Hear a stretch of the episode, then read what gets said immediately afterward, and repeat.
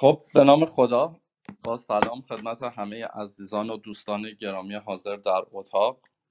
خوشحالیم که با برنامه دیگه از مجموعه برنامه های اتاق برای فردای ایران در خدمت شما عزیزان هستیم. همونطور که می‌دونید سهشنبه شب ها ساعت 9 شب به وقت تهران برنامه رو براتون تدارک دیدیم با عنوان به روایت سعید شاهسوندی. جا داره تشکر قدردانی بکنم از سعید عزیز که هر هفته دعوت ما رو میپذیرند وقت می‌ذارن و حضور پیدا می‌کنن در این جلسات و همچنین از جعفر می‌کنم همکارم که در پشتیبانی ها از جناب آقای تغییر رحمانی که در اصل میزبان این جلسات هستند و زحمات زیادی رو می‌کشن ازشون تشکر می‌کنم. خبری هم شنیدیم در ارتباط با آزادی نرگس محمدی که البته مرخصی بود. عمل جراحی قلب باز هم داشتن ظاهرا.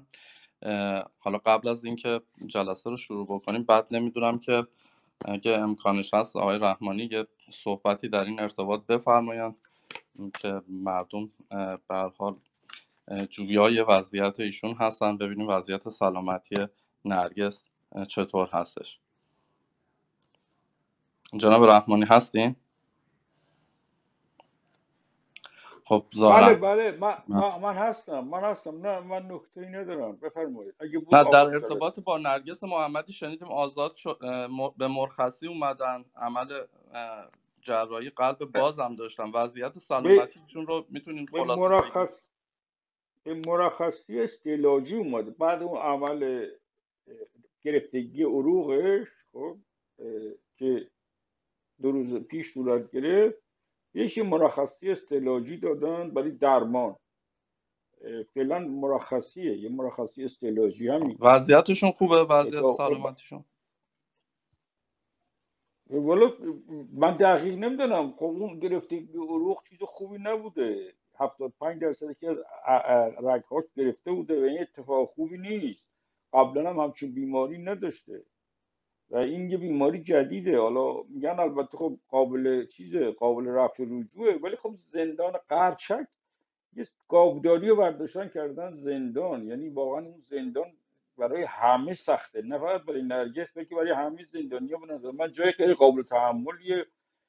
اکثرشون هم آدمای به اصطلاح توی کس کاری هستن. بین هزار تا 800 تا زن تو زندان هست. یه گاوداری تبدیل شده به یه زندان. با امکانات بسیار کم و وحشتناک. مثلا آبش خیلی قابل خوردن فروشگاه باید آب بیاره گاهی میاره گاهی نمیاره. غذاش غذاش همواره نیمه پخته و بسیار من بعد گاهی فروشگاه مواد غذایی میاره گاهی نمیاره. زندانی بسیار بد امکانات یه زندانی واقعا هیچ زندانی جاش اونجا نیست. و خود این که دوباره برگشت به زندان نگران کننده است. واقعا زندان قرشک باید یک فشار عمومی بیاد یا وضعش عوض میشه یا اینکه بسته بشه. البته برای کسایی که زندان نرفتن شاید این مسئله زیاد ملموس نباشه. مثلا میگن حالا حالا مثلا حالا رژیم بیفته حالا زندان هم درست میشه. یعنی کسی ولی کسی بره زندگی کنه در زندان لحظه لحظه ساعت به ساعت. ثانیه به ثانیه رو زندگی و رفتارش اعصابش و شخصیتش اثر می‌ذاره. و زندان هایی که شرایط بدی دارن این سختی بسیار بدتر و سختره. و زندان قرچک یه زندان بسیار بد امکاناتیه. نه که زندان های دیگه بهترن ولی این زندان بدتره. خیلی ممنون. درسته. خیلی ممنون. برای نرگس محمدی و سایر زندانیان سیاسی و غیر سیاسی اون کسایی که به طور ناحق در زندان هستن. به هر حال برای آزادیشون آزادیشون آرزو می‌کنیم. همونطور که می‌دونید هفته پیش سعید شاهسوندی در ارتباط با تیرباران کادر رهبری عملیات بزرگ نیکسون و حوادث سال 51 صحبت کردند. این هفته موضوع فرار تقی شهرام انگور تلخ نشستن بر سر سفره آماده شهادت رضا رضایی هست. فقط قبل از اینکه از سعید شاهسوندی بخوام صحبتشون رو شروع بکنم یه نکته رو خدمتتون عرض بکنم که دوستان ما در اتاق برای فردای ایران برنامه برای شما در نظر گرفتن. هفت اسفند 26 فوریه ساعت 21 به وقت تهران. با موضوع سریال توافقهای ای تا کی ادامه دارد؟ کارشناس این برنامه آقای بهروز بیات خواهند بود. دوستان می‌تونن که شم وقتشون رو خالی بکنن. ساعت 21 هفت اسفند در خدمت شما هستیم. من بیش از این مصده اوقات نمیشم. از سعید شاهسوندی عزیز دعوت می‌کنم که صحبتاشون رو ایراد بفرمایید. در خدمتتون هستیم. خب صدای من رو دارید؟ بله صداتون میاد. صداتون خوب میاد. بله. با سلام خدمت شما جناب رحمانی و همه دستندرکاران و همینطور به همه دوستان و شنوندگانی که در این اتاق هستند و یا در آینده به ما خواهند پیوست و یا بعدتر این نوار و نوار صوتی این جلسات رو خواهند شنید. من قبل از ورود به اصل مطلب به دلیل یک مشکلاتی که در جلسه پیش آمد ازتون اجازه می‌خوام که کمی بیشتر مقدمه صحبتم رو طولانی کنم و به نکاتی بپردازم. البته قول خواهم داد که در زمان موعود یعنی یک ساعت و روب تا یک ساعت و نیم آینده بحث مورد نظر رو به انجام برسونم. و اما نکته مهمی که مایل هستم در همین ابتدای صحبت خدمت دوستان ارز کنم این هست که یک من بارها گفته و اکنون هم می‌گویم که بیطرف نبوده و نیستم. یعنی در واقع به نظر من بیطرفی هم در امور سیاسی یه امر واقعی نمی‌تونه باشه. آدم نمی‌تونه میان ستمگر و ستم دیده میان ظالم و مظلوم میان مردم و میان خلق و ضد خلق بیطرف باشه.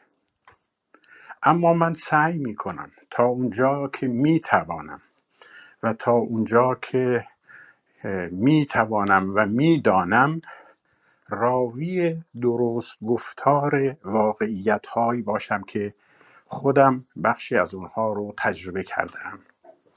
بخشی از اونها رو در اونها حضور داشتم به عنوان یک عامل در شماری از اونها به عنوان یک ناظر و در مواردی هم به عنوان یک عنصر فعال در اون حضور داشتم.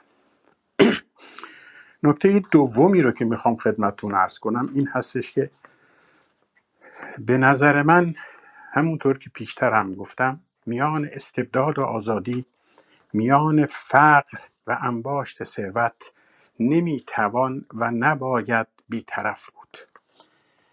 چنین بیطرفی در چنان شرایطی در واقع طرفداری شرمگینانه از طرف ظالم هست. و همچنان که بیطرفی در میان آزادی حالا با مسامحتا دموکراسی و استبداد اگر بخواهیم بیطرف بمانیم اینجا طرف در واقع ما شرمگینانه طرفدار دیکتاتوری بوده ایم لازم این نکته رو بگم که بیان انتقادات من به مثلا رژیم شاهنشاهی یا مثلا به سازمان مجاهدین تحت رهبری آقای رجوی به هیچ وجه به هیچ وجه به معنی تایید و ندیده گرفتن ستمها و شکنجگری ها و استبداد در جمهوری اسلامی نبوده نیست و نخواهد بود. و این نقطه برعکسش هم هست. نقد و اشکالات جمهوری اسلامی را گفتن به معنی یا حکومت شاه را گفتن به معنی تایید همه اعمال گروه های اپوزیسیون و یا گروه اپوزیسیون و در این موردی که هفته ها درباره او صحبت می کنیم سازمانی که من زمانی عضو او بودم و در مدارهای از مسئولیتش هم قرار داشتم نبوده و نیست. یعنی اگر نقدی به رژیم شاهنشاهی می‌کنیم یا نقدی به جمهوری اسلامی به هیچ وجه به معنی تایید و تبلیغ آنچه که در اون سازمان گذشته نبوده. بنابراین مجبور هم تکرار می‌کنم که تلاش می‌کنم تا اون جایی که درک و شناختم اجازه میده راوی درست گفتار باشم. بعد از این مقدمه من باید یک معذرت خواهی از شما از شنوندگانی که در جلسه پیش حضور داشتند و از اون دوست هموطنی که سوالی کردند و من در جریان یک بحث جدلی عکس عمل نامناسب نشان دادم عذرخواهی کنم. امیدوار هستم که ایشون اکنون و یا بعدتر به این اتاق بپیوندند. و اگر نیستند امیدوار هستم که این عذرخواهی من که در واقع هم عذرخواهی از ایشان هست و هم از شنوندگان و هم از کسانی که ایشان به نیابت اونها حرف زدند به گوش ایشون برسه. برای اون دسته از دوستانی که از ماجرا خبر ندارند اشاره کنم که در هفته پیش دوستی منتقدی آمد و به من کمی هم عصبانی حمله کرد که مصاحبه های من در زندان جمهوری اسلامی که من اضافه می کنم مصاحبه های به اجبار گرفته شده من چون با میل و رغبت به هیچ وجه نبود و نه تنها مصاحبه های من با میل و رغبت نبوده من به عنوان کسی که دو زندان رژیم شاه و رژیم جمهوری اسلامی رو در سختترین شرایط اونها و در اوج استبدادش تجربه کردم به شما عرض می کنم که هیچ زندانی حتی ضعیفترین زندانیان حاضر نیست و نخواهد بود که تمامی حیثیت شرف و باورهایش رو با میل و اراده آزاد در مقابل دوربین تلویزیون نفی و زیر پا بگذارد. الا اینکه زیر شکنجه های وحشیانه و طاقت فرسا قرار گرفته باشد. البته در این میان حساب کسانی که خود باختگی داشتند و تمامی باورهایشان را از دست دادند و فرو پاشیدند که کم هم نبوده ولی به شمار انگشتان دست در تمام مبارزات پیشین بیشتر نبوده است. به راستی حساب اونها که تبدیل به بازجو تبدیل به ساواکی و یا تبدیل به عامل جمهوری اسلامی شدند از این بحث من جداست. به هر حال در هفته پیش دوستی اشاره کرد که هنگام که مصاحبه های به اجبار گرفته شده توسط من رو بازجوها چماقی می کردند در سر این بر سر این دوستان این, آقا، این فرد و یاران ایشان و اونها رو به خیانت متهم می کردند و در یک گفتگوی جدلی میان من و ایشان بعد از چند بار البته نه یک بار و بلافاصله من متاسفانه عبارتی رو به کار بردم که نادرست بود و البته مقصودم عطف به نیروهایی بود که در عملیات فروغ شرکت کرده بودند و به ایشان گفتم خب حتما خیانت کردید که این بسیار نادرست بود و من همینجا معذرت خواهی می‌کنم. اضافه می‌کنم که جوابی رو که من در اثر خستگی بخشی هم در اثر اینکه فکر می‌کردم به ناروا مورد حمله قرار گرفتم و یک نوع عکس عمل فردی و شخصی نشان دادم نتوانستم به راستی ذهنم رو تنظیم کنم و پاسخ بایسته و شایسته رو عرض کنم. و اما که همون موقع هم بلافاصله متوجه شدم اما فضای اتاق و گفتمانهای در اون اتاق طبعا اجازه نمی‌داد و این رو به این زمان موکول کردم که بگویم. دوست عزیز من ضمن عذرخواهی و پس گرفتن اون حرف به شما عرض می کنم که مسئول اول شکنجه ها و رنج ها و زندان شما و یاران شما که از غذا من اونها رو هم یاران خودم می‌دانم نه من و نه کسی دیگری است. من خودم یکی از اون قربانیان بودم که در زیر شکنجه و مصاحبه های به اجبار گرفته شده قرار داشتم مسئول اول و نخست حاکمیت جمهوری اسلامی است که به اعتبار عنصر حاکمیتی و قدرتی که یک حاکمیت در اختیار یک جریان قرار می‌دهد مسئولیت اول رو دارد و باید از شکنجه از اعدام از تیرباران شهروندان حتی آنهایی که خطا کرده اند خودداری کنه بنابراین مسئول اول جمهوری اسلامی و بازجوها و شکنجهگران اونها بودند. مسئول دوم در این ماجرای به خصوص سازمان آقای رجوی است که در رؤیای تصرف تهران و در حالی که خودش فرسنگ ها دور از صحنه نبرد در اتحاد با دولت متخاصم مردم ایران حضور داره.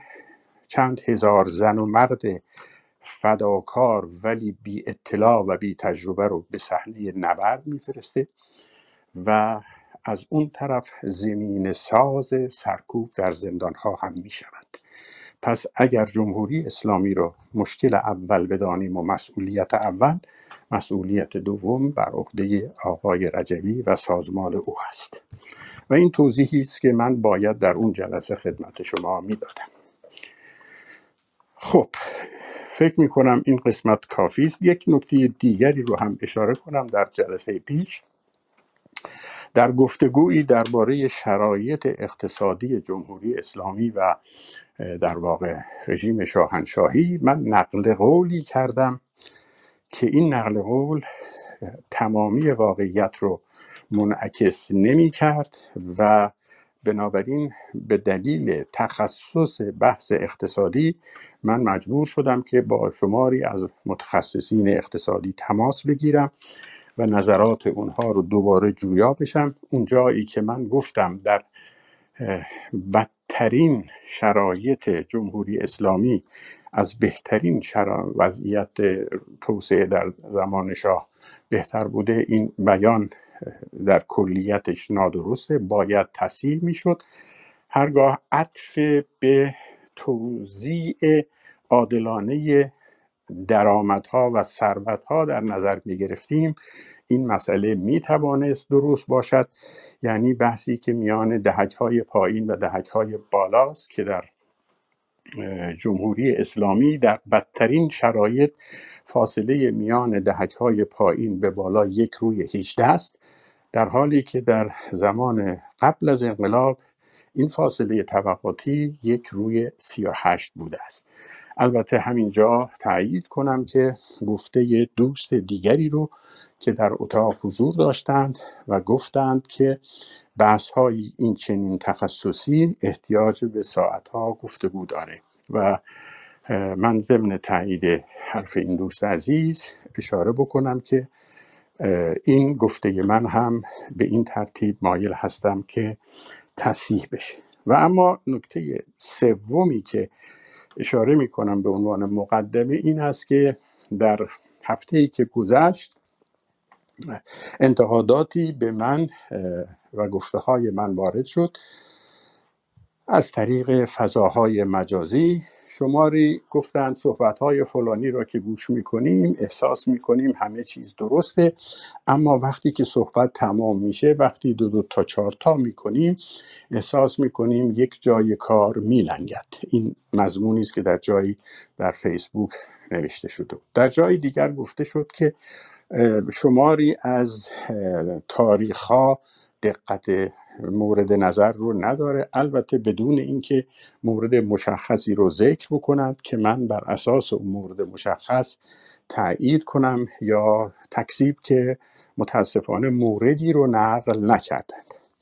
شماری از دوستان هم در یک حادثه ای که من نقل کرده بودم که در ماجرای ماهای اول شهریور پنجاه هنگامی که ما فراری بودیم و هنوز جا و مکانی نداشتیم و در یک مورد در شبهای متوالی ما در قهوه خانه های معتادان و بی خانمان هایی که در جنوب شهر تهران در منطقه گمرک گمرک معروف که محله معروف شهر نو هم اونجا بود ما شبها رو در بالاخونه یه چنین قهوه خانه هایی با پرداخت چند ریال سر می بردیم و خب تجربه داشتیم شبهای پیشترش که تلاش شده بود که به ما در واقع یک نوع آزاری هم برسانند به هر حال ما جوانهایی بودیم. هرچند که هممون هم خوش سر و سیما و خوش سر و صورت نبودیم. البته خوش سر و سیما هم داشتیم. تجربه داشتیم شبهای قبلترش که تلا نیمه های شب تلاشی برای تعرض جنسی وجود داشت و همین باعث شده بود که ما من و یک یار دیگر ستار کیانی زنده یاد پشت به پشت میخوابیدیم و یار سوم ناصر انتظار مهدی میان ما میخوابید. و البته سعی کردیم چاقویی هم در جیب داشته باشیم که بتوانیم با تهدید او مانع این کار بشیم این رو هم شک کرده بودند که خب مجبور هستم تایید بکنم. البته بعدها همین رو وقتی در سازمان ما بحث می کردیم همه ما همه ما سه نفر می دانستیم خلق یعنی همین. اون مفهوم مقدسی که ما از خلق می ساختیم یک مفهوم انتظایی بود و در عین حال مقدس بودن خلق و محترم بودن خلق مانع این مسائل هم نمیشه و وقتی این مسائل رو حتی ما در سازمان مطرح کردیم زندگیات کازم زلنوار بود دیگران بودند. گفتند و گفتیم و باور کردیم که باید برای همین مردم برای همین مردمی که گاه در نیمه های شب بخواهند به ما تعرض کنند هم هست که ما مبارزه می کنیم برای رهایی اونها برای ارتقاء انسانیت اونها و برای از بین بردن فقر و بیعدالتی که اونها گرفتارش هستند. این چند نکته بود که لازم می دانستم قبل از شروع صحبت به او بپردازم. سعید شاهسوندی عزیز. جانم. قبل از اینکه صحبت شروع بشه اجازه بدید من دو سه تا نکته خیلی سریع بگم. یکی اینکه کانال تلگرام شما دوستان عزیز کانال تلگرام سعید شاهسوندی پین شده بالای همین جلسه. برای اینکه سابقه گفتگوها رو از ابتدای حتی تشکیل سازمان و اینها بتونید مرور بکنید می‌تونید به اونجا مراجعه بکنید. دوم اینکه دوستانی که از جلسات قبل پیامی دادن سوالی پرسیدن و گفته شد که در جلسه بعد امیدواریم مطرح بکنیم لطفا اون پیام و سوالشون رو تکرار بکنن. چون ما الان نمی‌دونیم کدوم یکی از اون پیام دهنده در در اتاق حضور دارن که سوالشون رو بپرسیم یا اینکه سوالی بپرسیم که اصلا سوال کنندش خودش نیست. و نکته آخر این که کسانی که دست بالا کردن هندرایز باز هست هر کسی بخواد می‌تونه دست بالا بکنه. اما اجازه بدید که مثل جلسات قبل تا اون اواخر صحبت های سعید شاهسوندی عزیز ما هندرایز رو تایید نکنیم و شاید یک ربع نهایی صحبت ایشون ما هندرایز رو تایید می‌کنیم و دوستان می‌تونن به بخش در واقع گویندگان بیان. به خاطر اینکه میکروفون رو بهتر بتونیم توی صحبت ایشون مدیریت عرض من تمام. خب خوب. بسیار خوب که این تذکر رو دادید و باعث شد که من به یادداشت هم یک نگاهی بکنم و ببینم که دو نکته هم از نکاتی که به عنوان مقدمه می‌خواستم بگویم جا افتاده مقفول مانده بود و این دو را اشاره می‌کنم و بعد وارد اصل صحبت میشه نکته دیگری که جا افتاده بود این بود که برای من نوشته بودند که چرا در پلاکارد اعلام این برنامه برنامه که اکنون در حال اجرای او هستیم نوشته شده است انگور تلخ. و چرا فرار تقی شهرام رو با عنوان انگور تلخ معرفی می کنید و در کنار آن جان باختن رضا رضایی رو زیل عنوان شهادت معرفی می کنید و این یعنی اینکه در مقابل شهادت جنایتکار وجود داره و گمانم نویسنده یک اشتباهی هم کرده بود. فکر می‌کنه که به گمانم چون نحوی نوشتنشون طوری بود که فکر می‌کردند ما مدعی هستیم که شهرام رضا رضایی رو کشته که اینطور نیست داستانش رو توضیح خواهم داد. ولی به هر حال دو نکته رو خواهم گفت. یکی موضوع اصلی صحبت ما هست جنبندی است که در ادامه خواهم گفت که چرا فرار تقی شهرام رو من انگور تلخ نامیدم و بگویم که تعبیری است که من در یک جایی خواندم در گفته از گفته های عیسی مسیح خطاب به حواریونش و اونجا صحبتی می کند و یک مشابهتی داشت که من این تعبیر انگور تلخ رو از اونجا گرفتم و در ادامه صحبت توضیح خواهم داد که چرا فرار تقی شهرام انگور تلخی بود در حالی که انگور میبایستی علالقاعده شیرین باشد. و اما کلمه شهادت که بر من ایراد گرفته بودند که چرا کلمه شهادت رو به کار می‌برم و کلمه شهادت یک ترم مذهبی است. توضیح اینکه درست می‌گویید. این کلمه در اصل و در ریشش یک ترم مذهبی است و حتی به سالها بسیار قدیم و حتی به قبل از اسلام و به مارتیر یا شهدای که در راه مسیحیت هم کشته می شدند گفته می شد اما این کلمه به مرور و در طی قرون و اعثار مضمون و مصداقش تغییر کرد. به طوری که کلمه شهید بعدها در ادبیات بسیاری گروه های چپ و مارکسیستی هم به کار رفت و می‌دانیم که هیچ تعلق مذهبی اونها نداشتند حداقل به باورهای مذهبی. و بعد هم در ادبیات مردم ما هم به کار رفت. نظیر کسانی رو که می‌شناسید و می‌شناسیم به عنوان شهید راه خلق شهید مردم شهید ملت نامگذاری کردند و ستایش کردند. از ستارخانی که بعدا خب در یک ماجرایی کشته شد یا زنده یاد فاطمی که خب او هم بیان شهید ملت یا شهید مردم ایران نامگذاری شد. به هر, به هر حال توضیح این که کلمه شهادت یعنی کسی که به معنی البته شهادت یا به زبانهای مختلف هم معنیش همین یعنی کسی که حاضر است کسی که شاهد است کسی که حضور دارد. و عملش در زندگی ما نقش داره. اگر این تعبیر رو از من بپذیرید من توضیحاتم رو در این باره تمام شده می‌دانم. و اما برسیم الان حدود نیم ساعت از صحبت مجموعه صحبت ها و مقدمات و موسیقی گذشته است.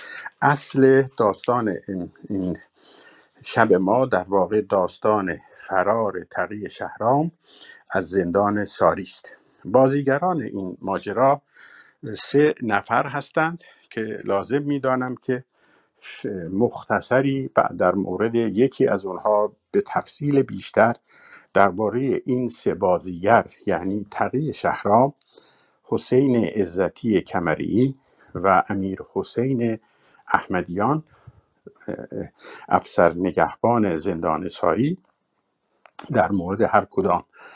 یک توضیحی بدهم که شناختی نسبی به دست بیاید و در ادامه من ماجرای زندان رو فرار از زندان رو به نقل از دو گزارش یکی گزارش مفصل و نسبتا به نسبت دقیق کاملا دقیق تر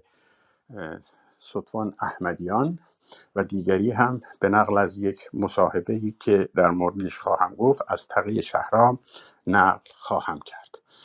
همینجا جا داره که گرامی داشتی داشته باشم از قبل از شروع کار از سطفان امیر حسین احمدیان که حدود سه هفته پیش در اول فوریه همین امسال در شهر استکهلم بعد از یک بیماری طولانی که گرفتار بیماری آلزایمر همراه با پارکینسونز ایشان بعد از سختی های بسیار جان باخت و مهم این نیست که چه مواضعی طی این سالها داشت که به او اشاره خواهیم کرد ولی عمل او در اون سالها یک عمل بسیار شجاعانه دلیرانه و می شود گفت در حدی با قاطعیت قهرمانانه بود که در ادامه به او خواهم پرداخت. اشاره کردم بازیگران این ماجرا یکی تقی شهرام هست مهمترین بازیگر این ماجرا که بعدتر نقشی بسیار مؤثر در تحولات سازمان مجاهدین و حتی در تحولات پیش از انقلاب و خود انقلاب بازی می‌کنه. بنابراین به شما خواهم گفت که درباره تقی شهرام در آینده از من و از این برنامه و در این برنامه بیشتر خواهید شنید. فقط همینجا به اختصاری بگویم تا یک تصویر کلی از او داشته باشید. پیشتر هم اشاراتی داشتم. محمد تقی شهرام متولد 17 آذر 1326 در تهران بود. در یک خانواده متوسط غیر سنتی در تهران متولد میشه. فارغ و تحصیل دبیرستان هدف یکی از دبیرستان های خوب تهران در رشته ریاضی است در سال 1344 و وارد دانشته ریاضی شاگردی است بسیار هوش با استعداد و در لیسانس ریاضی رو در سال 1348 با رتبه شاگرد اولی در دانشگاه تهران اخذ می‌کنه.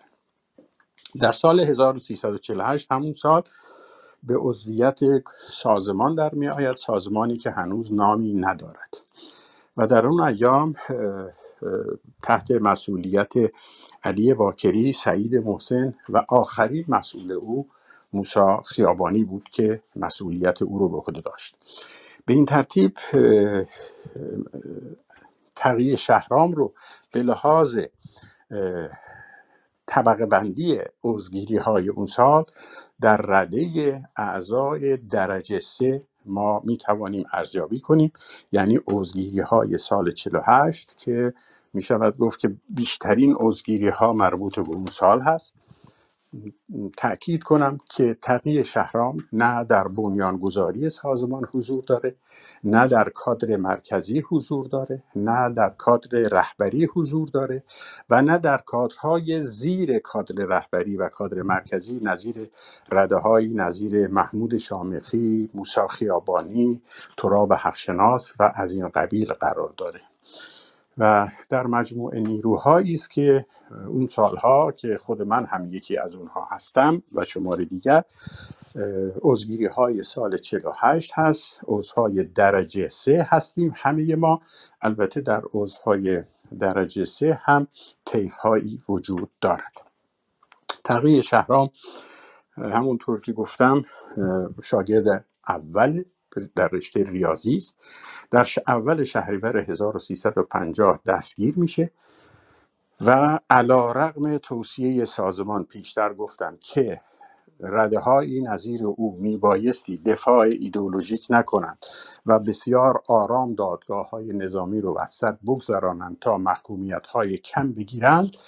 دو نفر در, در سازمان این دستور تشکیلاتی رو زیر پا می‌گذارند که یکی از اونها تقیه شهرام هست. بنابراین در دادگاه اول به هفت سال زندان محکوم میشه و در دادگاه دوم به ده سال در سال 1350 و این در شرایطی است که رده های بسیار بالاتر از او نظیر فرهاد صفا که از مسئولین استان فارس بود و در واقع می شود گفت زیر مرکزیت بود از کادرهای زیر مرکزیت بود فرهاد صفا.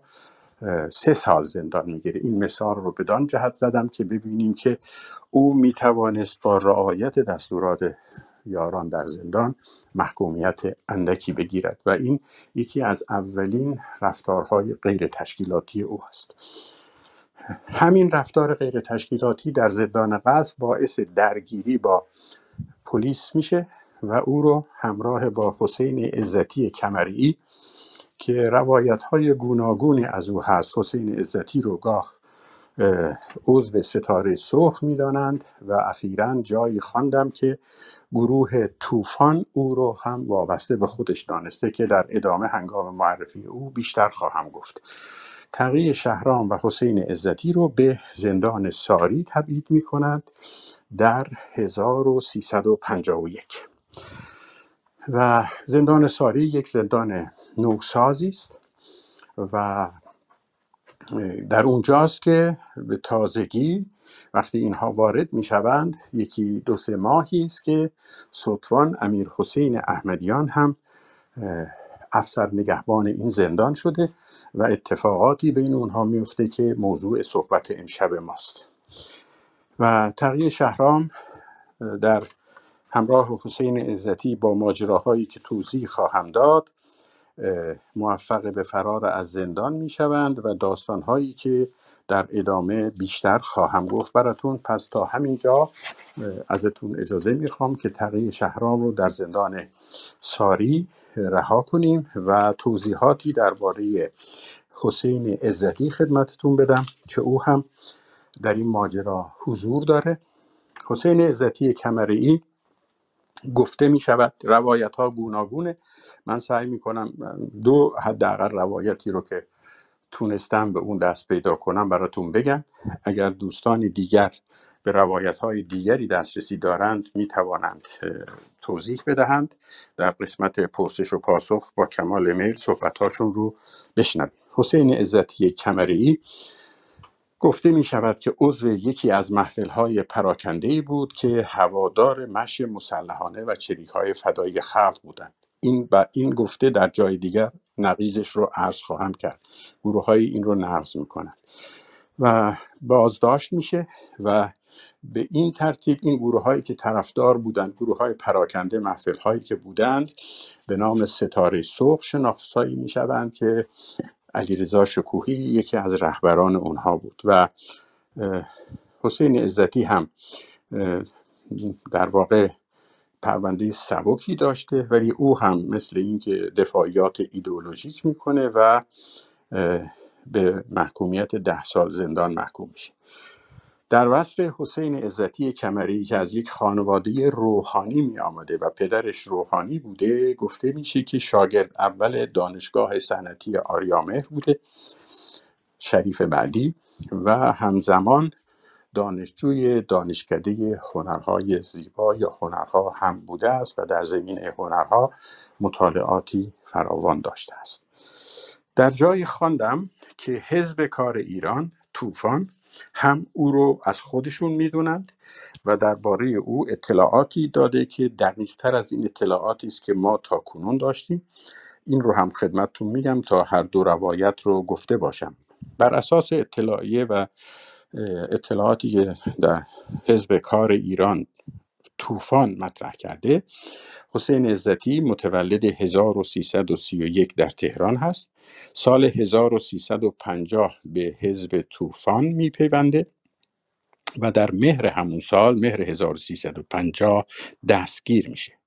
مطابق گفته حزب کار ایران طوفان حسین عزتی ابتدا گرایش به اسلام و اندیشه التقاطی توحیدی داشته. داخل گیومه این نقل قول از این گروه هست.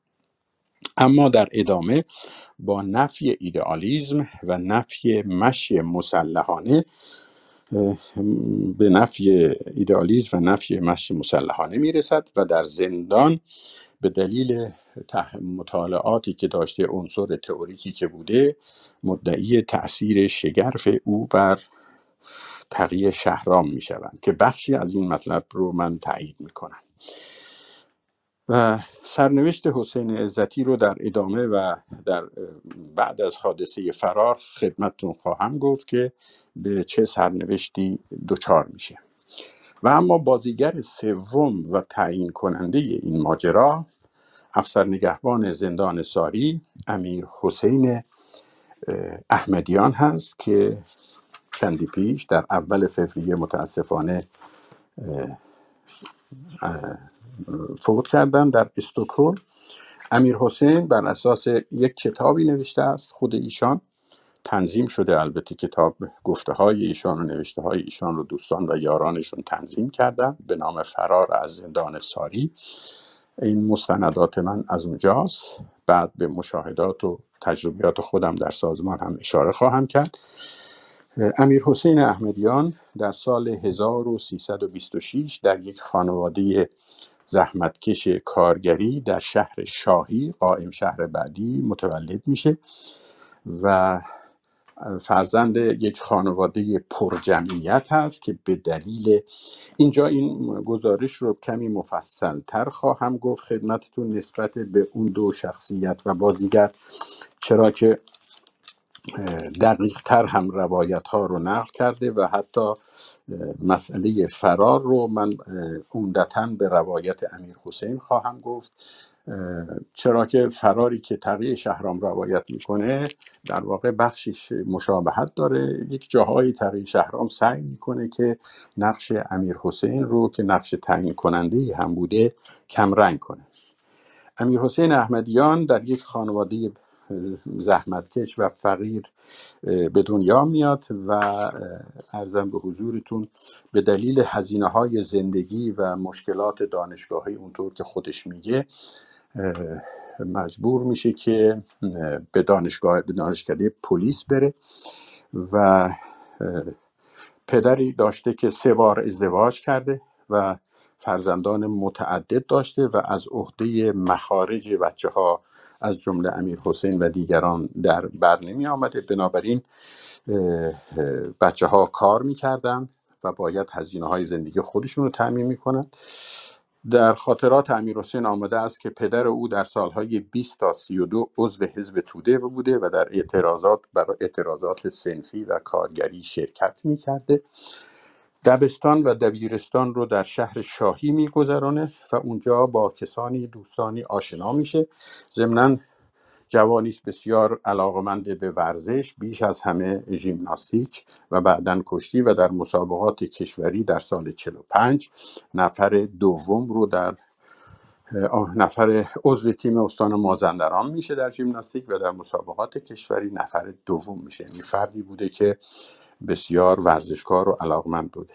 در همون ایام دو تا از برادران او در رشته راه و ساختمان دانشگاه صنعتی آریامه شریف بعدی و یکی هم در یک دانشگاه متالورژی علم و صنعت کار می‌کنند و او بدون کنکور به خاطر اون سابقه ورزشیش وارد دانشکده پلیس میشه سال 1345 سه سال در اونجا درس می‌خونه و در سال 1348 با درجه ستوان دومی فارغ و تحصیل میشه و بعدها در خاطرات او به کرات می‌خوانیم که بسیار از وضع موجود بر اساس زمینه هایی که داشته زمینه های خانوادگی و همینطور زمینه هایی که در جامعه می‌دیده امیر حسین انسانی است معترض اما می شود گفت بیشتر شورشی.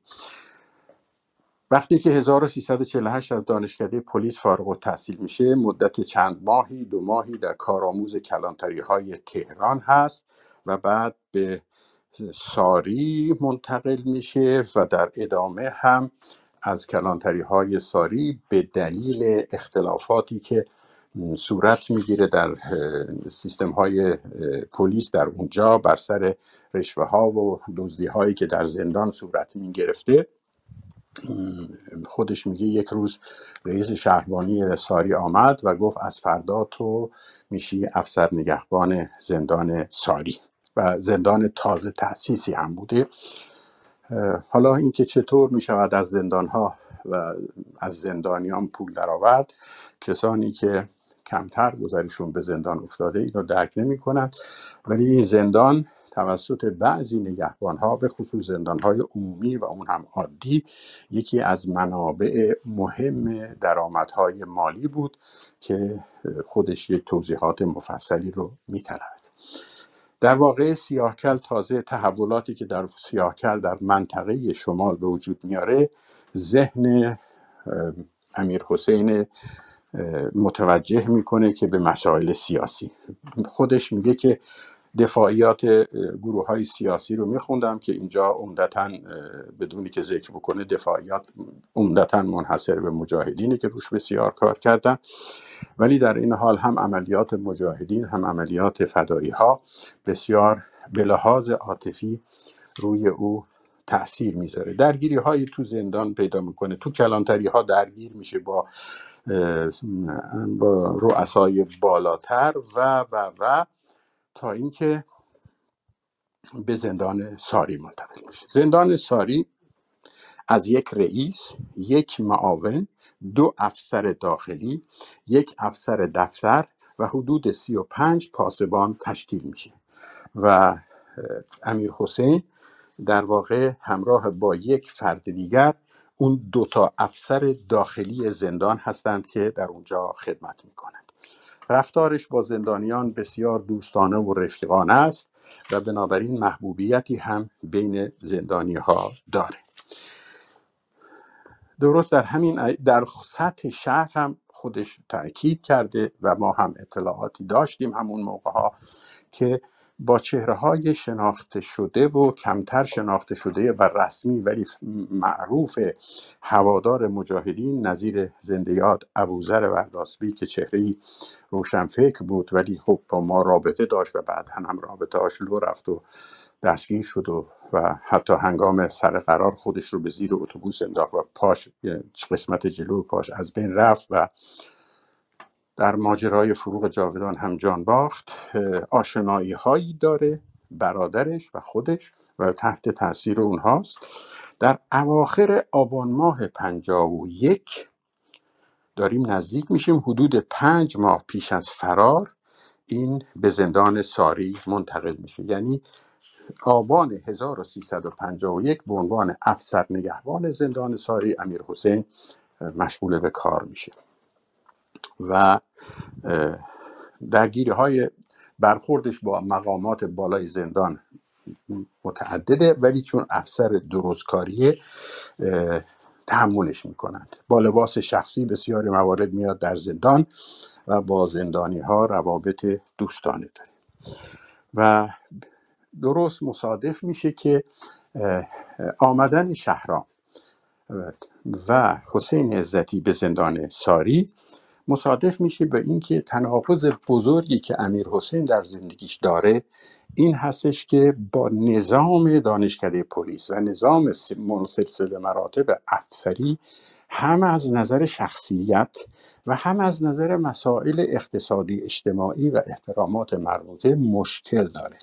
جنبه متفاوت هست و چون از یک زیر ساخت و زمینه خانواده مذهبی و زحمتکش هم میاد دچار یک تناقض یک تشتتی در درون ذهنش از گاه کارهای اعتراضی می‌کنه. گاه می‌خواد درس بخونه بره دانشگاه و رشته جدیدی بخواند و از پلیسی استعفا بدهد. این هنگامی است که تقیی شهرام و حسین عزتی هم به اون زندان میاد. یک مسئله پیش میاد و اون این هستش که امیر حسین می‌خواد درس بخونه و بره کنکور دانشگاه بده و از پلیس استعفا بده. این آغاز ارتباط او با این دو زندانی سیاسی میشه.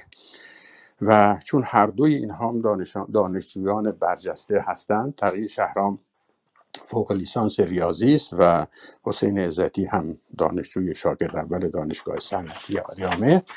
این اولین سوال و شکی که به او وارد میشه این هستش که در نزدیک شدن با اینها اولین سوالی که می‌کنه و از این تعجب می‌کنه که شما با این سابقه تحصیلی چرا به زندان افتادید؟ چرا به در واقع خودتون رو به این مسائل درگیر کردید. این آغاز گفتگوها میشه و اما ظاهر قضیه این هست که این هر دو یعنی دو تا زندانی رو هر از گاهی به خصوص نیمه شبها به دفتر زندان فرا می‌خوانه و ضمنا این, این زندان تنها زندانیان سیاسیش همین دو نفر بودند. و اینها رو فرا می‌خواند که به او درس بدهند. درس دادن ها زمینه گفتگوها و این کار واقعا هم ابتدا بر اساس درس دادن به امیر حسین شروع میشه. اما درس دادن همان و تأثیر گذاشتن این دو بر امیر حسین همان. و به این ترتیب هست که به تدریج به تدریج این تحت تاثیر به خصوص تقیه شهرام قرار می‌گیره. گفتنی است که تقی شهرام در این ایام مسلمان است نماز می‌خواند و حتی تا مدتها بعد هم نماز می‌خواند و حتی بعدتر امیر حسین می‌گوید که او در تلاش می‌کرد به من نماز خواندن رو هم یاد بدهد. یعنی اینکه تحت تاثیر دفاعیات مجاهدین تحت تاثیر شخصیت های مطرح مجاهدین اه، نظیر مهدی رضایی دفاعیات او و آموخته هایی که تقی شهرام از سازمان داشته راه خدا راه خلق و مسائلی از این قبیل و زمینه هایی که خود امیر حسین با افراد بیرون زندان پیشتر داشته به مرور باعث جذب امیر حسین میشه و کلام آخر این که به او می‌گویند راه حل این نیست که تو به دانشگاه بروی و شغل دیگری انتخاب کنی. بلکه باید کاری کرد کارستان امیر حسین پیشنهادی که میاره به خود اینها میده در ادامه کار اینه که من چیکار کنم و تحقیقاتی که می‌کنه تحت فضای عاطفی میگه من می‌تونم شاه رو ترور کنم. علتم این بوده که شاه تابستان ها به رامسر می آمده و این میگه من می‌توانم خودم رو در زمره گاردها و نگهبانهای اونجا قرار بدم و به ترور شاه. خب این راه رو شهرام و عزتی نادرست می‌دانند و و همینطور غیر عملی به قول معروف نقد و نس... نقد نسیه‌ای بوده بسیار طولانی ولی نقد قضیه این هستش که از اینجا ذره ذره مسئله فرار پیش میاد. و این فرار و موضوع فرار که مطرح میشه امیر حسین خودش شروع می‌کنه میگه که چندی که گذشت احساس کردم که با هم همراه شدیم. در نتیجه به این میپرداختم که چه کار بایستی بکنیم. در آن زمان به ترور شاه فکر می‌کردم که البته پیشنهادش از جانب من بود. اما پس از کمی بحث و بررسی به این نتیجه رسیدیم که احتمال انجامش زیاد نیست. و بعدم البته میگن اگر شاه کشته بشه مسائل دیگری به وجود میاد. بعد از چندی طرح فرار از زندان به عنوان یک حرکت برای پیوستن به جنبش را مطرح کردم. یا در واقع که در ابتدا این را هم زیاد قابل تحقق نمی‌دانستند. یعنی شهرام و عزتی با احتیاط با او برخورد می‌کنند.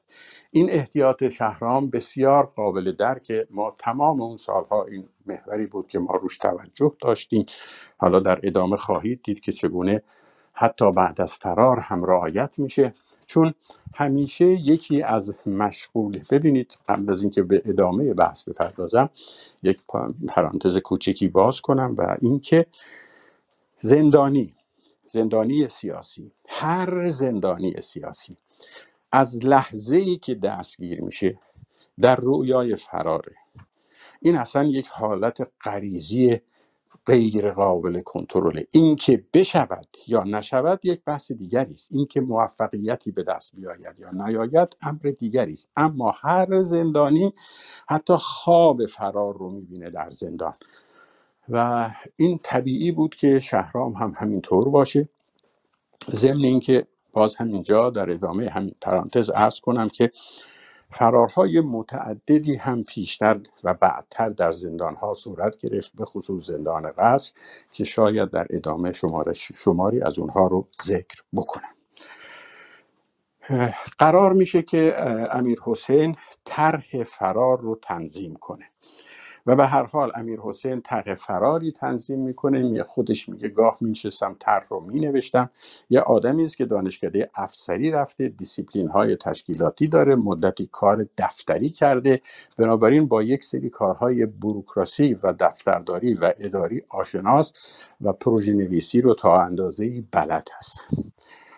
و میشینه جزئیات طرح رو می‌نویسه و در شبهایی که درس میخوانده نزد زندانیان سیاسی اینها رو با اونها به بحث و گفتگو می‌گذاره و با وجود اینکه زندانیان هنوز صد درصد به او اطمینان ندارند و خود او هم میگه میگه اونها حتی فکر می‌کردن این یک پروژه ساواک هست برای اینکه اونها رو هنگام فرار بزنه بکشه یا بلایی سرشون بیاره. ولی من خودم به عنوان کسی که این مراحل و یک شکل دیگری درگیرش بودم ما همیشه این حالت دوگانه بازی بر روی دو اسب و یا شرایط نوسانی بین سیاه و سفید و مرگ و زندگی رو در یک چنین شرایطی همه محاسبه می کنند اما این مانع از این نمی شود که دست به عمل نزنیم. زندانیان فکر می‌کنن که ممکنه یک طرح ساواک باشه برای نفوذ در تشکیلات یا یک طرح ساواک باشه برای اینکه کشتن زندانیان هنگام فرار. و خب نمونه های قبلیش هم داشته وجود داشته اما طرح و جزئیات طرح هم کماکان مطرح میشه و پیش کشیده میشه. طرحی که نهایتا تصویب میشه بر دو مرحله هست. مرحله اول رها کردن آزاد کردن زندانیان از زندان ساری است که این مرحله اولش هست و مرحله دوم که خطیرتر و بسیار مشکلتر و, خط و با ریسک بالاتری هم هست رسیدن زندانیان فراری از شهر ساری در شمال ایران به فاصله 270 تا 300 کیلومتری بعدتر به تهران یعنی جایی که چریک در دریای مردم گم میشه.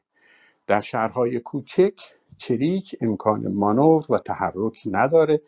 و امکان کنترل بستن راهها گریز گلوگاه ها کاملا وجود داره و به سرعت رژیم تجربه سیاکر رو هم داشت و می‌تونه با بستن گلوگاه ها زندانیان فراری رو دوباره دستگیر کنه. بنابراین طرح شامل دو مرحله است.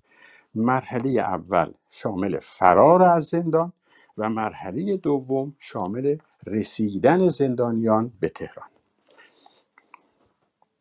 و اینکه در این فاصله ای که از زندان فرار می‌کنند برآوردشون اینه که ما هشت ساعت وقت لازم داریم. تا از صحبت از ساری به تهران نیست. دو هفت دویست هفتاد سیصد دویست هشتاد کیلومتر رو شما می‌تونید با ماشین معمولی برای سواری شاید سه ساعت و نیمه یا حالا بسته به راه چهار ساعته طی کنید. اما داستان رفتن پیکنیک و مهمانی نیست. مشکلات متعددی است که اونها حساب می‌کنند. به یک زمان هفت تا هشت ساعته نیاز دارند. از لحظه ای که از زندان خارج میشن تا لحظه ای که به تهران و به دریای مردم برسن.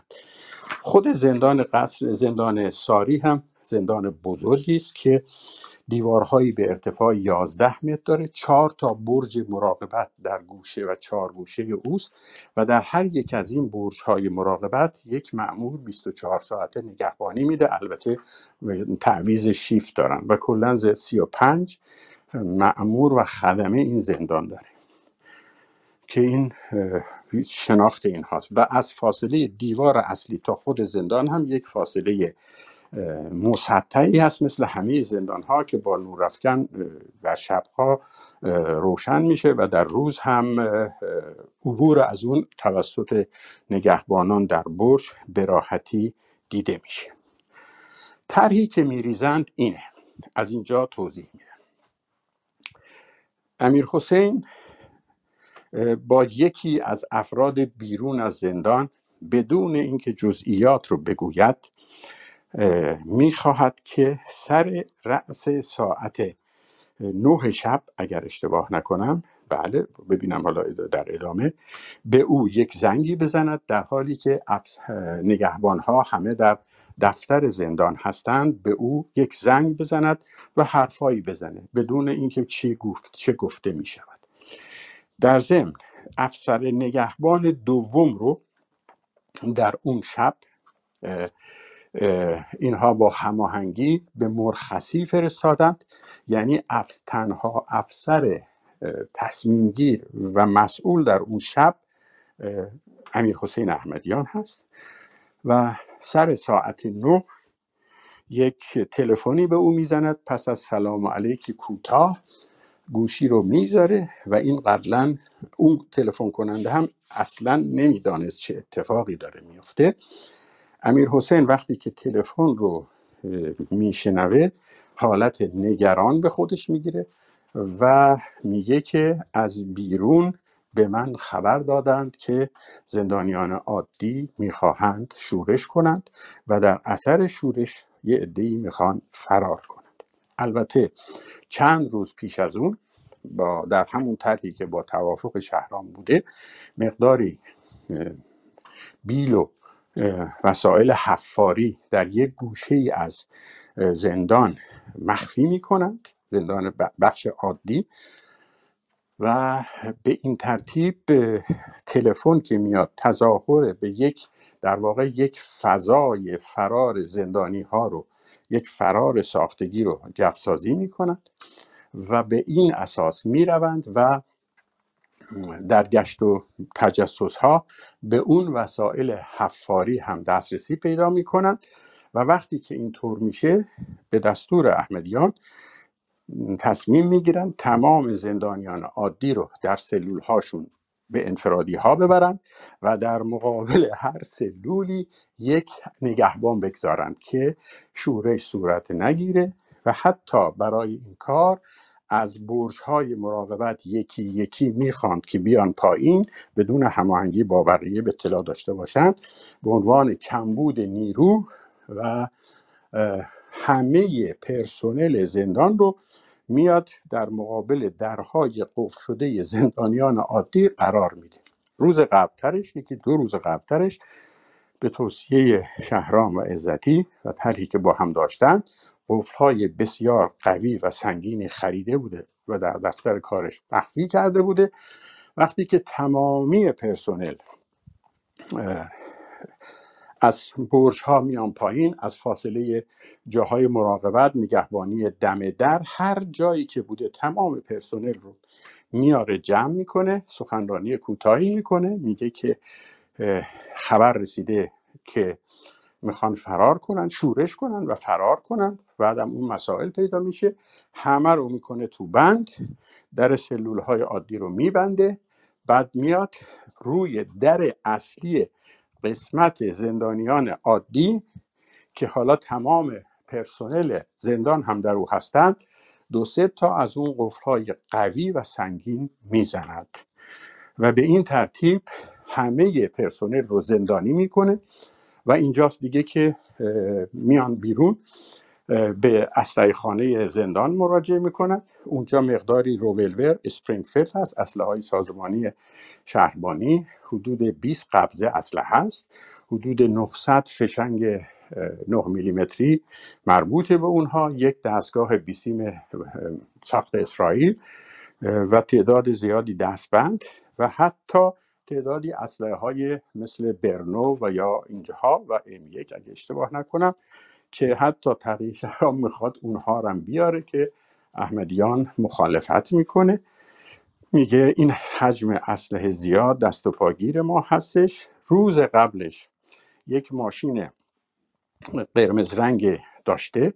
با این ماشین چندین روز در جلو مقامات تردد می‌کنه و این احساس رو به وجود بیاره که ماشین او قرمز رنگه یک پیکان قرمز رنگه ولی همزمان یک وسیله نقلیه دیگری که سفید و شیری رنگ بوده رو در یک جایی مخفی کرده بودن گذاشته بودن که وقتی با ماشین قرمز در جلو چشم که چندین روز با اون ماشین تردد کردن عبور کنند بعدا که اینها خبردار می‌شوند دنبال ماشین پیکان قرمز بگردند در حالی که به فاصله کوتاهی ماشین رو عوض می‌کنند و اه، به طرف ته بعد از تعویض ماشین و جابجایی هایی که می‌کنند به طرف تهران حرکت می‌کنند و به طوری که ساعت شیش و نیم صبح می‌رسند به تهران و ماشین رو می‌گذارند در خیابان خورشید. خیابان خورشید جایی است که مهدی رضایی با ستوان جاویدفر یا جاویدمند که افسر کمیته ضد خرابکاری بوده درگیر شده بود و دستگیر شده بود و از این جهت یک کار سمبولیک هم انجام می‌دهند و می‌روند به خانه یکی از هواداران سازمان در حوالی تهران پارس.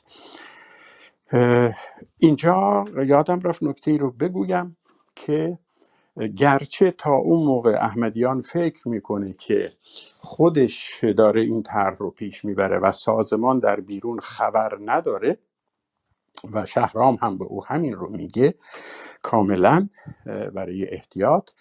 اما بعدها هم احمدیان میگه و هم بعدها مشخص می‌دانیم که سازمان از کلیات طرح خبر داشت. حتی قبل از فرار یعنی قبل از فرار شب چهارده اردیبهشت و که فرار می‌کنند قبل از فرار یکی چند هفته قبلش زندیات فاطمه امینی از زنان مجاهدی که در ارتباط مستقیم با سازمان بود و سالهای بعد دستگیر شد و زیر شکنجه نخستین زنی بود که زیر شکنجه جان باخت. فاطمه امینی با پوشش ساختگی خواهر تقی شهرام خودش رو با مدارک خواهر تقی شهرام جا می‌زنه و به دیدن تقی شهرام میاد و یک هماهنگی های کلی بین اونها صورت می‌گیره از جمله محل هایی که باید در مرحله اول به اونجا برن چون تقی شهرام که همینطوری نمی‌تونست به هر خونه ای بره. اما ورود به مناسبات سازمان کمی با تاخیر ده دوازده روزه است که در ادامه توضیح خواهم داد.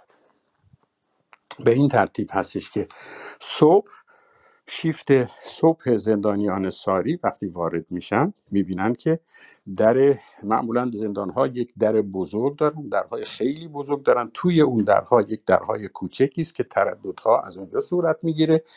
معمولا یک یا دو نگهبان بیرون در حضور داره و پشت در هم یک اتاقی هست که بعضی افسرها یا خدمه زندان هستند و که با زنگ زدن یا تلفن یا زنگی که روی در هست درها رو باز بسته می‌کنن صبح که شیفت صبح می آید می بیند نگهبان ها دم در نیستند و در کوچک بازه و وقتی که وارد می شود هیچ نشانی نمی بیند احمدیان وقتی که میاد یک چند خط نامه هم می نویسد روی میز کارش در زندان می‌گذارد که من حالا اگه اینش رو پیدا کنم در ادامه براتون می‌خونم ولی مضمونش این هستش که من می‌روم به انقلابیون میپیوندم تا دیگر کسی فرزندی گرسنه نماند. و این نشان از انگیزه قوی او برای این مسائل داشت. صبح که در زندان باز میرم شیفت روز میاد می‌بینن در زندان بازه. به هر حال با فاصله نیم ساعت تا یک ساعت متوجه می‌شوند که چه اتفاقی افتاده. حالا تمام در بند رو هم نمی‌توانند باز کنند. به حدی است که مجبور می‌شوند جوش کار بیارند و با دستگاه های جوش اون قفل های بسیار قوی رو اینها ببرند. و بعد از اون متوجه می شوند که چه اتفاقی افتاده و مرغ از قفس پریده است. برخورد بعدی به خانواده احمدیان مراجعه می‌کنن ماموران زندان. فکر می‌کنن می‌تونن اونجا می‌تونن دستگیرش کنن.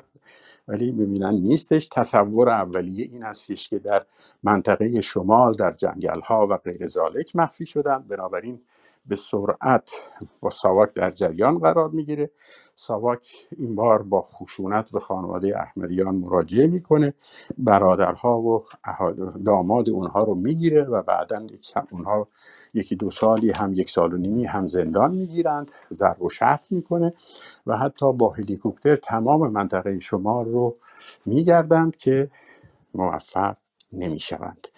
و چهار روز بعد به ماشینی که با او فرار کردند در خیابان خورشید می‌رسند و ما این رو از طریق شنود دستگاه هایی که داشتیم قبل از فرار احمدیان هم ما دستگاه های شنود رو داشتیم ساخته بودیم به اسم سامت.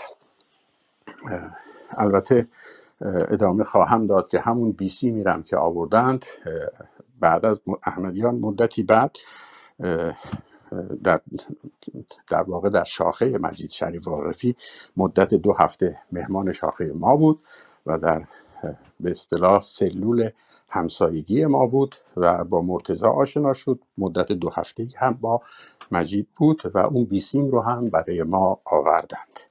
به ما دادند که ما بتونیم ازش استفاده کنیم که ما به دردمون نخورد. برای که تجربیاتی که خودمون به دست آورده بودیم بسیار مفیدتر بود ساخت دستگاه ها و تیونرهایی که می ساختیم و شنود می کردیم به این ترتیب هستش که در ماجرای فرار تقیه شهرام به یکی از مهیجترین و پرسر و صداترین حوادث سال 52 تبدیل میشه. در 14 اردیبهشت 1354 ساعت 22 و نیم بعد از نیمه شب اینها شروع به فرار از زندان ساری می کنند و ساعت 6 و نیم صبح روز بعد در تهران در خانه هواداران و مرتبطین با سازمان هستند و مدتی اونجا هستند. با همدیگه منتهای مراتب تا وصل به خود سازمان به طور رسمی احمدیان میگه هنوز به من اعتماد نداشتند. هنوز تو فکر این بودند که نکنه ما می‌خوایم از این طریق به سازمان ضربه بزنیم. و حدود یازده بلکه دوازده روز هم میگذرد و طی این مدت چک های امنیتی متعددی صورت می‌گیره تا اینکه یک روز احمدیان رو می‌برند به خانه پایگاهی که در واقع نفر اول سازمان رضا رضایی در اونجا حضور داشته و اون اونجا میگه که من برای اولین بار رضا رو دیدم و تا قبل از او چیزی درباره او نه شنیده بودم نه می‌دانستم. این نشون میده که انگیزه های قوی اجتماعی نسبت به وضع موجود در واقع او رو تحت تاثیر قرار داده بود و به این اقدام شجاعانه اقدام می‌کنه و عمل می‌کنه و بسیار خب بسیار صدا کرد در اون ایام. فرار دو کادر. ها فراموش کردم بگویم که حسین عزتی کمری در تهران پارس از این سه نفر جدا میشه. اون موقع هم ما شنیدیم که حسین مسلحانه کار نیست. مش مسلحانه رو قبول نداره و دو اسلحه یک یا دو اسلحه تردید از من الان از اون مجموعه اسلحه ها بر میداره 20 تاش به سازمان می‌رسه و خداحافظی می‌کنه حتما کمک های مالی و یه مقداری هم هزینه بین راه. حسین بعدها هنگام رفتن به خوزستان به روایتی برای رفتن خارج شدن از کشور در خوزستان در قطار خوزست در قطار خرمشهر اهواز مورد شک پلیس قرار می‌گیره.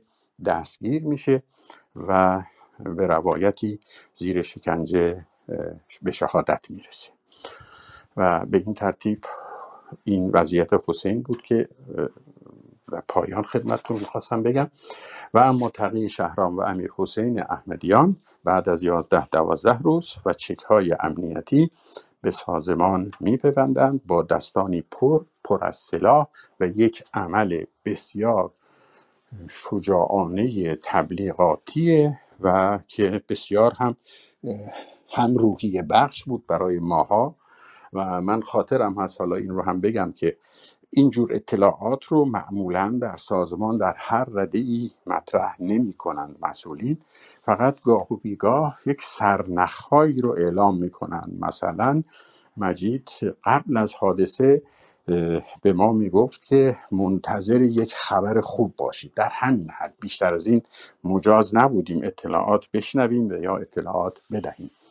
یعنی از همین ها من به یاد میارم که یک طرح کلی عملیاتی رو سازمان خبر داشت اما اجرای دقیق و روز و امکان مشخصش رو خود احمدیان همراه با زندانی ها تصمیم گرفته بودند و وقتی که به تهران می‌رسند تازه شروع میشه تماس اونها با سازمان.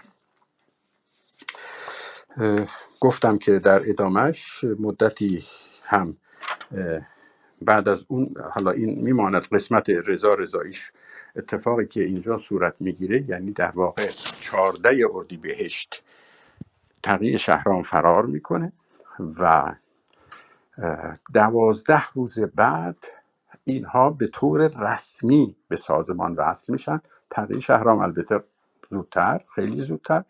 ولی امیر حسین دوازده بیست و ششم اردیبهشت به سازمان وصل میشه و اسلحه هایی که میاره یک شور و هیجانی در سازمان ایجاد می‌کنه. اطلاعیه شماره اطلاعیه سیاسی نظامی شماره 15 توسط سازمان صادر میشه که انشای رضا رضایی است و توضیح می‌دهد حوادثی رو که اتفاق افتاده و که جزئیات رو در حدی که در حد اطلاعیه هست توضیح میده و در بالای اطلاعیه سیاسی نظامی شماره 15 این آیه قرآن رو هم نوشته شده که اذا جاء نصر الله و الفتح و رأیت الناس یدخلون فی دین الله افواجا هنگامی که یاری خدا و خورشید پیروزی نمایان شد خواهید دید که خلقها چگونه دست دسته به راه حق رو می‌کنند این ترجمه فارسی اون رو هم بالاش نوشته شده. این اطلاعیه در واقع صادر میشه و همینجا یک توقف کوتاهی می‌کنم یادآوری می‌کنم که در جلسات پیش گفتیم که ورود نیروهای جوان غیر, تجم... غیر مجرب نظیر گروه حزب الله و دیگران و از دست رفت. بله؟ لحظه صدا قطع شد. اه، بفرمایید. یکی همزمان محمود شامخی که پیشتر به او اشاره کردیم از خارج آمده بود. با رضا رضایی در جنبندی هایی که نسبت به شرایط سال 51 و اوایل 52 داشتند طرح بازگشت فعال به درون جمعبندی و در واقع بازسازی تشکیلاتی سیاسی افراد و آموزش های سیاسی تشکیلاتی رو در دستور کار داشتند که این زیل عنوان تشکیل جمعهای بررسی و تصمیم بود که در بخش های مختلف افرادی رو انتخاب شده بودند اونهایی که مجموعا صلاحیت داشتند که جمع می شدن نظرات رو منعکس می کردن این جمع های بررسی تصمیم وظیفش این بود یعنی اساسا اون تشخیص اون مرحله تا قبل از فرار تغییر شهرام پایین کشیدن فتیله عملیات بود. قرار بود عملیات فتیلش پایین کشیده بشه تا ما به کار سازماندهی و آموزش کادرها و افراد جدیدی که وارد سازمان شدند بپردازیم. چون بی تجربگی بی در و پیکری و ولنگاری اونها بسیاری ضربات به ما زده بود و این زیل عنوان جمع های بررسی و تصمیم بود. فرار تقیه شهرام در فضای عاطفی اون سالها که اعدام مهدی رضایی چند وقت پیشش بوده و چنین روحیه‌ای که شما از زندان فرار کنی اسلحه بیاری به بالاترین کیفیت اسلحه ها برای یک چریک شهری یعنی اسلحه های روورور که واقعا ما برای یکیش لح لح می‌زدیم اون سالها و چه بسا برای خلع سلاح یک پاسبان چه خطرها می کردیم موفق یا عدم موفقیتش بحث دیگر است. یک دفعه ما با 20 قبض اسلحه و مقادیر زیادی فشنگ اصلی و یک بیسیم تعدادی دستبند پلیس و مهمتر از همه یک یار سازمانی و همراه با او افسر نگهبان زندان ساری. این روحی های همه ما رو بسیار بالا برد.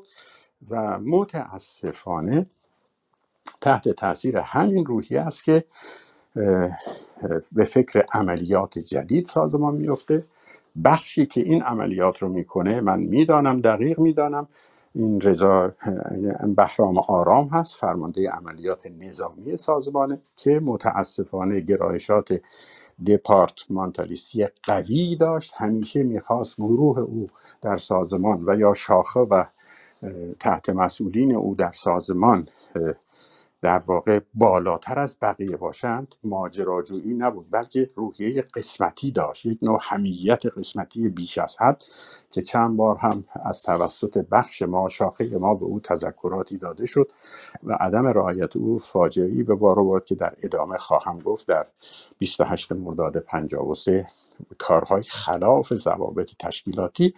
در اینجا هم فضای ناشی از اون هم رضا رو تحت تاثیر قرار میده و بهرام آرام طرح ترور سرهنگ لوئیس هاکینز نفر دوم مستشاری آمریکا رو این بار در دستور قرار دستور کار قرار میده و این کار با کمک همون اسلحه های مصادره شده صورت می‌گیره و سرهنگ هاکینز در این فاصله ترور میشه.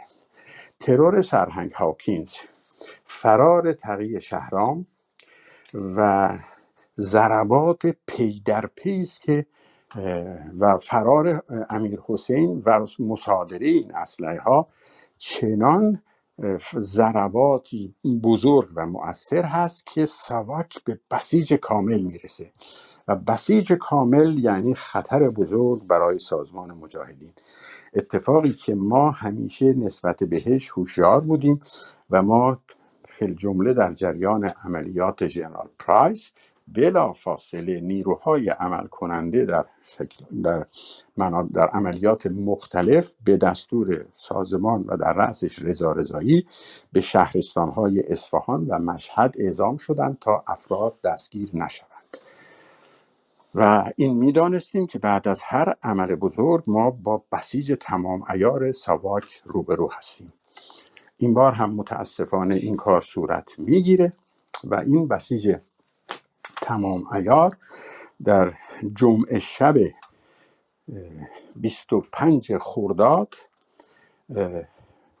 در اسنادی به دست ساواک می‌رسه.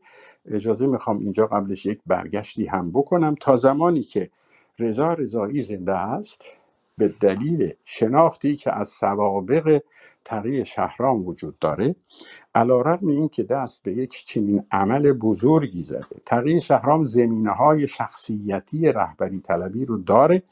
حالا با این کارش یک کار کارستانی هم کرده و در اون شرایط کسی به اون نقطه ضعفهاش توجه نمی‌کنه.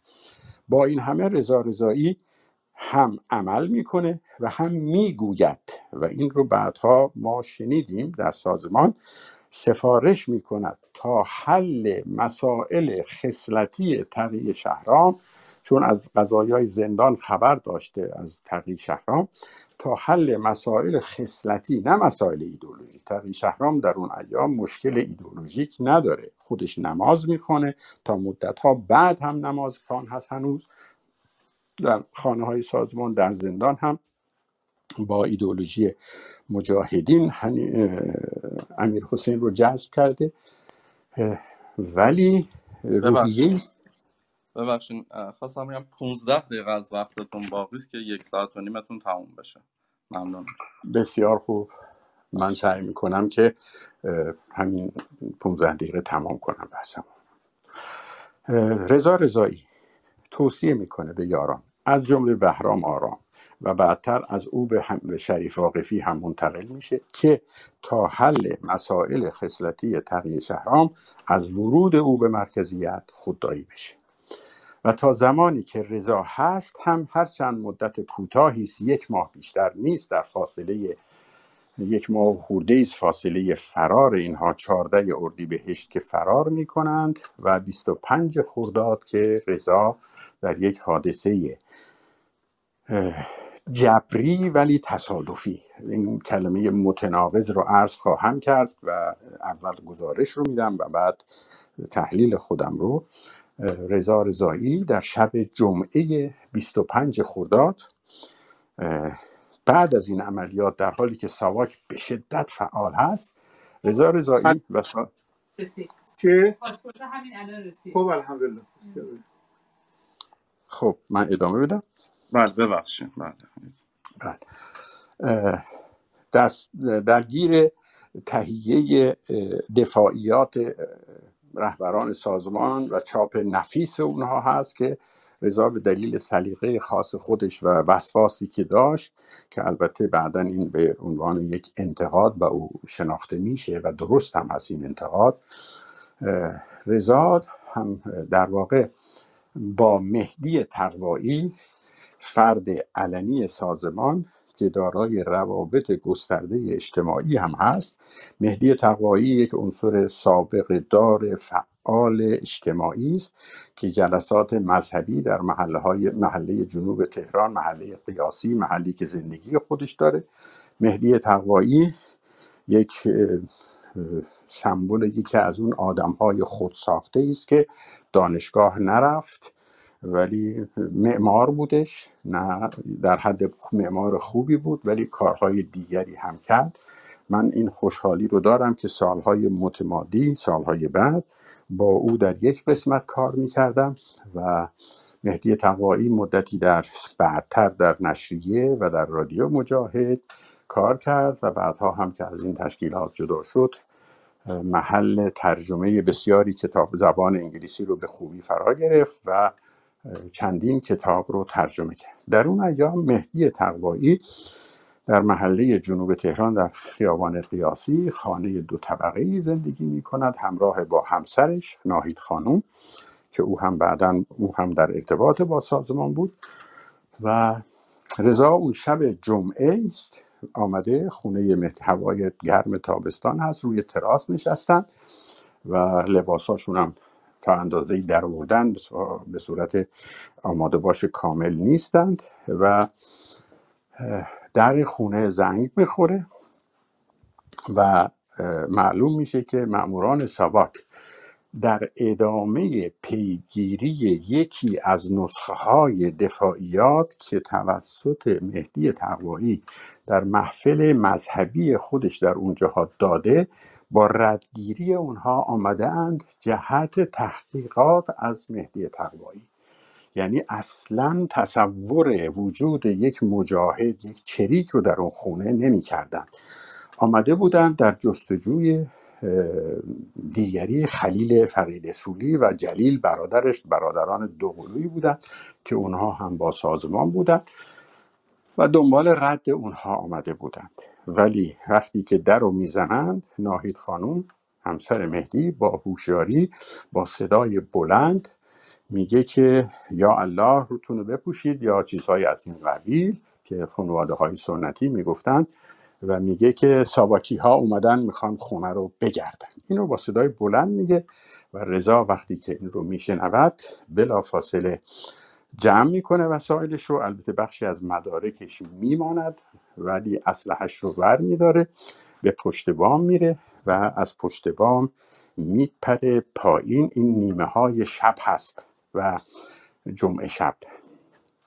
از پشت طبقه دوم یا سوم یک خونه به پایین میپره و پایین پریدن همان و شکستن پای او احتمالا قوزک یا قسمت های پاش باعث میشه که در حرکت دچار مشکل میشه.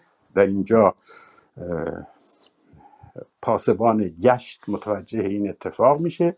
رضا با پاسبان گشت درگیر میشه و او رو زخمی می‌کنه. مأمورین ساواکی که به خانه مهدی آمدند با مراجعه به خانه و به هم ریختگی اوضاع و چیزهایی که اونجا مونده متوجه حضور یک چریک میشن در حالی که نمی‌دانستند کی هست و بیسیم به, سا... به کمیته مشترک و فرستادن نیرو و محاصره منطقه و رضا در درگیری بعد منطقه رو کاملا محاصره می‌کنن و رضا به این ترتیب به دو روایت بعد از مدتی درگیری یا با خنارنجک خودکشی می کند یا با تیر مأموران سواک کشته می شود و به این ترتیب داستان فرار تقی شهرام که یک پیروزی بزرگ بود برای جنبش مسلحانه اون روزها با ضربه رضا رضایی. در واقع شیرینیش گرفته میشه. و حالا تلخی های بعدتری هم در راه هست که در صحبت های بعدی به او خواهم پرداخت. نکته بسیار مهمی که می‌خوام اینجا فقط به عنوان قسمت پایانی صحبتم بگم این هستش که رضایی که از زندان ساواک فراری کرد فرار کرد و تا مدتی توانست سازمان رو رهبری کند با کشته شدن رضا در بیست و یه لحظه اجازه من بدید. در 25 خرداد در واقع یک دوره از سازمان به پایان می‌رسه و ما شاهد یک دوره دیگری هستیم که باید حتما در جلسات دیگر به او بپردازیم و این جالب هست فقط به نکته اشاره کنم که این تفاوت این دو دوره رو ما در رفتار و کردار و گفتار تقی شهرام که در فقدان رضا رضایی بلافاصله به مرکزیت وارد میشه و مرکزیت در بعد از رضا تبدیل میشه به تقی شهرام بهرام آرام و مجید شریف واقفی که مجید شریف واقفی در پی فقدان کاظم زلنوار معاون کاظم زلنوار بود به بعد از دستگیری کاظم زلنوار او به ارتقا پیدا کرده بود. اینجا از این تاریخ به بعد از 25 خرداد 1352 سازمان با مرکزیت این سه نفر اداره پیدا می‌کنه و برای جلوگیری از ضربات سازمان به سه شاخه مستقل قرار میشه تقسیم بشه. که سه شاخه ای که ارتباطات افقی دیگه نخواهند داشت و ارتباطات عمودی خواهند داشت. به این ترتیب هستش که در این مورد بعدا بیشتر صحبت می‌کنم و قصد داشتم شعری با صدای رضا با صدای خودش رو که نشان از فضای اون سال هاست و خطاب به مادر خودش حال گفته می شود خود او سروده این شعر رو یا اینکه دیگری سروده ولی رضا خوانده است یکی از یاران مجاهد و فضای اون سالها رو به خوبی نشون میده. این رو در پی دستگیری و شهادت و اعدام مهدی رضایی رضا طی یک نوار با صدای خودش برای مادرش میفرسه فقط برای درک شرایط اون زمان و تفکر و اندیشه‌ای که اون زمان بر سازمان حاکمه و به عنوان حسن ختام این صدا رو برای شما پخش می‌کنم.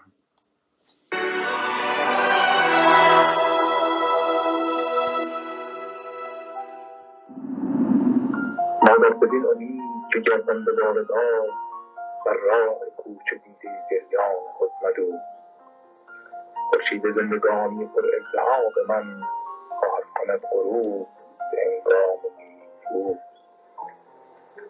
ایام کودکی که به لبهای خورد من اول سخن به آیه قرآن گذاشتی آن روز بذر مهر ضعیفان خلق را در جان من به بذر اندیشه کاشت. گفتی به من که راست خدا راه مرد او به مایه جهانت جهاد کن. مردان حق دلیه آزاد مردیاند خود را رها ز ظلم یار انقیاد کن. من پس به گرد خویش نگه کرده یافتم انبوه کودکان گرفتار درد را پوشانده با غبار قدمهای آدران از دیدگان رهگذران روی زرد دیدم چگونه کودک بیمار یک فقیر بر روی دست مادر خود تن سپرده مرد غلطید اشک مادر دندان خویش را از فرق اضطرار به لبهای خود فشرد دیدم که اهرمن به راه آورد مردمان پر می کند دهان بخارد گشوده را. از خون روستایی صحرای دوردست لبریز می کند همه شب جام داده. دیدم چگونه مردم محروم بی امید چشمان بی فروغ به آینده بستند. جز از میان خانه به تاراج می‌برد یاران به گوشه ای به تماشا نشستند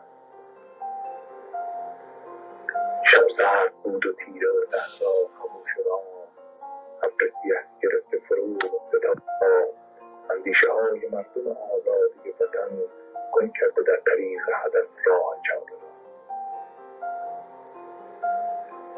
نغمه های پاک که آن هزار بار در گوش جان خسته اما حاضرات کرد.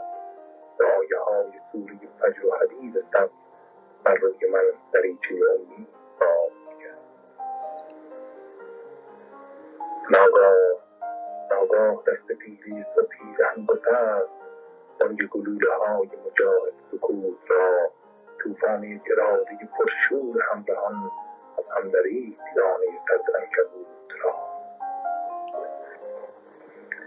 مادر مادر ببین که برد نخستین که کاشتی در جان من شکفته به هفت و جوان زد آن شعله ای که در دل من برفروختی از لوله سلاح من اکنون زبان زد مادر مادر سپاس آخرم اکنون قبول کن.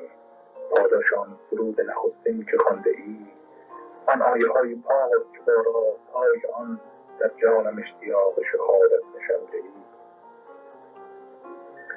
ای هموطن طریق تو تاریک بود من با خون خود چراغ رهت برفروختم دیدی تو راه می‌روی امروز با شتاب. من نیز مفتخر که در این راه سوختم امروز شعله های سپنگ و صدای بم افکنده ارتعاش بر اندام دشمنان. فردای انقلاب به دست مجاهدین نابود می شود به جهان نام دشمنان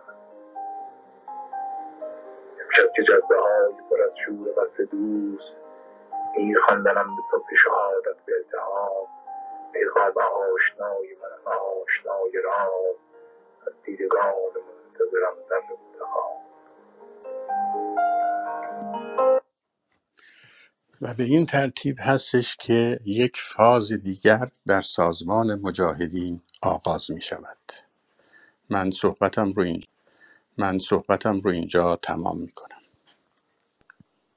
خب خیلی ممنون از بیان قیواتون و اینکه دقیقا یک ساعت و نیم شد از زمانی که صحبتاتون رو شروع کردین تا انتها و وقت شناسیتون تشکر می‌کنم. از جناب احسان دعوت می‌کنم اولین سوال رو بفرمایید. جناب آقای اه، سلام عرض می‌کنم خدمت همه. یک سوال این که آیا این راه یافتن تغییر شهرام به مرکزیت به این دلیل بود؟ در واقع به دلیل همون فرار از زندان بود و مثلا اینکه او در اون برهه به یک اسطوره تبدیل شده بود یا نه؟ دلایل دیگه ای داشت و اینکه در صحبتتون گفتین که به حال اون کاری که کرد در واقع در دفاعیات خودش خلاف دستور تشکیلاتی بود. آیا این باعث نشده بود که مثلا یک امتیاز منفی برای او محسوب بشه ولی به نوعی با فرار از زندان اون موضوع فراموش شده بود؟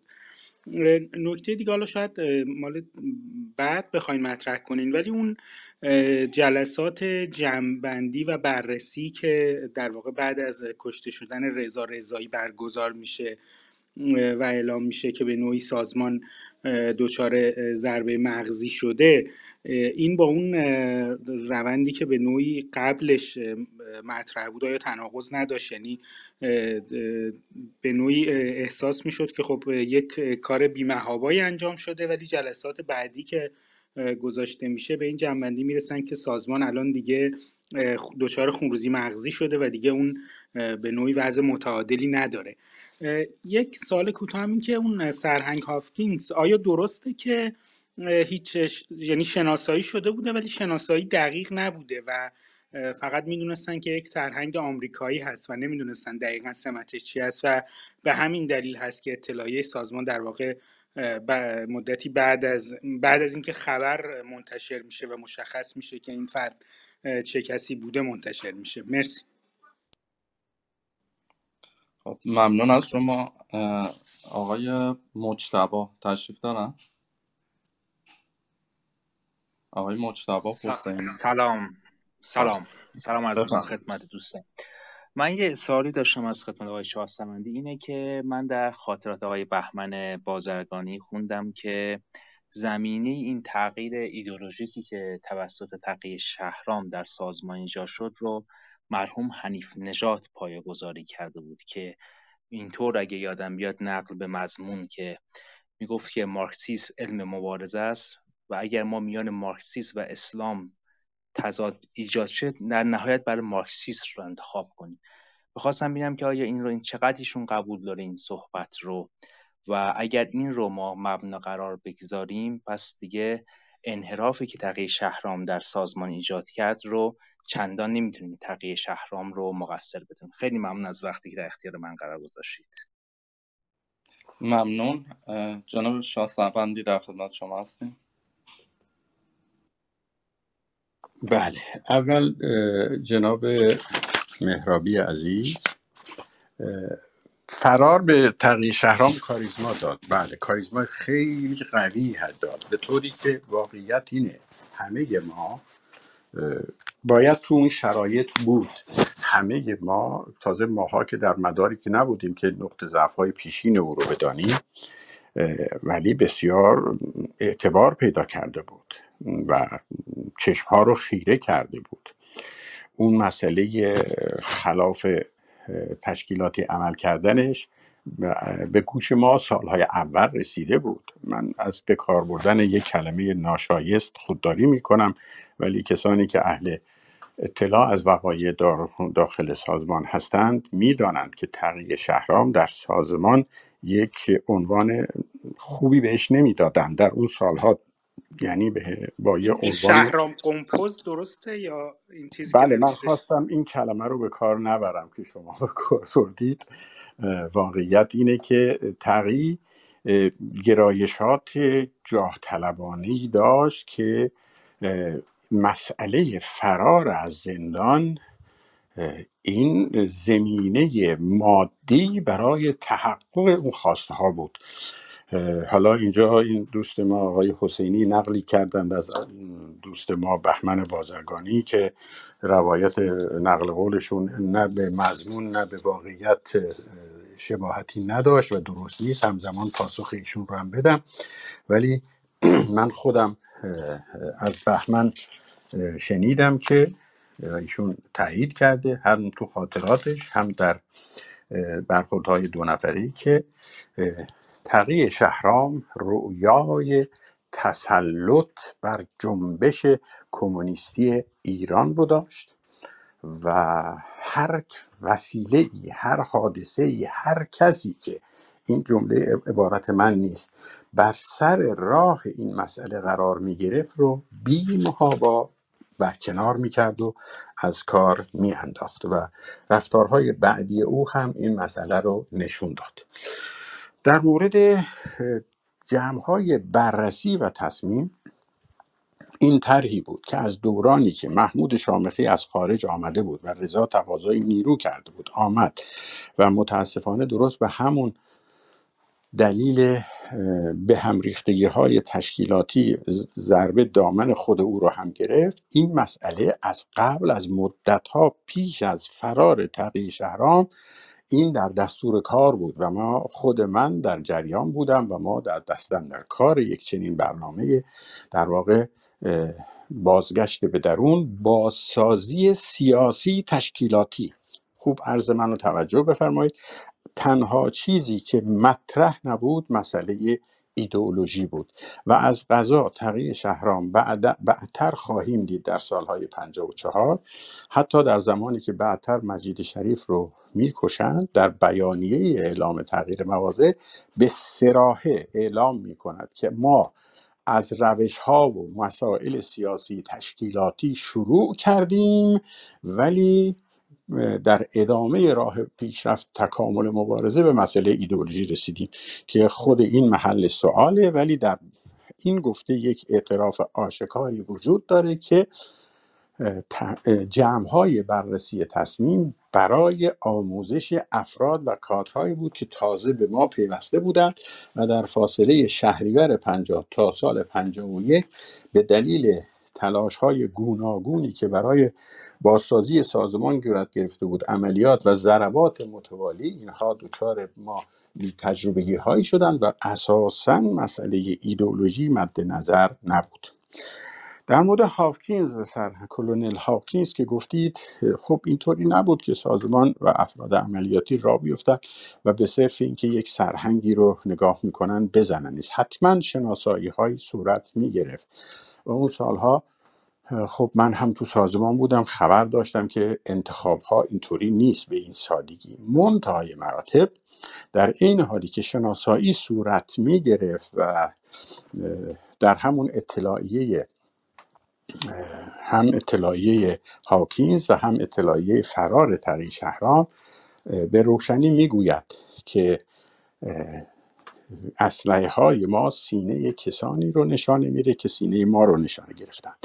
و از دید اون موقع سازمان مستشاران آمریکایی در واقع دشمنان مستقیم هستند. بنابراین در عین حالی که شناسایی صورت گرفته بود و می گرفت حتما صورت گرفته بود و می‌گرفت نمونش خود شناسایی جنرال پرایس بود.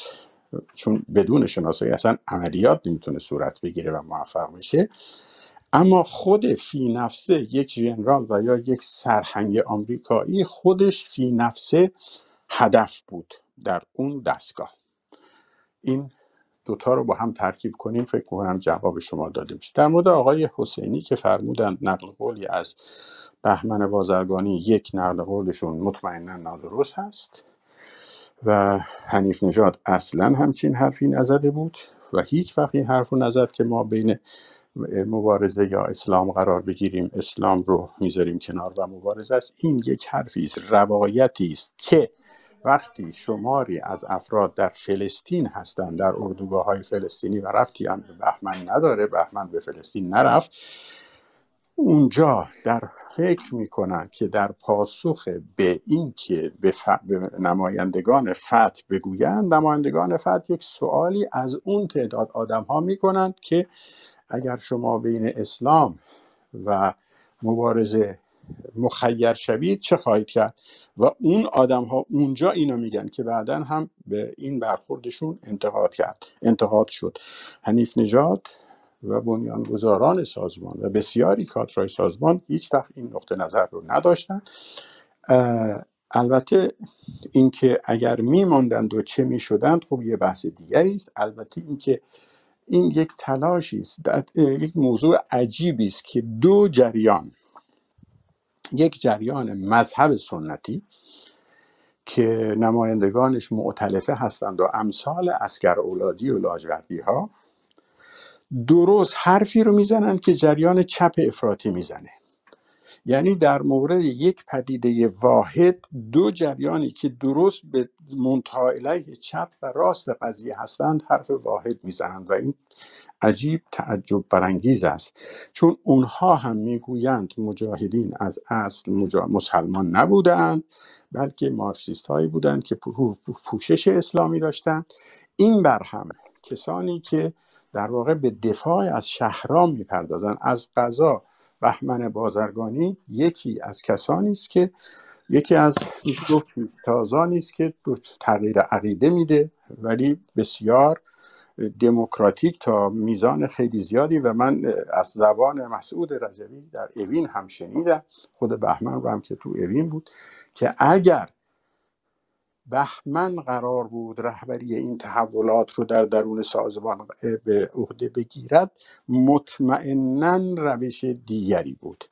و بهمن به هیچ وجه معتقد به این نبود که سازمان مجاهدین رو متلاشی بکنند و رهبریش رو غصب کنند و اون اتفاقاتی که حالا بعدا بهش می‌پردازیم.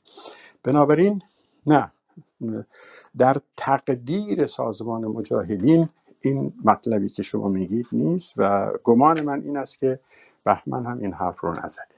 من تمام. بله ممنون. آقای مجید. آقای مجید. سلام وقتتون بخیر.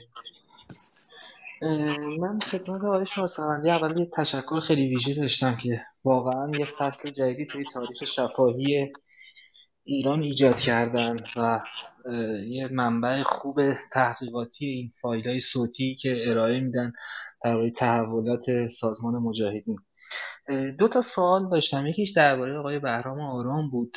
خیلی منابع درباره ایشون کمه. اگه امکانش هست حالا نمی‌دونم شاید تو جلسات بعدی ارائه بدین.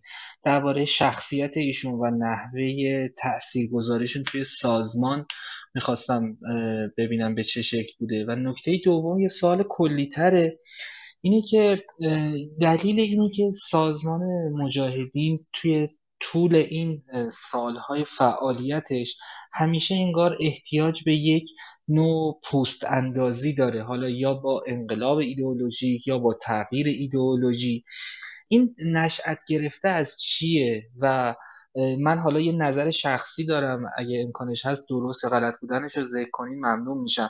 اینکه این سازمان یک طول عمر کوتاه مدتی داره نسبت به اتفاقات و انگار که این اتفاقات این باعث مرگ سازمان میشن توی زمانهای مختلف و باید دوباره متولد بشه و حالا هر دفعه مثلا مثل اینکه اشتباه اصلا متولد میشه و به جای اینکه یک طفل بهتری رشد کنه اون طفل هی باعث میشه که دیگه حالا رسته به این سازمان آقای رجوی ممنون از وقتی که من دادیم مرسی جناب بهروز ستوده.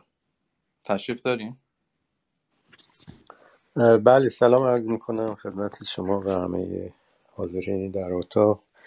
من سوال خاصی ندارم منتها چون دیدم اینجا جناب شاه سفندی و آقای تغییر رحمانی و دوستانی که ممکن است در صدد نگارش تاریخ واقعی مجاهدین خلق باشن. گفتم یک اطلاعات کوچکی در مورد تغییر شهرام و اون جریان انشعاب تاریخی. انشعاب یعنی تغییر ایدولوژی بدم.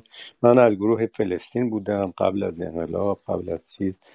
که تعدادی بودیم که فرار کردیم از دام ساواک و به عراق رفتیم. و اونجا چون دوستانمون پاک نژاد و سایرین دستگیر شده بودن از امکان رادیو بغداد برای افشای رژیم شاه و آزادی دوستانمون استفاده کردیم. در سال چهل و نه بود که من هواپیمایی که ربوده شده بود از دوبی گویا دوبی بودن این دوستان اولیه سازمان مجاهدین خلق در ارتباط با جنبش فلسطین رفت آمد داشتن. اینها دست به هر علتی نمی‌دونم توی مشکوک میشن بهشون. در دوبی و شیخ نشین ها و دستگیر میشن. اونجا می‌خوان اینها رو تحویل عراق ایران بدن که هواپیما و یه هواپیمای کوچک مسافر برای با محافظین و مامورات امنیتی سازمان امنیت می‌خواد اینا رو منتقل بکنه به ایران که هواپیما رو باید و در بغداد اون هواپیما میشونن در بغداد اینها هویت خودشون رو خوب اعلام نمی‌کنن و به عنوان کارگران ایرانی. چون بعد که من و دو سه نفر دیگر از ایرانیا رفتیم و در زندان پادگان الرشید بغداد با اینها ملاقات کردیم با این دوستان. اونجا اینها حزب بس به دولت عراق می‌خواست بفهمه که اینها کی هستن آیا سیاسی هستن یا نه. ما رفتیم ملاقات کردیم با این دوستان و شرایط خیلی بدی داشتن تحت فشار بودن. و نگفتن. جانم اگه خلاصه بفرمایید ممنون میشم. مرسی. بله نگفتن اینا هویت خودشون رو اعلام نکردن. بر صورت و ما هم اصرار داشتیم که یک نوع بفهمیم که سیاسی هستن اینا که متوجه نشدیم. بعدا از طریق آقای تراب حق شناس که دوست من هم بود اینها از طریق سازمان الفت از زندان رهایی پیدا کردن. جریان تغییر ایدئولوژی در سازمان مجاهدین من فکر می‌کنم که بزرگترین ضربه ای بود که به آینده ایران و مسیر انقلاب بعدی رو تغییر داد. به این ترتیب که ما اونجا شاهد بودیم که در اون سالها حتی اطرافی وقتی با ظهور سازمان مجاهدین حتی اطرافیان خمینی مثل همین آقای مثل محمد منتظری مثل سید محمود دایی و همین در 15 نفر طلبه ای که دور برش بودن همه طرفدار مجاهدین خلق بودن. و ما هم در بعد از اینکه اینها اعلام موضع کردن یکی از کارهای ما در رادیو وقدا در اون زمان تبلیغ این سازمان بود به طوری که امید آینده ایران بود این سازمان با همون گرایشات مذهبی که داشتن و اینا. ما فکر می‌کردیم که بسیار می‌تونن اینا چیز داشته باشن یعنی برای جنبش ایران. که متاسفانه اون جریان تغییر ایدئولوژی پیدا کرد و خود من شخصا از آقای تراب شخص شناس سوال کردم که این اعتراض کردیم ما اونجا به آقای تراب ایشون مسئله امنیتی مطرح کردن. گفتن که این یک جریان امنیتی بوده و به خاطر حفظ سازمان که ما این کار کردن و جریان قتل شریف واقعی به این خاطر اتفاق افتاده و بعد هم که ما متوجه شدیم و اینا دیدیم که از اساس دروغ میگن و و یک واقعا خیانت بزرگ بوده و احتمال زیاد من میدم که دست خود ساواک و دست حکومت شاه در این جریان چیز داشته و اینقدر پیگیر این جریان بودم که حتی من خودم هم به به طریقی وارد دادگاهش دقیق شهرام شدم که بفهمم که ماجرا چه بوده. که البته دادگاهی در کار نبود و اون جلسه اول تمام شد. ارزم تمام. خیلی ممنون. مرسی. استفاده کردیم از صحبتاتون ممنون. بیژن زنگنه. تشریف داریم؟ بله بله. در واقع خیلی ممنون. درود بر شهید رضا رضایی. و من فقط سوال دارم امروز. یکی این که فرمودین که حسین عزتی در واقع عضو ستاره سرخ بود. ما حالا اون عضویت یا نه ولی من برام هنوز این ستاره سرخ که بعد مثلا توی یکی از مطالبی که آقای اکبر معصوم بیگی به عنوان یاد ایام نوشته بود نوشته بودن که نابدل هم عضو این گروه بوده و در واقع به یک نحوی این از گروه جنگل به گروه شهر چریکای فدایی. من این واقعا هنوز برام خیلی مبهمه اگر که ممکنه یه مقداری در مورد این گروه ستاره سرخ توضیح بفرمایین. قسمت دوم سوالم در مورد خانم دکتر سیمین صالحی که شما فرمودین ایشون کاپل بهرام آرام بودن. بعد من در یادم میاد که اون موقع ها در واقع وقتی که ایشون دخترشون به دنیا آمد که اسمش سپیده سهر بود. خیلی اثر خیلی زیادی در جنبش اون زمان و چیز داشتن. بنابراین من می‌خوام اگر که ممکنه یه مقداری توضیح بدین که ایشون همسرانشان کی بودن چطور؟ خود سرنوشت خود خانم دکتر سیمین صالحی چیه؟ و در واقع سرنوشت دختر ایشون سپیده سهر چی شده؟ یعنی چی کار می‌کنن اگر تا اونجی که اطلاع دارین بعد یک سوال دیگر هم دارم. من یک همکلاسی داشتیم تو همون سال اول مهندسی شیمی در دانشگاه صنعتی آریامر. ایشون دانشجوی دانشکده افسری بود که دانشگاه در واقع می آمد و ایشون هم از اهل آذربایجان بود. ولی بعد در زمان در واقع میشه گفت که هایجک هواپیماها ما شنیدیم که ایشون بوده. الان هیچ نه اسم ایشون یادم هست نه یعنی در واقع دانشجوی دانشکده افسری که در دانشگاه صنعتی آریامر کار می‌کرد و عضو اون جزء کسانی که هواپیما در واقع رو بوده بودن هست یا نیست و چطوره؟ ممنون هیچ چیزی یادم نیست. فقط خیلی ممنون اگر توضیح بفرمایید. بله ممنون. جناب شاه سوان در خدمت. خیلی بسیار خوب. در مورد جناب مجید در مورد بهرام آرام نحوه تاثیرگذاریش و اشاره کنم که پیشتر من یک کمی در مورد بهرام آرام در جلسات پیشین صحبت کردم. بهرام آرام رو من از نزدیک می شناختم از حال 1348 هنگامی که من پیک شیراز تهران بودم با او در ارتباط بودم.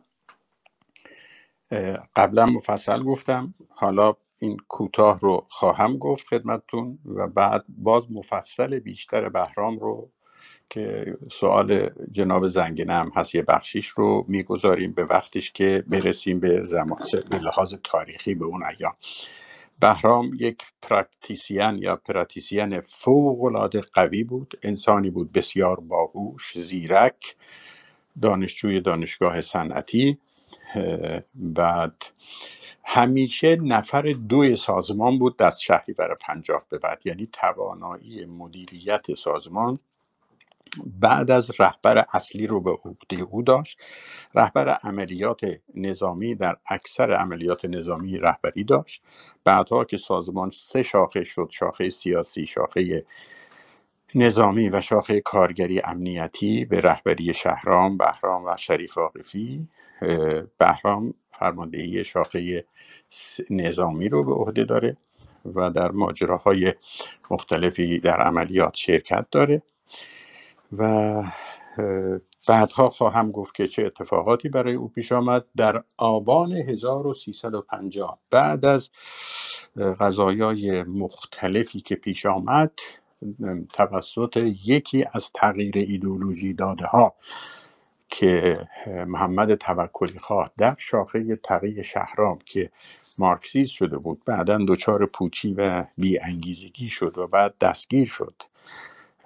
و با نام تشکیلاتی فر... با نام مستعار فردوس به خدمت ساواک درآمد. حتی تا بعد از کشته شدن این در خیابان با اکیپ ها گشت می‌زد بهرام رو شناسایی کرد و بهرام در یک درگیری چند مرحله ای کشته شد. داستان زندگی بهرام رو من بعدا بیشتر خواهم گفت.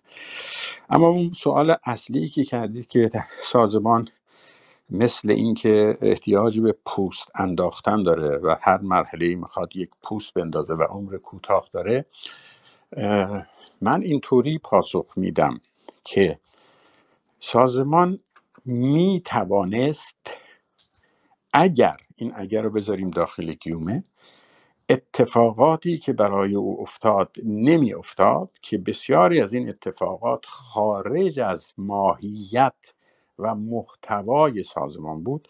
وقتی صحبت از ماهیت می کنم به اون عنصر اصلی پدیده اشاره می کنم اگر محتوا شامل عناصر تشکیل دهنده درونی یک پدیده هست ماهیت ایدنتیتیت و هویت اون نقطه اصلی و هسته اصلی یک سازمان رو یا یک پدیده رو تشکیل میده. مجاهدین در ماهیت در اصلی ترین و هسته ای ترین موجود توضیحات خودشون نیروهای مبارز مذهبی بودند که نگاه علمی به مسائل مارکسیسم داشتند. یعنی برعکس تبلیغاتی که شاه می کرد و حتی در خاطرات علم می‌پرسه. هر از گاهی میگه به دکتر حسین نصر بگویید این بحث درباره مارکسیست های اسلامی چه شد؟ خودش سخت دنبال می‌کنه.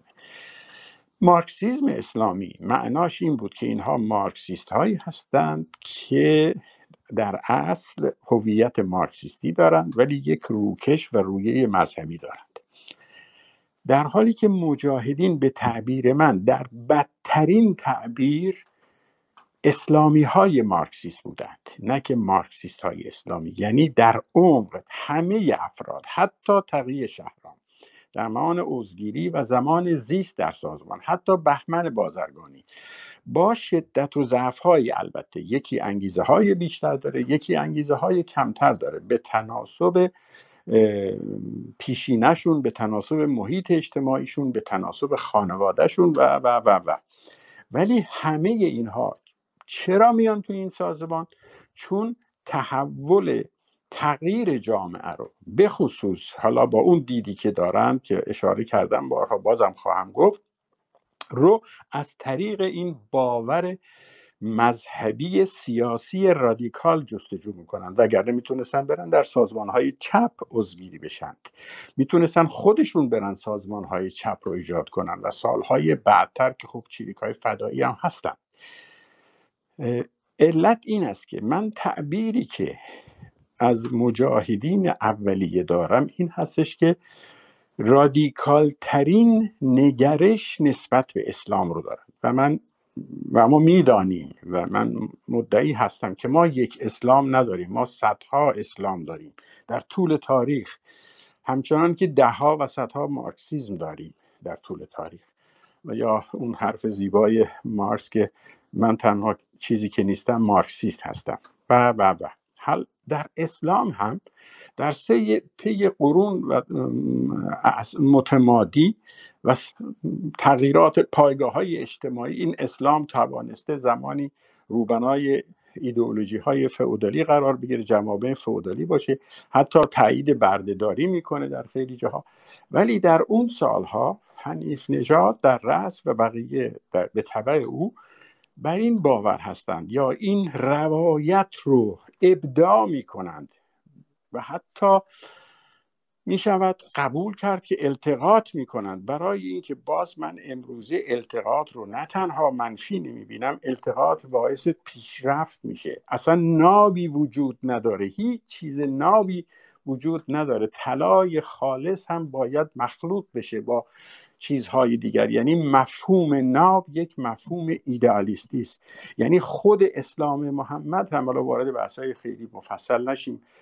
گرفته شده از پیشینیانشون است. مارکسیزم هم گرفته شده از فویرباخ و هگل هست یا ترکیب از اون دو هست و, و, و اون مسل اون مخروطی رو که به سر بوده به قاعده بگذارند یا غیر ذالک اصلا بشر در حرکت خودش ترکیب می‌کنه چیزهای مختلف رو. و این ترکیب حتی من می‌توانم بپذیرم که اگر مجاهدین ادامه حیات می‌دادند چه بسا یک نحله از نحله های اسلامی می شدند صدها و شاید چند صد نحله اسلامی وجود داریم. هنوز هم به حیات خودشون ادامه میدن و اون هم می توانست به این نحله تبدیل شود. اشتباه یا در واقع مشکل بزرگ مجاهدین یک وظیفه مضاعف چندگانه بود که این مجبور می‌شد به تعبیر من و به بیان شما طول عمر کوتاه به تعبیر من پوست انداختن. یعنی مسئولیت چندگانه ای مجاهدین بر دوش خودشون داشتند. و این مسئولیت ها که یک مبارزه انقلابی مسلحانه برای براندازی حکومت پهلوی. از اون طرف ایجاد یک نگرش جدید مذهبی. از اون جهت نوشتن کتاب های شنا... یعنی در واقع ایجاد و توسعه یک نوع نگرش جدید به اسلام. اینها کار واقعا به این سادگی نیست. امروزه می‌دانیم و من به سراحت گفتم که این باری بوده است. بسیار بسیار سنگینتر از توان شانه های رهبران اولیه. یعنی مشکل بزرگ در واقع یک سهل و ممتنعی بوده. یا باید کار فرهنگی رو در پیش می گرفتند و شبکه سازی های اجتماعی یا باید مبارزه مسلحانه. و اینها همه با هم تناقض داشت. اون هم مبارزه مسلحانه چریک شهری. به عنوان کسی که درگیر بوده خدمتتون میگم عمر چریک. گفته می‌شد شش ماست من به شما میگم عمر چریک به ثانیه ها وصل بود. برعکس چریک روستایی که می توانست در مناطق آزاد شده حرکت کنه نظیر کوبا، نظیر ویتنام، نظیر چین و حتی نظیر حزب دموکرات کردستان خودمان و کومله در ایران که من اونجا هم بودم چریک شهری زیست در شهرها یعنی درست بغل گوش خود اون حاکمیت کاف اولین اشتباه آخرین اشتباه خواهد بود و ثانیه ها تعیین کننده هستند که زودتر یا دیرتر از یک محلی رد بشی و ضربه بخوری یا نخوری. این البته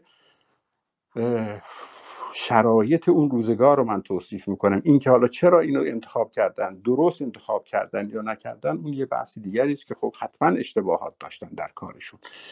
این اون مجموعه است که سازمان یه تعبیری دارد تراب حقشناس به درستی میگه سازمان همه چیز ما بود و این درست میگه. یعنی اینکه یک فدایی وقتی که مشی مسلحانه رو رد می‌کنه می‌تونه کماکان مارکسیست بماند. ولی فدایی نباشد یا چریک فدایی نباشد.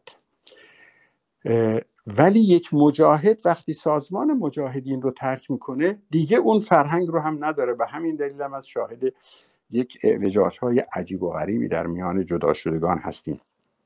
برای اینکه فرد مجاهد اعتقاد و ایدئولوژی رو از درون تشکیلات خودش می‌گیره. یعنی خودش سازنده یک نحله هست و این نحله فرصت حیات پیدا نکرد. تا قبل از انقلاب.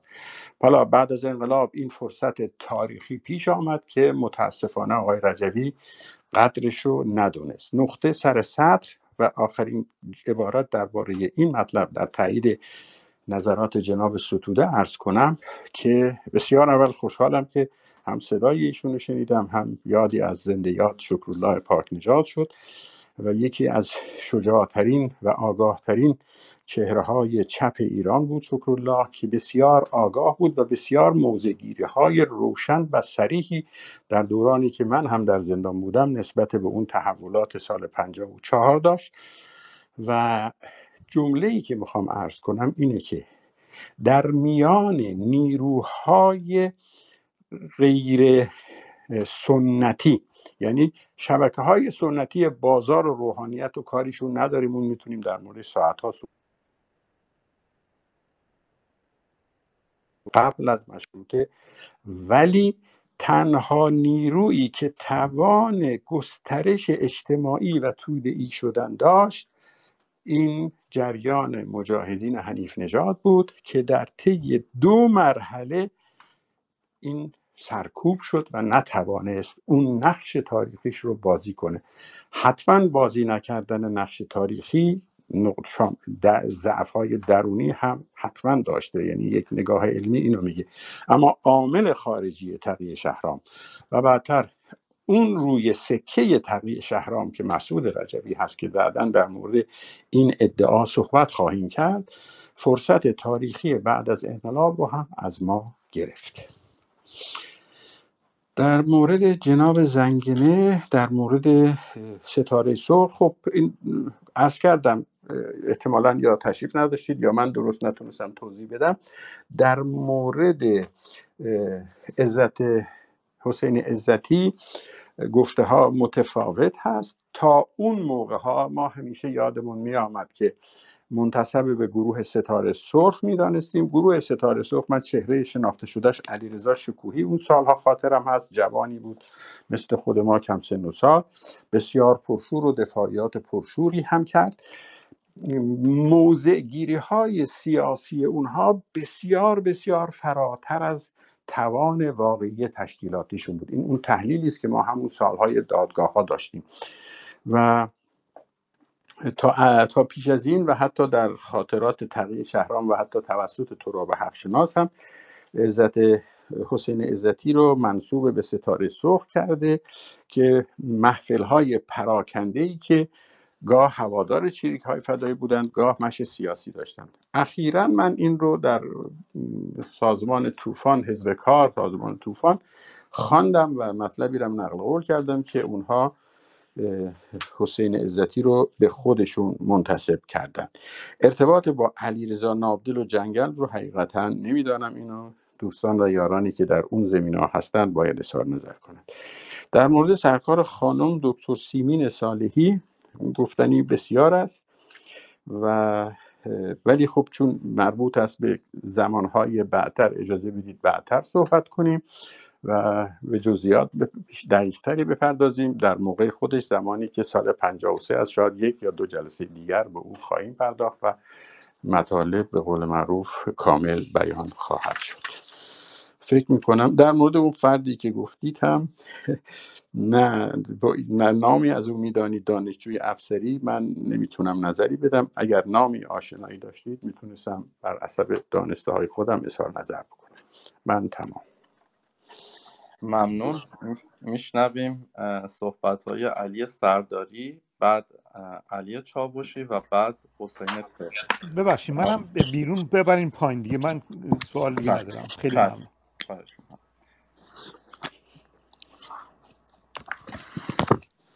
جناب جناب سرداری.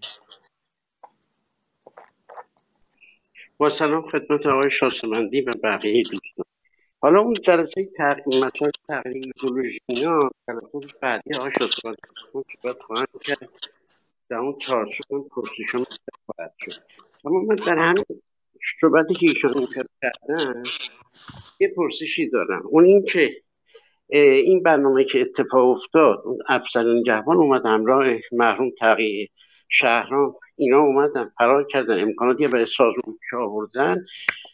آوردن سازمان به سرعت از این امکانات استفاده کرد چون این برنامه را که سازمان نریخته بود.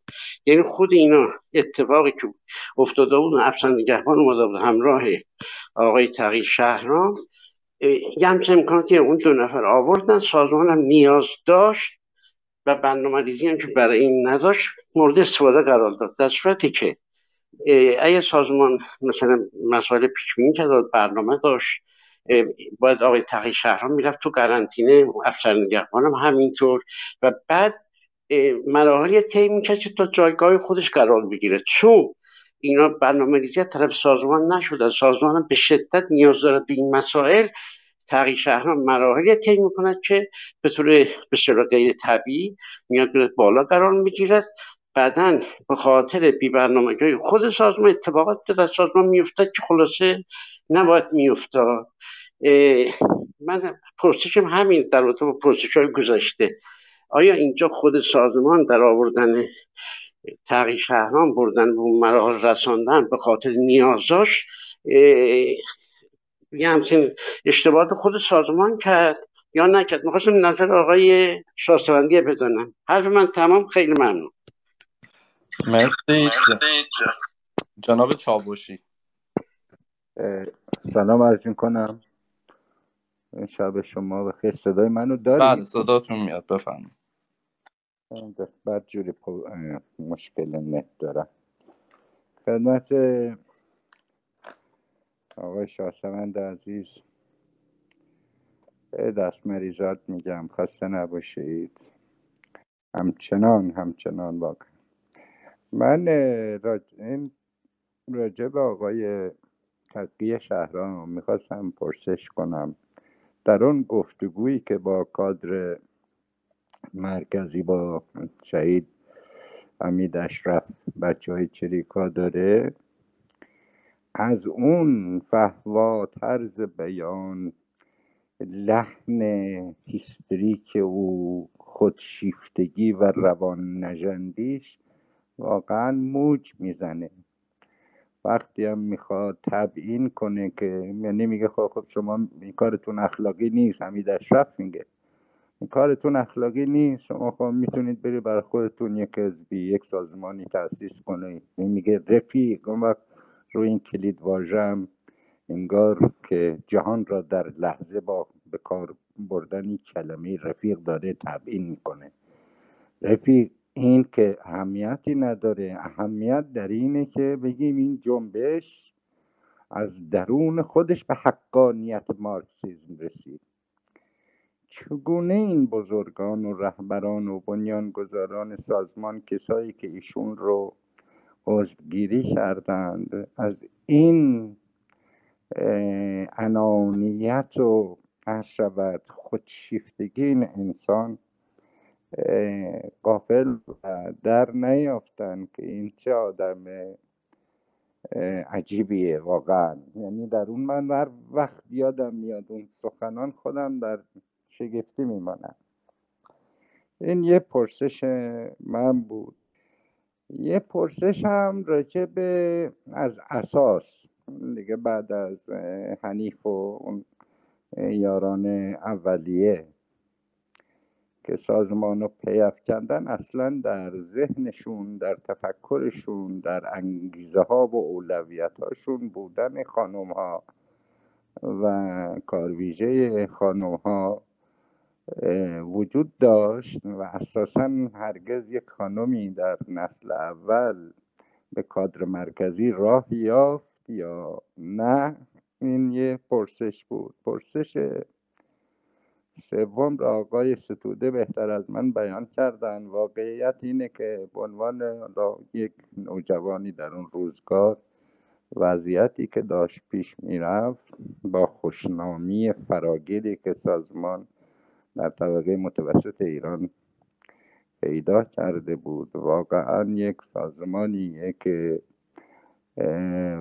مانیفستی برنامه هایی که پی می گرفت یک مسلمان و مترقی و زمان آگاه کاملا در مضمون و میراث تاریخی انقلاب مشروطه و جریان جنبش ملی نفت را اگر اگر این رخداد تلخ و شوم رخ نمی‌داد به یقین رهبری و محوریت انقلاب هفت به وجه اخیرش حتما پدیدار نمیگشت. و خب یه افسوسی راجع به گذشته اما یک حسرت راجع به آینده هم هست و به نظر من هرچی این واکاوی و لایه های پیدا و پنهانش مورد کنکاش قرار بگیره نسبت به آینده هم اهمیت داره. من در این خصوص می‌خواستم این دقدقه خودم رو با شما در میان بگذارم. یه پرسشی هم آقای شاهسوان از دارم نسل پسین دهه چهل و آغازین دهه پنجاه یعنی جوانان اون روزگار. مسلمان و مترقی واقعیتیه که یک رقابتی در اون جوش نه دیکته شده هویتی نه ارتجاعی و دعوا بر سر مثلا نگاه های سنتی ها و جریانات واپسگرا. در بین همه وجود داشت که مارکسیست ها رقیب ما هستند و یک گلگی بلکه حتی تا مرز خصومت, خصومت هم در ذهنیت ها پویه می‌کرد راجع به کنش مارکسیسا در قضیه حزب توده در جنبش نفت و رفتار خود هم مارکسیسای روسیه با میرزا کوچک خان و جریان احسان الله خان چگونه سازمان این گونه خودش را کاملت الوداد از آغاز با چپها قرین و همسو میانگاش و می‌خواستم در ذهنیت شما در خلوت خودتون این نگاهی که من احساس می‌کردم از دوستانم از پیرامونیانم از رفقام و فکر می‌کنم شاید اینجور فکر می‌کنم عمومیت داشت چطور در بچه های سازمان هیچ حساسیتی نه حساسیت کور نه نفرت به اون شکل آنتاگونیستیش. چطور بچه ها با این افق و آغوش باز فقط پذیرنده و منفعل بودن در مقابل مارکسیستا؟ این را هم می‌خواستم. راجع به ماجرای کردستان هم که من پرسش اساسی دارم می‌گذارم. طبیعتا وقتی شما رسیدید به اون مرحله انشالله و دیگه پرسش خاصی پرسش زیاد دارم مجال ندارم. بله پای... به پایان می‌برم و همینطور تشنه شنیدن هست. میمانم. متشکر ممنون از شما. جناب حسین ت. در خدمتتون هست حسین ت تشریف داریم خب ظاهرا نیستن. سید زیاء خلیلی. آقا مرزا من عذرخواهی می‌کنم. یک ثانیه به من مجال بده. من می‌خواستم راجع به روابط و ارتباطات با خانم ها در خونه های تیمی در زندگی مخفی و به هر صورت به عنوان عنصر مسلمان و محدودیت ها و محضوریت ها آیا سازمان یه پلتفرم مشخصی داشت در این رابطه؟ این رو هم بفرمایید. مرسی. جناب حسین فکر کنم هستین. اگر لطف کنین میکروفونتون رو باز کنین در خدمتتون هست بفرمایید. جناب حسین میکروفونتون بازه ولی من صداتون رو ندارم. خب حالا تا می... فکر کنم مشکلی دارم تا مشکلشون حل بشه. جناب زیا زیا خلیلی. بفرمایید.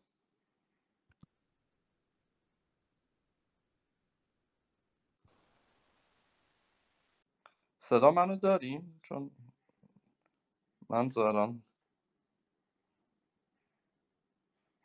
جناب زیا تشریف داریم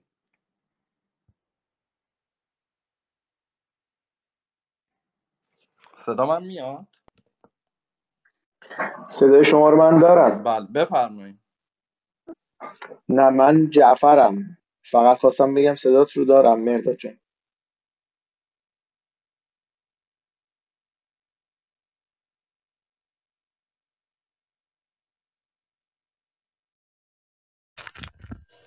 صدای من می‌رسه؟ صدای من می‌رسه؟ بله زیای خلیلی صدای شما رو داریم بفهم مرسی متشکر خدمتون که ارز کنم من یه دو تا سوال دارم سوالای مربوط به این جلسه یه سوال مربوط به این جلسه نیست. خدمتون که ارز کنم آقای شاسوندی آیا مثلا تا الان به صورت ویژه به این جریان تغییر شهرام و تصمیماتی که در اون زمان گرفته شد منهای اون تصفیه های خونین داخلی سازمان که براشون درکش کردید اینکه تصمیم هایی که به ترورها گرفته شد. ببینید اه، ترور رو نمی‌خوام تو concept امروز ببینیم ها. یعنی امروز که کلا یه امر مذموم ناپسند و غیر قابل هضم هست ترور فیزیکی. می‌خوام بریم تو همون دهه پنجاه از همون منظر نگاه کنیم.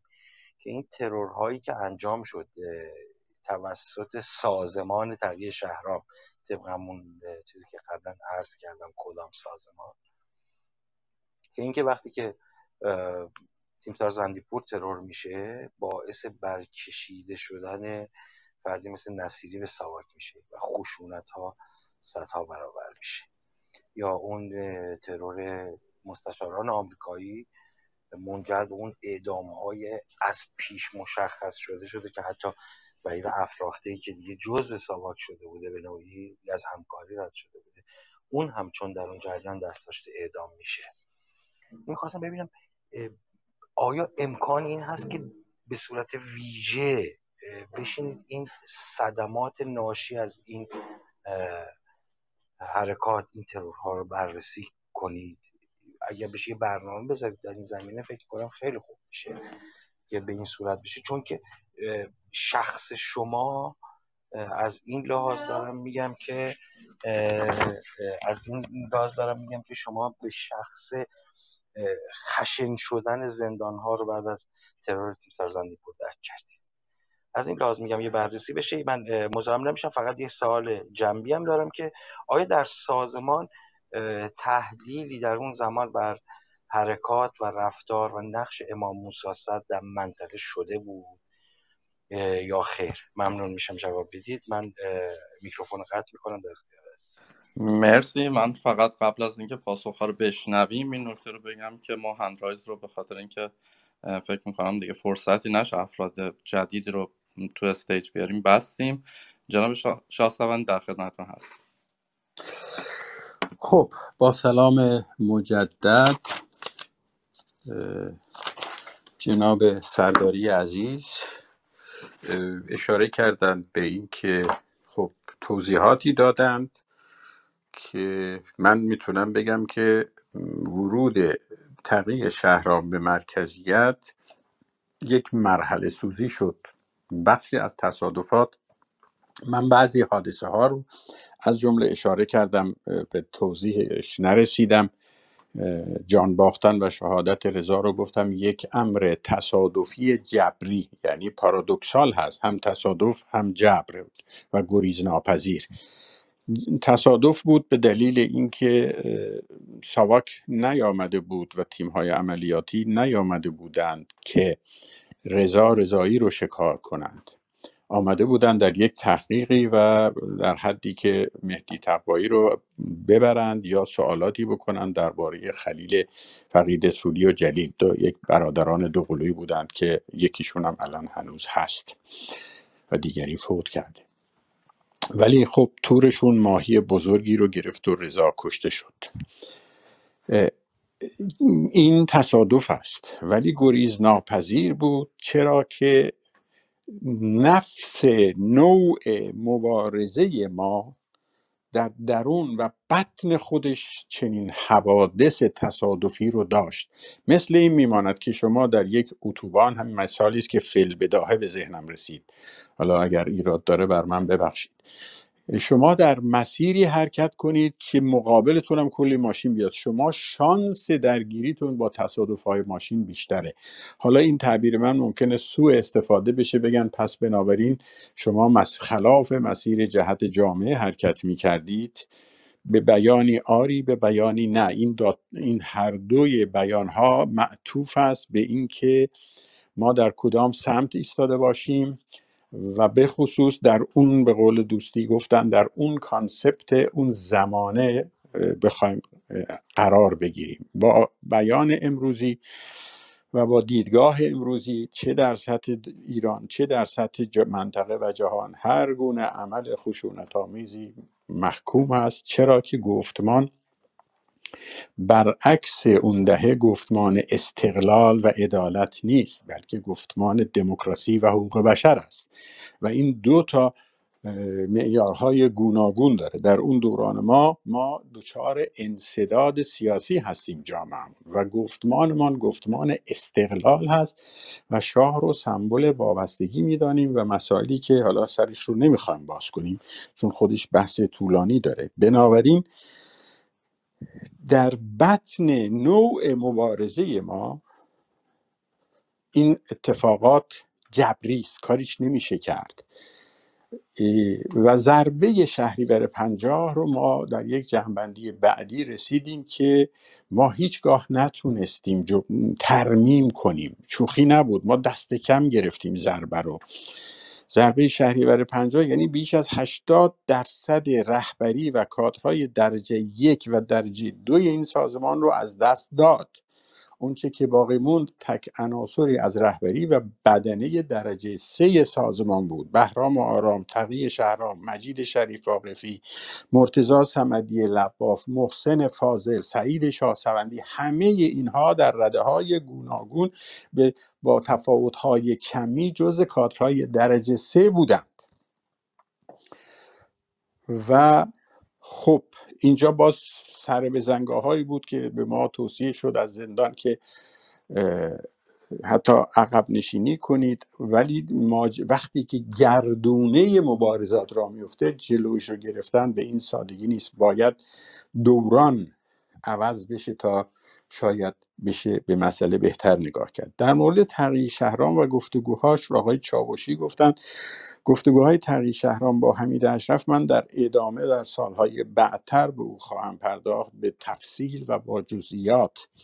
و یکی از زیباترین موزگیری ها رو زنده یاد حمید اشرف داره و اونجا حتی با دید مارکسیستی و تحلیل طبقاتی که دعوای ما هم با تقی شهرام همین بود ما نه امکانات می‌خواستیم ما هیچ چیزی از اون نمی‌خواستیم. ما پذیرفته بودیم که همه سازمان رو هم ببرند. نام سازمان از آن ماست و مدارک آموزشی و تعلیماتی سازمان. و این گرایشی بود که من جمله بهمن بازرگانی رو یک بار دیگر تکرار می کنم او نوشته است در یک جمله بگویم که شهرام خواب رهبری جنبش مسلحانه کمونیستی ایران را می‌دید و هر چیزی را که مانع وصول به آن بود با خشونت تمام سرکوب می‌کرد. پایان نقل قول.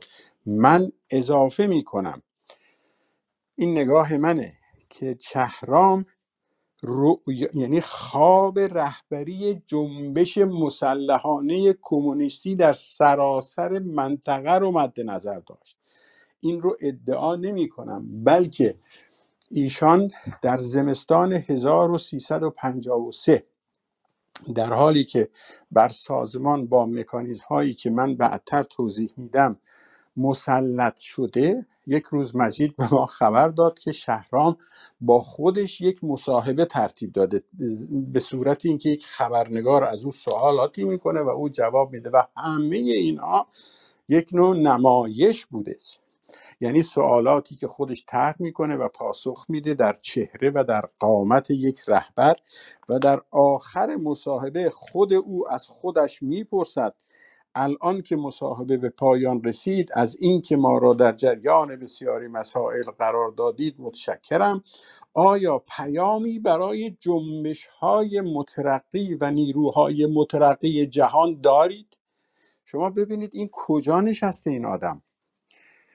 یعنی پیام برای جنبش های مبارزاتی منطقه که فلسطین رو هم شامل می شود و ایشون پیام میده و آخر پیامش که صفحه آخر کتاب خاطرات فرارش هست آخرش هم نقل قولی می‌کنه میره در جایگاه چگوارا میشیند. این صفحه آخر کتابش هست. من در پایان می‌توانم با الهام از انقلابی بزرگ چگوارا بگویم. رفقا و برادران ما تحت سلطه یک امپریالیزم و ما در همه تحت سلطه یک امپریالیزم و یک دشمن قرار داریم. دشمنی که امروز در ویتنام کشتار می کند در فلسطین کشتار می کند همان دشمن ماست. بیایید یک دو سه چند ویتنام دیگر بپا کنیم. یعنی تقیه شهرام در زمستان 1353 در یک نمایش مصاحبه با خودش در جایگاه چگوارا میشینه و کمی بعدتر این جایگاه به لنین انقلاب ایران ارتقا پیدا می‌کنه. و حالا خواهیم رسید در گفتگوهایی که ما با او داشتیم همراه با شریف که او خودش رو نماینده اصیل جریان مارکسیستی در ایران می‌داند. معتقد بود که فدایی ها در جریان عمل به مارکسیسم نرسیدند. اونها کتاب خوندند و مارکسیست شدند و ما هستیم که در جریان اینجا ما رو بذارید تو گیومه یعنی خودش. در جریان عمل به مارکسیسم رسیده ایم و در واقع در یک کلام خدمتتون بگم. من این رو بارها گفتم. یک جزوه می نوشت که در جلسات بعدی به تفصیل به او بحث خواهیم کرد. عنوانش این بود پرچم مبارزه ایدئولوژیک را برافراشته تر سازیم. این جزوه در آذر 1353 در سازمان پخش شد. اعلام مارکسیست شدن در درون سازمان بود و داستانهایی که بعدش ما شروع کردیم به مقاومت. و بعد از او ما در روابط خودمون تقیه شهرام رو به عنوان پرچمدار خطاب می کردیم شریف آقفی همیشه او رو حتی عبا داشت که نامش رو بگه به خاطر اینکه اطلاعاتش رو محفوظ نگه داریم. با وجود که می‌دانستیم کی هست. ولی واقعیت اینه که تقیه شهرام احساس می کرد که کشف بزرگی کرده. در طی 150 سال جامعه ایران فکر می‌کرد او تازه همه مسائل رو کشف کرده. مارکسیز رو او کشف کرده. یعنی یک احساس عجیبی داشت. او که من بارها گفتم که او پرچمداری بود که نه کاشف بود و نه فروتن. و همین بلای بزرگی بر سر جامعه و روند تکامل مبارزاتی جامعه ما آورد که بخشی از اون رو جناب ستوده هم صحبت کردند. و توضیحات بیشتر رو ازتون خواهش می‌کنم. اجازه بدید به تفصیل قال و مقال ها و درگیری هایی که ما مجید شریف عاقفی من و سمدیه با او داشتیم رو و به نهایتا کشتن ما انجامید رو در جلسات بعدتر بگیم. اجازه بدید ببینم. ترورها اجازه بدید قسمت سوالات رو نگاه کن.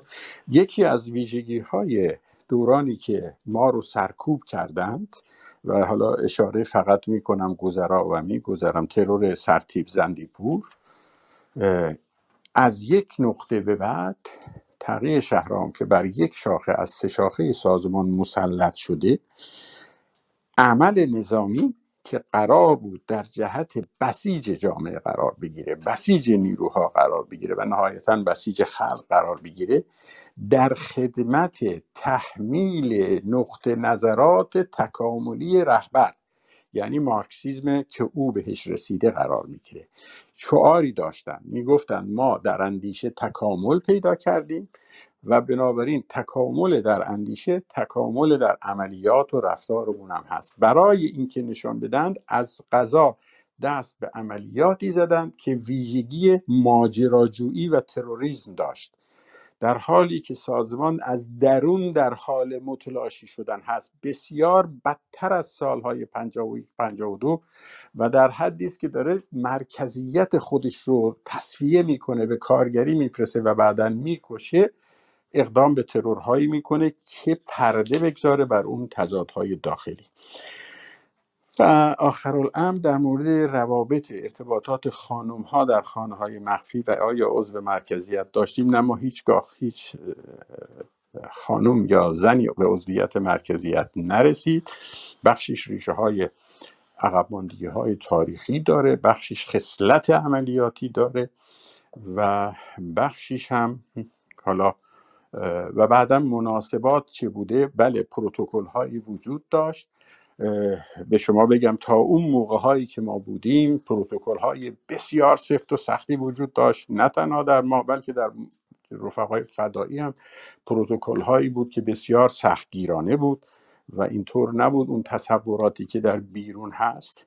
اما وقتی که سازمان موریانه فساد و قدرت طلبی میاد مناسبات رو دگرگون می‌کنه عوارضش به, لا... و کنار این سازمان هم می‌رسه که در آینده در این باره من بیشتر توضیح خواهم داد. فکر کنم پاسخ عمده سوالات رو داده باشم. سپاس از شما. جناب ایوب حمزه. تشریف دارین؟ ب- ببخشید من صدام میاد. پاسخ عمده سوالات رو داده باشم. سپاس از شما جناب ایوب حمزه. تشریف دارین ب- ببخشید من صدام میاد حسین هستم. بله بله. بفرمایید. من صداتون کردم صداتون آه، نمیومد عذر می‌خوام. شبتون بخیر آقای شاهسوندی من این فرصت رو داشتم هفته پیش اتفاقی گفتم این جزوه آقای شهرامو بخونم. اه، واقعیتش اصلا بدم نیومد. یعنی از دست کم اون مقدار اولیش رو تا یه جایی که کمونیستی و مارکسیست اون- اونا رو میگه دیگه من خیلی سرم نمیشه اونا دیالکتیک و اینا رو ولی اون قسمت که مثلا در مورد آقای بازرگان و تفکرات خود و داخل سازمان اینا می‌گفت حضرت عباسیش کیفیت داره حرفش. خوب میگه یعنی چرند و پرند نمیگه. یه تحلیلایی که می‌کنه. اولا مؤدبانه است بعد قشنگم تو خال می‌زنه. وقتی در مورد آقای بازرگان صحبت می‌کنه که هنوزم مثلا یه عده طرفدارم میگه آقا این چه چیز جالبی گفته این بعد اون خیلی دقیق خیلی جزئیات جالبی رو مطرح می‌کنه و نشون میده آقا با این بنده خدا خیلی حرفاش درست نیست. ولی اینکه بعدم میاد میگه من مارکسیستم من فکر می‌کنم یکی راستشو گفته اونم همون بوده. خب؟ بعد اون قسمتی که شما فرمودین حالا التقاط چیز خوبیه بدم نیست اونو بهش نمیگن التقاط. اونو بهش میگن از فکر دیگران استفاده کردن. التقاط اینجوری میشه که یه جوونی یه بچه با حساب دچار توهم بشه دچار توهم خود بزرگبینی بشه. از نمد کمونیسم و اینا بخواد یه کلاهی برای خودش درست کنه. چهار نفرم بشن دور هم هم جمع بشن. یکیشون فکر کنه چه گواراه اون یکی هم فکر کنه حضرت علیه تو سن 20 سالگی. دو تا یه هفتاد سال یه کشور بزنن سر کار. دو تا حکومت مستقر یه دیکتاتوری مذهبی و یه دیکتاتوری غیر مذهبی رو بلایی سرشون بیارن که اینا فشارش بن- بندازن رو بقیه. این من میگم بهش نم از این نمد برای خودشون کلا درست کردن. این کیفیت نداره. این یه چیزی بوده. من بیش از بیشتر از این که بگم خود بزرگ بینی و توهم. چون شما توی مطالبتون حرفا دوستا رو تعریف می‌کنید. من درک می‌کنم کسایی که باهاتون با هم مبارزه کردین 50 سال 60 سال پیش خاطرات جوانیتون بوده. ولی بابا پدر مملکت رو در آوردین. بعد شما هنوز به این خوبی داری ازشون تعریف می‌کنی. آقا یه مش جوان بودن اشتباه کردن. بچه خوبی بودن هستن ولی پدر در آوردن. از همون اولش هم اشتباه می‌کردن. آدم تو سن 20 سالگی اگه دلش می‌خواد آدم خوبی باشه کار خوبی بکنه اول که نباید چماق برداره حکومت رو بخواد عوض کنه که. اینا هیچ کدوم اصلا تفکرشون چیز نبوده. یعنی به قول معروف یه تفکر اسم کلمش الان یادم رفته هندسه معرفت کاملی نداشتن. اون انرژی که مثلا بعد از انقلاب گرفتن اون حرفی که آقای تغییر رحمانی زد حرف خوبی زد. گفت رجوی به گفت شما نوک پیکان تکاملی. خب این نوک پیکان تکامل به بچه 20 ساله بگی خب معلومه چی ازش در میاد. من میگم من آره خب سوالمو یادم رفت. یه سوال کوتاه داشتم میشه بپرسم؟ اگه بفرمایید بفرمایید. این آه سوال کوتاه هم همین بود. این بچه های سازمان مجاهدین حضرت عباسیش اهل نماز و روز و اینا هم بودن یا نبودن؟ همین در همین حد فقط. خیلی ممنون. سپاس. جناب ایوب تشریف داریم بفرمایید. قربان. در خدمتون هستم. سلام عرض می‌کنم خدمت آقای شاهسوندی خدمت آقای رحمانی و آقای اعتمادی. جناب شاهسوندی من دو تا سوال داشتم. یکی با این سرتیتر شهادت رضا رضایی. نمی‌خوام بار مذهبی به سوالم بدم.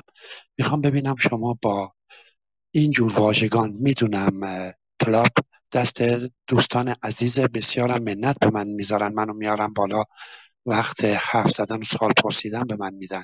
با این واژه و اینجور واژگان به کار بردن موافق هستید یا نه؟ دوم می‌خواستم این سوالا از خدمتون بپرسم. ببینید تاریخ اما و اگر نداره گذشته. مثلا اگه ناصرالدین شاه این کار می‌کرد اگه نمی‌دونم رضا شاه اون کار می‌کرد گذشته رفته. تاریخ قضاوت هم خودش خودش رو قضاوت می‌کنه چون گذشته رفته. اینو می‌خواستم ازتون بپرسم. چه مقدار این افراد تقی شهرام روح جمعی داشتن. می‌تونستن با جمع کار کنن با سایر احزاب کار کنن. این تجربه شخصی خودمه. من عذرخواهی می‌کنم اینجور بگم. یه برای بچه های هنر جامعه شناسی هنر اینا تدریس می‌کنم.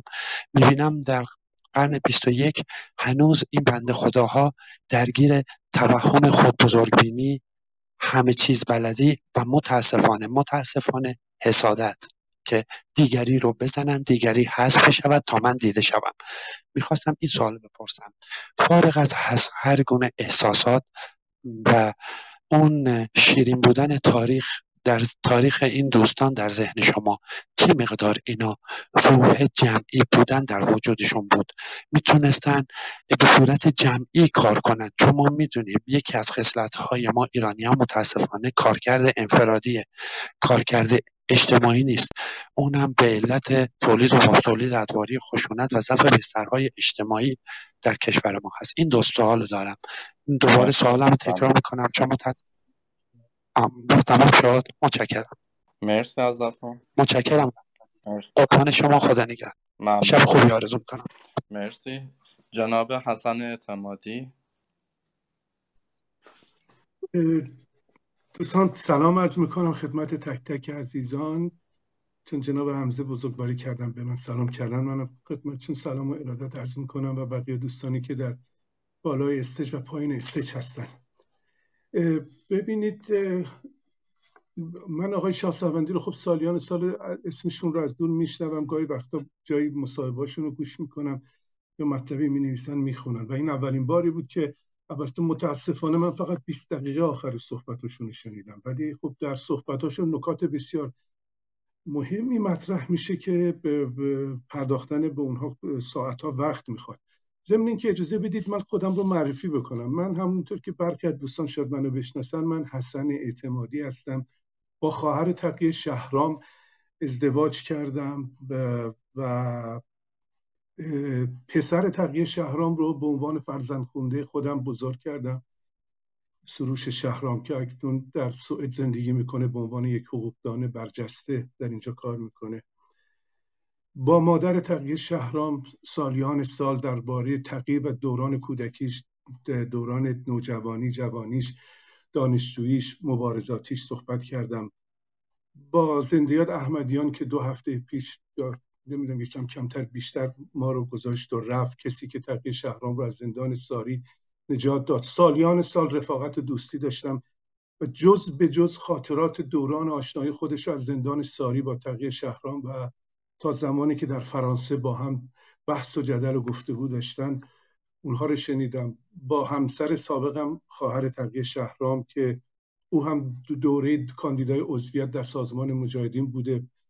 با بهرام آرام همون کسی که مسئول بر رابط آقای شاهسوندی بوده با او در به اصطلاح روابط تشکیلاتی بوده و با خود تراب اخشناس با زندیات پوران بازرگان با بسیاری از این افراد از نزدیک سالیان سال صحبت کردم با آخرین همسر تقیه شهرام که در زمان دستگیری همراه او بوده.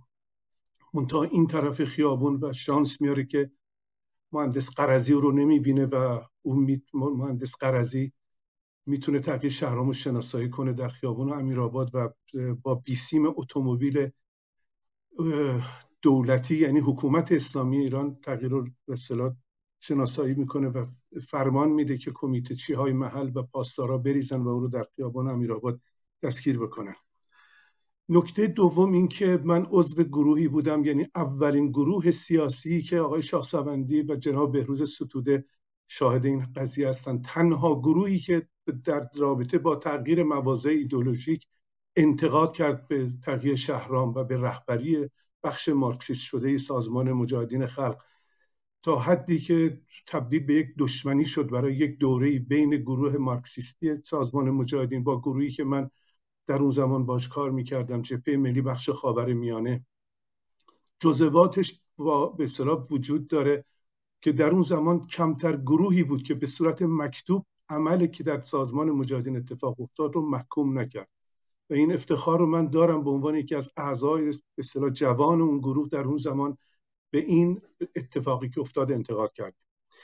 اما در مورد مسائلی که به ویژه طرف جناب شاه سوندی در اینجا مطرح شد به نظر من نکاتی وجود داره که تا حد بسیار زیادی باید نقد و بررسی بشه و به این سادگی نیست اون چیزایی که آقای شاه سوندی راجع به تغییر شهرام گفته. و من تلاش می‌کنم که فقط خیلی مختصر وقت دوستان رو نگیرم. نکاتی رو بیان بکنم. ضمن که به صورت سوالی بهتر مطرح بکنم. چون جلسه مخصوص آقای شاهسوندی خب ایشون باید بیشتر صحبت بکنه. ببینید یکی از مسائلی که در رابطه با مسائلی که در رابطه با عملکرد تغییر شهرام گفته میشه و گویا تمام اشکالاتی که پیش اومده در دوران تصفیه درونی سازمان مجاهدین خلق اون زمان گویا این تغییر شهرام بوده که به تنهایی اراده شخصی او بوده که اعمال می شده در صورتی که اینطور نیست. همینجا هم بگم چون یکی از دوستان پرسید که نقش زنان در درون سازمان مجاهدین چی بود؟ همسر تقیه شهرام فاطمه میرزا جعفر علاف که برادرش جز تصفیه شدگان بود اون زمان در تصمیم گیری ها و رأی دادن برای تصفیه کسانی که اینا فکر می‌کردن به سازمان مجاهدین لطمه می‌زده رأی می‌داده. به عبارتی در درون کمیته مرکزی سازمان مجاهدین بوده و بعد بذارید من یه نکترم تا همرم دارم با سرعت می‌خوام بگم. ببینین دوستان عزیز اینجا در رابطه با حسین عزتی گفتن آقا این کی بوده؟ یکی گفت طوفانی بوده یکی گفت اکبر مسئول بگی گفته که با بخشی از فدایان رابطه داشته. من این رو از زبان خود احمدیان شنیدم که حسین عزتی طرفدار سازمان انقلابی بوده. ستاره سرخ نام نشریه سازمان انقلابی بود که از حزب توده جدا شده بودن و دوستانی که اینجا هستن برخیشون می‌دونن. اصولا در دوران سالهای 48 به بعد که دو سازمان چریکی در ایران به وجود میاد و بعدا گروه های کوچک و بزرگ بسیاری درست میشه از جمله همین گروهی که همین نامی که از دوست عزیز من آقای اکبر محسوم بگیر رو بردن در همین جلسه ایشون اون موقع در جوادیه زندگی می‌کرده و تقی شهرام هم معلمش بوده. تقی شهرام در دوران دانشجویش معلم بوده و در مدارس جنوب شهر از جمله در جوادیه درس می‌داده. اکبر معصوم بگی سر کلاس تقی شهرام می نشسته تقی شهرام اشکالات زیادی داشته. مثل همه ما این بحث خودشیفتگی که آقای شاه اشاره می‌کنن راجع به تقی شهرام منم به عنوان کسی که هم سن آقای شاهسوندی هم از دوره‌ای که ایشون کار سیاسی کرده منم کار سیاسی کردم. با بسیاری از رهبران این اپوزیسیون چه چپ چه راست نشست و برخواست داشتم همکاری کردم و امروز هم هنوز دارم این کارا رو می‌کنم. این خودشیفتگی در کدوم ما وجود نداره که فقط در تغییر شهرام وجود داشته؟ در کدوم ما وجود نداره؟ در تک تک رفتار و اعمالی که از ما در شبانه روز سر می‌زنه در هر موقعیتی که جایگاهی که هستیم این خودشفتگی رو ما می‌بینیم. منتها در یک جایی موقعیتی پیش میاد در, در, در سالهای پنجاه که تغییر شهرام از درون یک جمعیتی که خودشون مجاهدین خلق می‌دونستن و یک جمعیت دیگری که همدیگر رو پیدا کرده بودن فدایی خلق می‌دونستن. اینها بدون بدون بدین معنا نیست. آقای شاه سمندی طوری از تشکیلات سازمان مجاهدین در اون سال صحبت می‌کنی. و خود من تصورم بر این بود هنوز تا زمانی که نزدیک نشده بودم به این جریانات تصورم بر این بود یک سری سازمان عجیب و غریب فولادینی هستش که دارای امکانات وسیع و آموزش و علم و دانش و آگاهی های فراوانی هستن که می‌دونن دارن چیکار می‌کنن. آقای بهروز ستوده اینجا, اینجا, اینجا, اینجا شاهد هستن که من در دوران دبیرستان سمپات همین گروهی بودم که آقای ستوده بعدا تحت نام گروه فلسطین ساختن.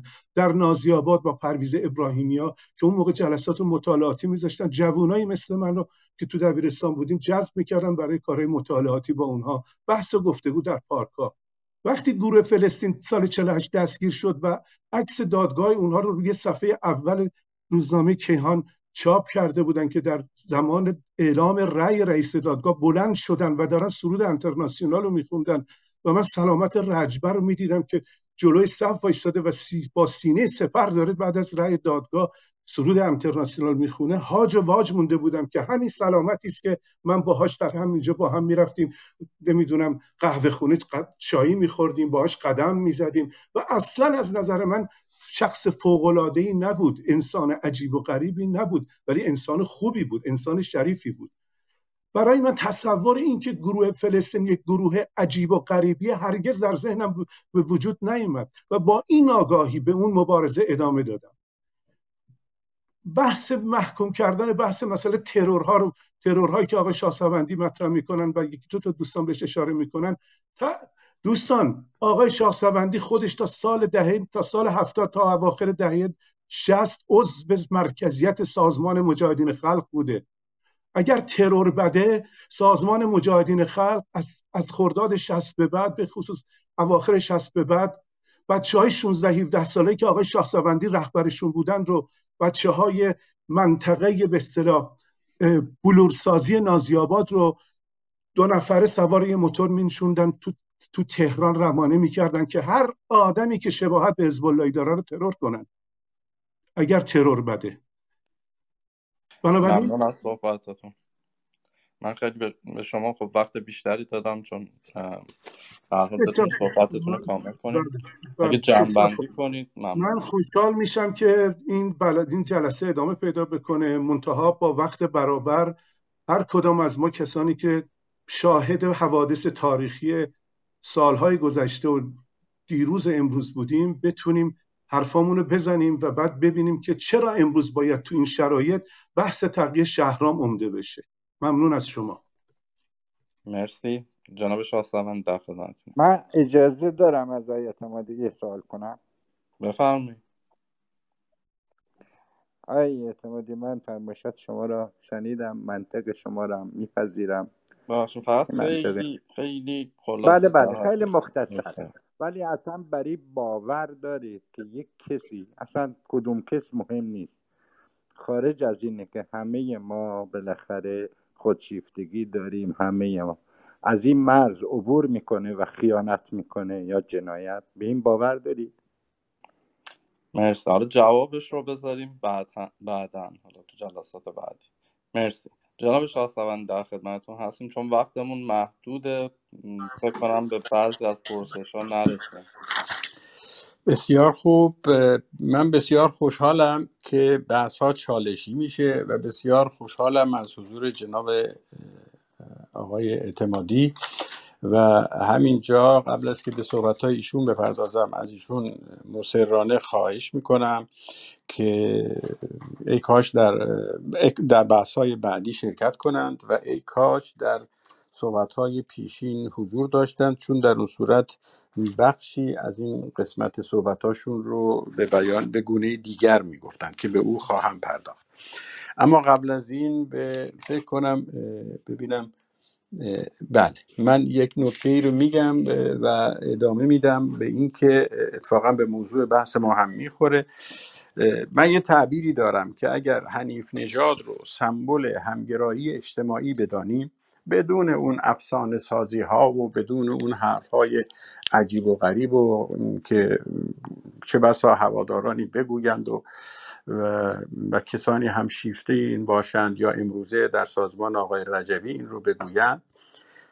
من فکر می‌کنم منصفانه ترین تعبیر تعبیر از شخصیت حنیف نژاد فردی است که باور به همگرایی اجتماعی در چارچوب مبارزه استقلال طلبانه علیه امپریالیسم داره و این نگاه همگرایی اجتماعی او هست که لایه های گوناگون اجتماعی و فکری رو سعی می‌کنه با مسیری که خودش درست می‌داند این کلمات رو دقیق عرض می‌کنم همسو و همراه کنه و بنابراین شامل طیف وسیعی از ارتباطات اجتماعی است.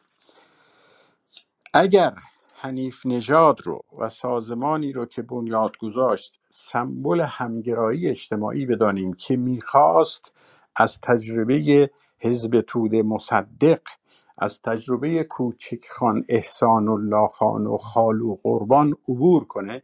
من به فهرست میگم چون شنوندگان جمع ما حتما احتیاجی به این توضیحات ندارند اینقدر دانشمند و فرهیخته هستند که بدانند.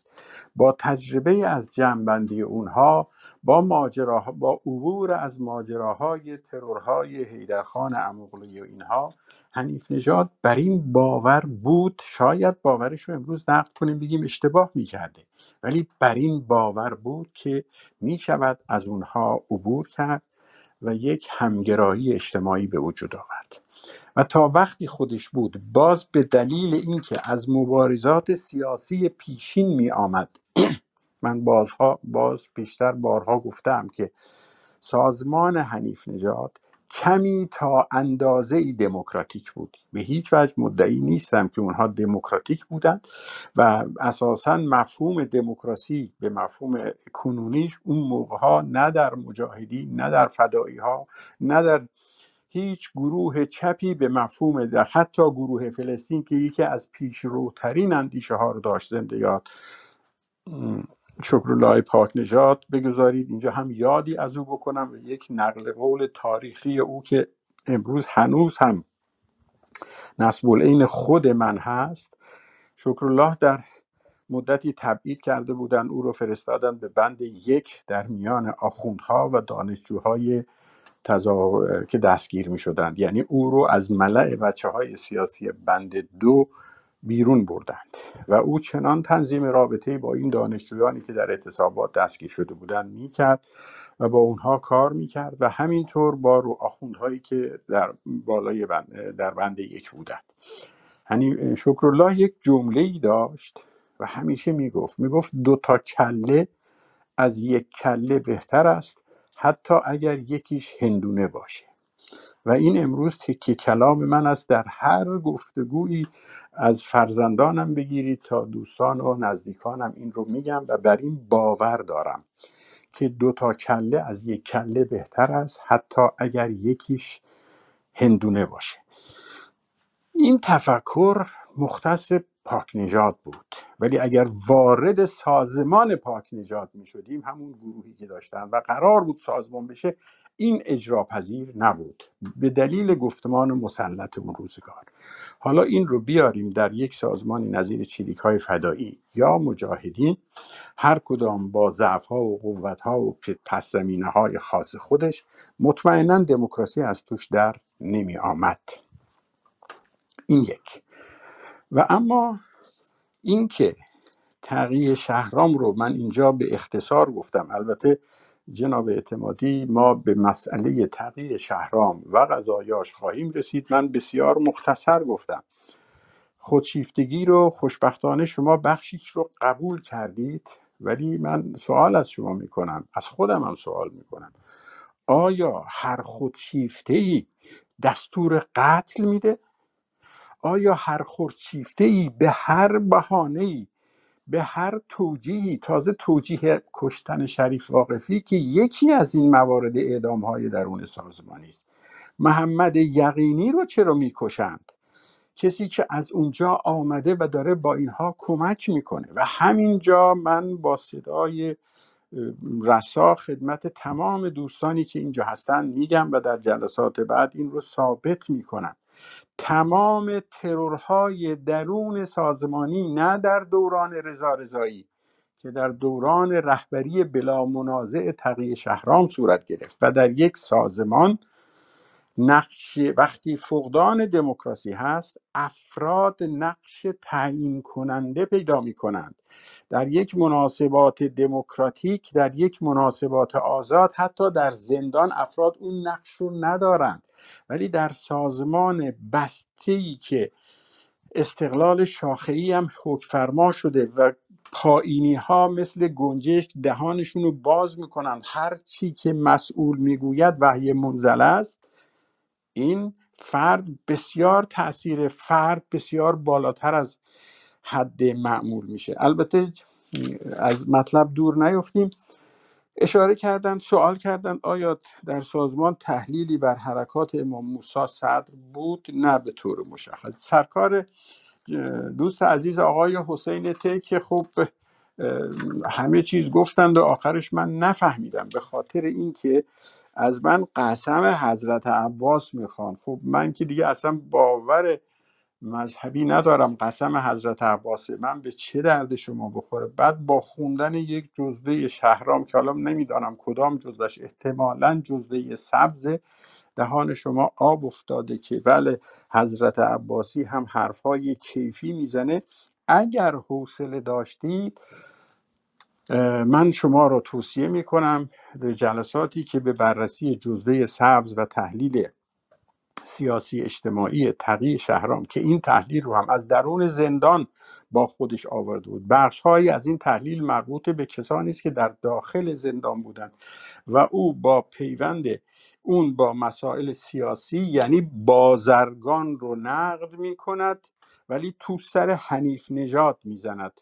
یعنی این مکانیزمی است که از قضا لازمه که به موقعش بررسی بکنیم ببینیم چقدر این کیفیت داشت. چون این نگاه ها بعدا به یک چیزهای عجیب و غریبی می‌رسد نظیر امپریالیزم ایران یا خورده امپریالیزم ایران یا بعدها به دوران بحران رکود می‌رسد. یعنی داستان بدونی که قصد تمسخر داشته باشم به کسی گفتن مرکز جهان کجاست گفت همین جا که من هستم. یعنی در سیاست ها و رفتار جناب تقی شهرام هر کجا که خودش هر موضعی داره اون موضع هستش. بنابراین ما رو می‌کشد به عنوان اینکه می‌خوایم مبارزه مسلحانه رو به انحراف بکشانیم. یکی از گناهان بزرگ شریف واقفی اینه که افرادی را که می‌خواستند به مبارزه مسلحانه بپیوندند معیوس می‌کرد. مخصوص زندانیان آزاد شده بود. ولی یک سال و نیم کمتر از یک سال و نیم حدود یک سال و نیم بعد خود او گرفتار پیشتاز تز بحران و اینکه شرایط رشد کرده طبقه کارگر رشد کرده. مبارزه مسلحانه جواب ندارد و باقی قضایا که بعدا به او بیشتر خواهیم پرداخت. و اما جناب اعتمادی که نکات بسیاری رو گفتند خب از حنیف از شهرام گفتن. من لازم می‌دونم. من این رو سیاه روی سفید نوشتم که اونچه که امروز و یا پیشتر من درباره تغییر شهرام و تحولات درون مجاهدین گفتم اولا من دیگه من شخصا مجاهد حنیف نژادی هم نیستم. هرچند که ایشون گناه عضویت مرکزیت رو در اون سالها به گردن من انداختند. گردنم از مو باریکتر مسئولیتش رو میپذیرم پذیرفتم و به خطاهای خودمون اذعان کردم و پیشنهاد می‌کنم گفتگوهایی که درباره فروغ جاودان و سالها و درگیری های من با رجوی هست رو اگر فرصت کنند نگاهی بکنند یا نامه هفتاد صفحه‌ای که من به رجوی نوشتم و بخشی از این حرف ها توی اون هست. اما مسئله این استش که خب اتفاقا من بسیار خوشبختم خوشبخت هستم که ایشون با تماس هایی که دارند و ارتباطاتی که دارند صحبت اولا یه نکته رو ازشون تصحیح بکنم. ایشون به اشتباه معتقدند یا باور دارند و گفتند که تقیه شهرام رو محمد قرضی لو داده. اصلا این درست نیست. تقیه شهرام رو هنگامی که همینطور که گفتند با همسر دومشون در خیابان در حال قدم زدن بوده و حتی پیشتر هم دوستانشون از بچه های پیکار احساس خطر کرده بودند و در حال تلاش برای اعزام ایشون به خارج کشور بودند و حتی تقی شهرام اون موقع میگه آمده بودش بی محابا آمده بود که سرنگونی ارتجا رو ببیند و غیر ذالک. این در خیابان هنگامی که راه می‌رفته با همسرشون این بر خیابان و اون بر خیابان. حالا محمد آقای خیاط هست که او رو در خیابان می‌بینه. محمد آقای خیاط کیست؟ فردی است که هنگامی که تقی شهرام در امکانات مخفی سازمانی در حوالی سرچشمه در پاساژی بود. اونجا یکی از جاسازی های آدم بوده و او زندگی می‌کرد و یکی از جاهای امن و بسیار بالای مورد همون جایی هم هست که بیانیه تغییر مواضع رو می نویسد این محمد آقای خیاط او رو دیده بود در رفت آمدها و بعدتر که لو میره به وسیله افراخته محل مربوطه و میریزن و حمله می‌کنند و قضایا معلوم می شود که این آقا تقی شهرام است. محمد آقای خیاط اول بار ایشون رو در خیابان می بیند و درگیری می شود بعد به مغازه برده می شود و بعد نیروهای چی؟ نیروهای کمیته می رسند این تصویر یه مقداری که شما در ذهنتون دارید تصویر واقعی نیست. یا فاطمه میرزا جعفر علاف رو فرمودید. اینها تمام مربوط به سالهای بعد از متلاشی شدن سازمان مجاهدین فاطمه میرزا جعفر علاف هیچگاه عضو مرکزیت حتی مرکزیت جریان تقیی شهرام نبود ولی عنصر مؤثری بود. در تصمیم گیری ترور برادر خودش البته شرکت داشت و این از قضا به هیچ وجه نقطه قوتی نیست.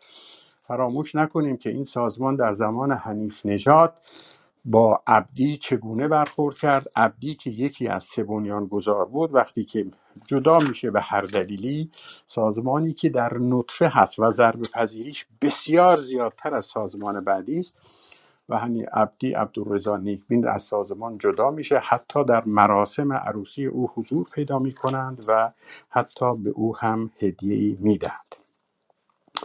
مسئله از قضا من جناب اعتمادی رو ارجاع می‌دهم به حتی نوشته های خود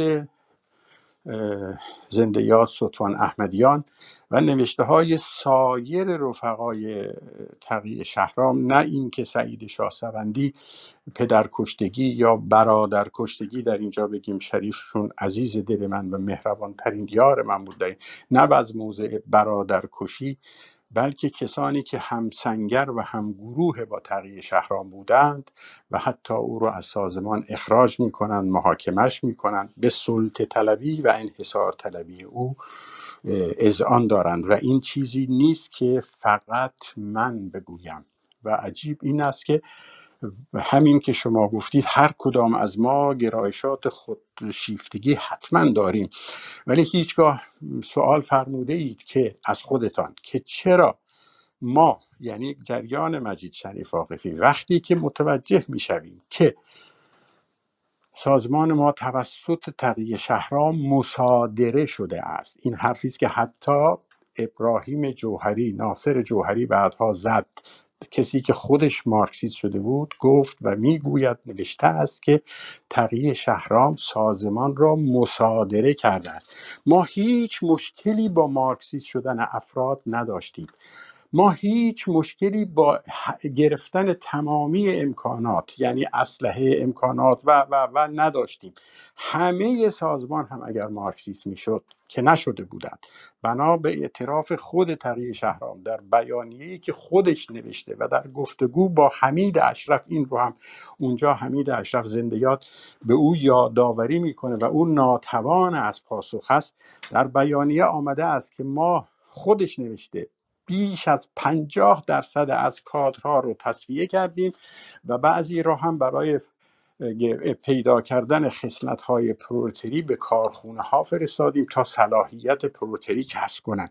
که اینجا حمید اشرف اصلا می‌پرسه میگه این 50 درصد بیش از 50 درصد سازمان رو چطور می‌تونید تصفیه کنید حکایت حکومت آلبانی بود که ما به جوک می‌گفتیم یک تنه دنیا رو منزوی کرده از دوره انور خوجه شما بیش از پنجاه درصد کادرهای سازمان رو تصفیه می‌کنی می‌کشی آواره می‌کنی به کارگری میفرستی. حسین روحانی تراب حقشناس همه اینها رو برای کسب خصلت‌های پرولتری به کارگری میفرسته.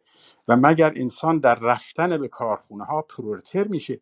و خودش یک روز به کارگری نمیره. و این دعوا این عین جمله بود که من به او گفتم و به بهرام. به من می‌گفت باید برای خصلت های پروتری بری کارگری بهرام آرام گفتم من بیشترین تجربه رو در کارخونه ها دارم ولی شما یک روز هم تو کارخونه ها کار نکردید.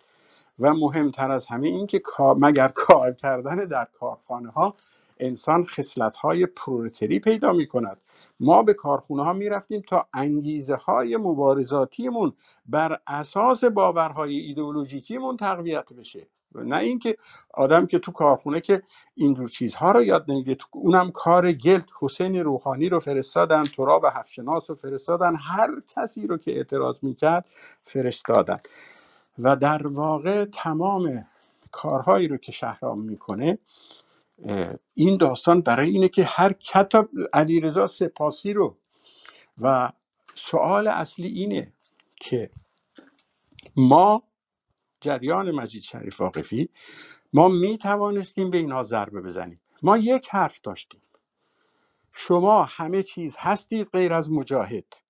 سازمان پول امکانات اسلحه هر چی می‌خواهید ببرید.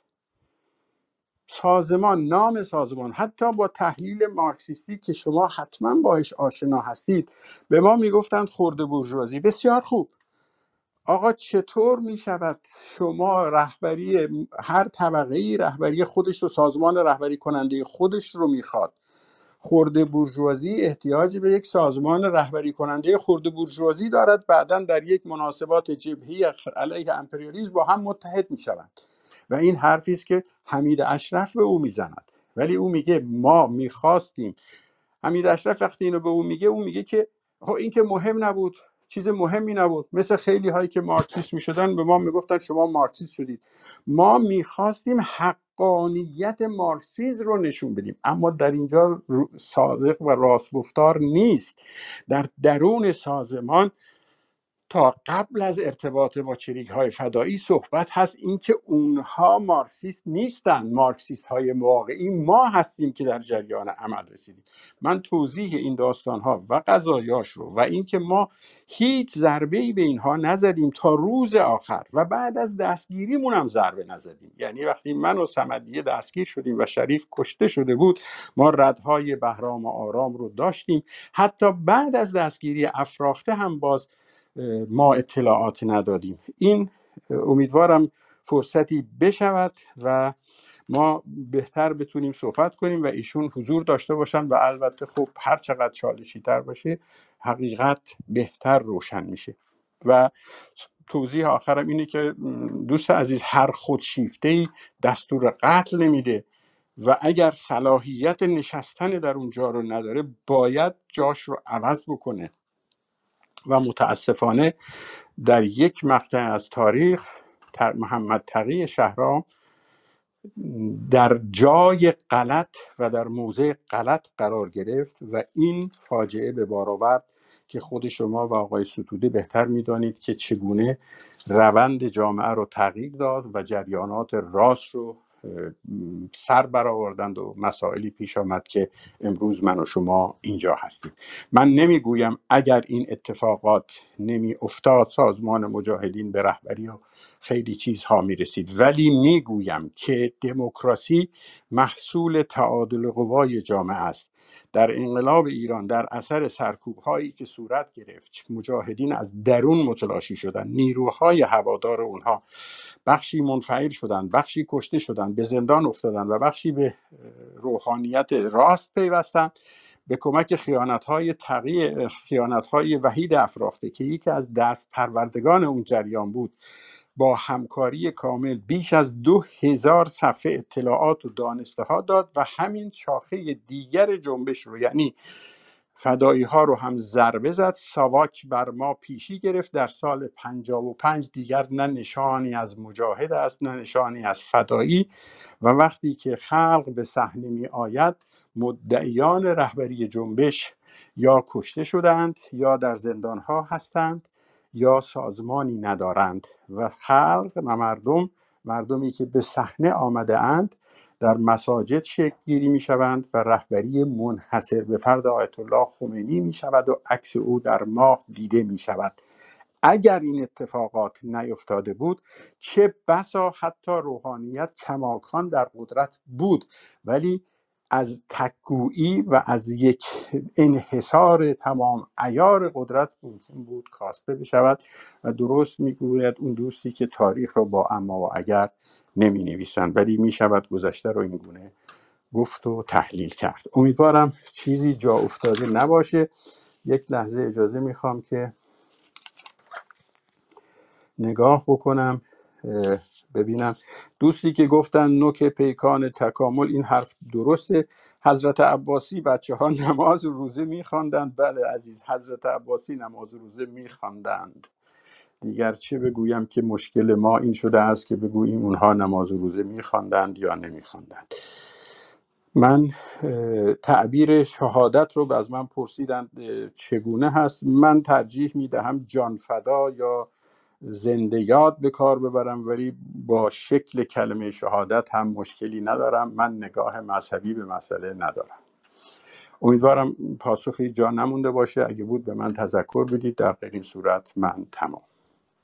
بله. دو تا از پرسش های منو جواب نداد. اجازه بدین. ببخشین اگر اجازه بدین. یه نفر دیگه هست جناب محسن داوودی. اگه ایشون هم سو- سوالشون رو بپرسن ما جلسهمون قرار هست که شش دقیقه دیگه تموم بشه. چند تا سوالم هست که تو بک چنل برای من فرستادن. اونا رو هم براتون می‌خونم که اگر بتونین جناب شاهسواری کوتاه جواب بدین ممنون میشم. یعنی من تو شش دقیقه چند تا سوال بک چنل و بعد نه نه. حالا حالا ما به شما یه فرصت اضافه میدیم که به هر حال اشکال نداره. فقط منظورم این هستش که سقف جلسهمون پنج دقیقه است ولی حالا یه روبم اضافه جلسه رو ادامه میدیم تا شما بتونین صحبتاتون رو داشته باشین. مرسی. با سلام خدمت دوستان عزیز که در استیج هستن و شنونده ها. با توجه به اینکه به هر حال تقابل بین نیروهای مخالف و دولت ها همیشه بوده و دولت ها سعی می‌کردن که یا به روش سرکوب یا به روش نفوذ در نیروهای مخالف اونها رو از صحنه خارج کنن. همونجور که نیروهای مخالف هم سعی می‌کردن که بین این اعضای دولت یا ارکان دولت یک اختلافی بیندازن و از این اختلاف بتونن به قول معروف صدای خودشون رو برسونن. من به عنوان یک دانشجویی که بعد از انقلاب با اسم سازمان مجاهدین آشنا شدم و خب توی دانشگاه هم می‌دونید جریانات مختلف سیاسی دفتر داشتند و فعالیت هایی رو انجام می‌دادن از روی کنجکاوی خب تا حدودی نسبت به مسائلی که درون سازمان اتفاق افتاده بود از جمله جریان به قول شما جریان اپورتونیستی که فکر می‌کنم خود شما هم در دانشگاه تربیت معلم این مسائل رو توضیح می‌دادید که چگونه اپورتونیستا تونستند به سازمان مجاهدین رخنه بکنند و تونستند روحانیت و مقدار زیادی از بازاری ها رو از بدنه مجاهدین جدا بکنند و زمینه را ایجاد بکنند برای اینکه بتونن در حقیقت روحانیون سکاندار اصلی مبارزات مردم بشن. البته خب ما این مسائل رو در کشورهای دیگه هم می‌بینیم. مثلا وقتی که آمریکا وارد عراق میخوا... افغانستان می‌خواست بشه دیدیم که چجوری شاه مسعود رو به عنوان یک رهبری که اتوریته داشت و می‌تونست تاثیرگذار روی روند مسائل باشه از صحنه خارج می‌کنن و کرزایی رو میارن. به هر حال این حذف ها و مسائل و نفوذ یه چیز طبیعیه. من سوالم اینه که چقدر تقیه شهرام می‌تونه نفوذی ساواک باشه؟ حالا وحید افراخته گفتن که در حقیقت نفوذی بوده. و چقدر اینها در حقیقت منویات ساواک رو یا رژیم رو پیش می بردن تا بتونن اختلاف بندازن و می‌خواستم ببینم کی شاه صحبت کرد که مثلا مجاهدین تفکرشون التقاطیه و این التقاطی یا مارکسیست های اسلامی در حقیقت مارکسیست های اسلامی بهشون می‌گفتن. از کی این شروع شد؟ از وقتی که تقیه شهرام اعلام مواضع مارکسیستی کرد یا قبل از اون؟ و نکته دیگه که برای من خیلی جالبه اینکه چرا اجازه ندادن تقیه شهرام در یک دادگاه علنی و با حضور مثلا اعضای دیگه مجاهدین محاکمه بشه و مسائل توی این دادگاه مشخص بشه و چه هدفی رو داشتن. و یکی دیگر از سوالات اینه که چرا سیاست رژیم گذشته و رژیم جمهوری اسلامی هر دو در یک راستا در رابطه با این سازمان هست که یکیشون این سازمان رو مارکسیست اسلامی معرفی می‌کرد و نظام اسلامی اینا رو منافقین. دلیل این همسویی یا همخانی چه بوده؟ خیلی ممنون و متشکرم. مرسی ممنون. جناب چاوشی شما مگه نکته‌ای دارین در سی ثانیه بگین؟ ممنون میشم. سعی می‌کنم اگر موفق بشم شود من راجع به اون حس و باور درونی و نگاه به مارکسیستا با توجه به بالاخره تجربه تاریخی جنبش جنگل و سپس جنبش نفت و ضرباتی که حزب توده زد. و چطوری دوستان مجاهد این را برای خودشون به عنوان یک یار همپوشان چریک ها را یا مارکسیست ها را می‌دیدند؟ و اون ایدئولوژی. بر صورت بچه یک کسی که باور مسلمانی داره ولو مترقی ولو به قول ادبیات مجاهدین خلق اون زمان مکتبی رقیب می‌دونه دیگه حداقلش از لحاظ تاریخی و تجربه هم که اینا ضربه زده بودن. ارزم تموم. ممنون. من سوالا رو سوالای بک چنل رو می‌خونم. یکی از سوالا که تقریبا مشابه سوال محسن هست. پرسیدن در جریان فرار تقی شهرام عدهای تشکیک هایی کرده اند. از جمله کسانی این فرار را با فرار سیروس نهاوندی مقایسه کرده و کار خود ساواک برای نفوذ در سازمان می‌دانند. نظر و اطلاع شما چیست؟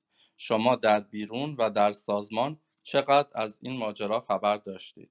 یه سوال دیگه هم هست که آیا بهتر نبود رضا مانند احمدیان و یا پوران بازرگان از کشور می‌رفت تا در امان بماند؟ یه سوال دیگه هم هست. پس از شهادت رضا خلع پیش آمده نقش مرکزیت در زندان چه بود؟ آنها که می توانستند پیام ها را از طریق خانواده ها به بیرون بفرستند در عین حال شریف واقفی مرتزا لباف محسن فاضل و خود شما که بودید. سوال آخر انتقاد وارد بر دوران رضا رضایی را چگونه ارزیابی می‌کنید؟ دیگه جناب شاه سوندی هر جور می‌دونید خودتون خلاصه به مهداد عزیز.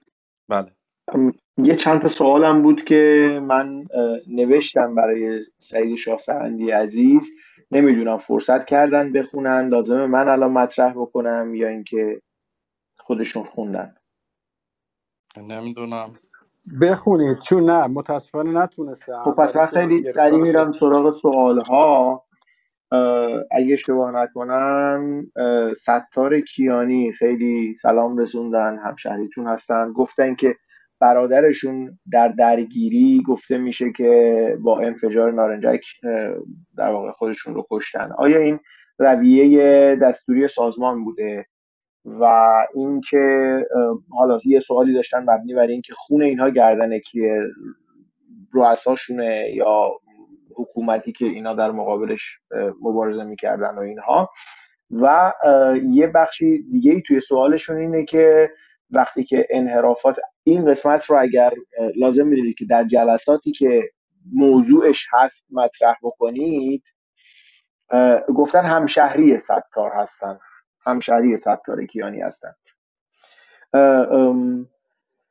عرض کردم که اگر فکر می‌کنید که این قسمتی که الان دارم مطرح می‌کنم مال این جلسات و جلسات گذشته نیست و در آینده بهش می‌رسیم هر جور که صلاح می‌دونید پاسخ بدید. گفتن اون بخش اون زمانی که انحرافات سازمان رو توسط مسعود رجوی دیدید آیا جلسه ای جمعی توسط کسانی که منتقدش بودند و نقدش داشتند برگزار شد آیا هم فکری کردید با دوستان یا فقط در به قولی فضای انفرادی هر شخص باقی موند؟ این نقد.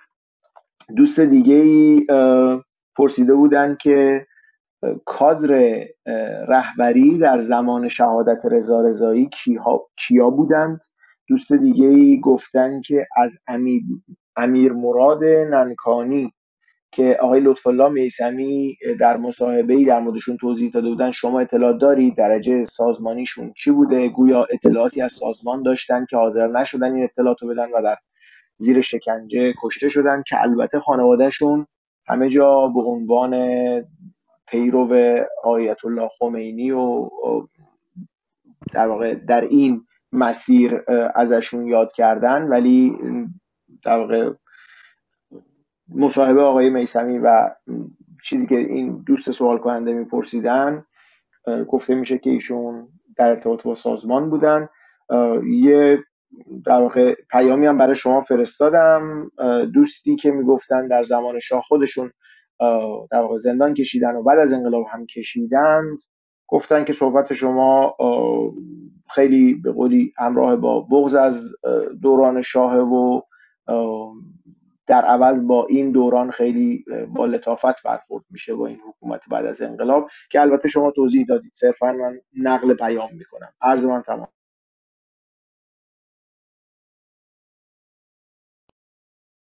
من صحبت کنم. بله بفرم خب. در پاسخ جناب داوودی و اینکه آیا فرار تقی شهرام یک نفوذ بوده قاطعانه به شما عرض می‌کنم نه خیر اینطور نبوده. متاسفانه در یک بلبشوی تاریخی قرار داریم.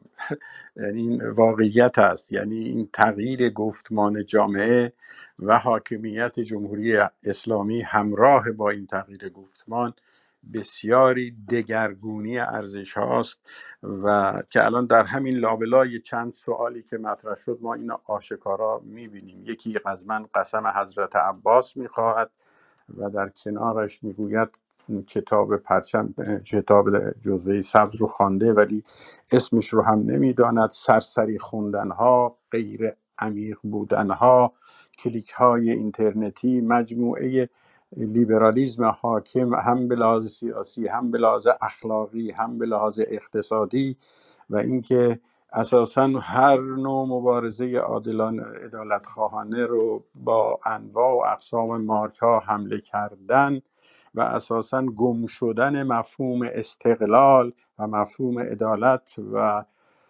زیر سایه رفتن او زیل عنوان حقوق بشر و حقوق فردی که اینها البته جای خود دارند ولی نادیده گرفتن اون گفتمان همه اینها دست به دست هم میده تا بسیاری مبتکرین یا مدعیان و مبتکرین تئوری های توطعه هرچه دل تنگشان می‌خواهد بگویند.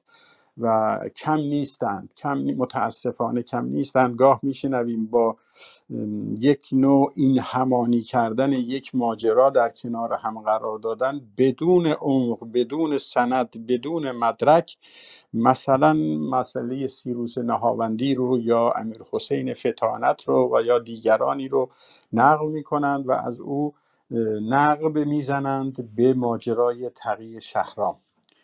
با تمام اختلافاتی که با تقی شهرام و, و نقدی که بر عملکرد او داشته و دارم قاطعانه تأکید می کنم که مطلقا اینطور نبوده است. تقی شهرام حتی در دوران زندان گرچه گرایشاتی داره برای اینکه تحلیل های به اصطلاح طبقاتی بکنه و مسائل زیربنایی ببینه این گرایشی رو داره و این گرایش در زندان پیدا میشه به خاطر اینکه تماسی داره با امثال حسین عزتی و کسان دیگر. یعنی یک نوع اگر حمله بر بی احترامی نشه و مطلقا قصد من نیست یک نوع خوره این مسائل کرم خوندن هست و بسیار شیفته این تحلیل های زیربنایی که همه سوالات رو یک پاسخ از پیچ تعیین شده داره.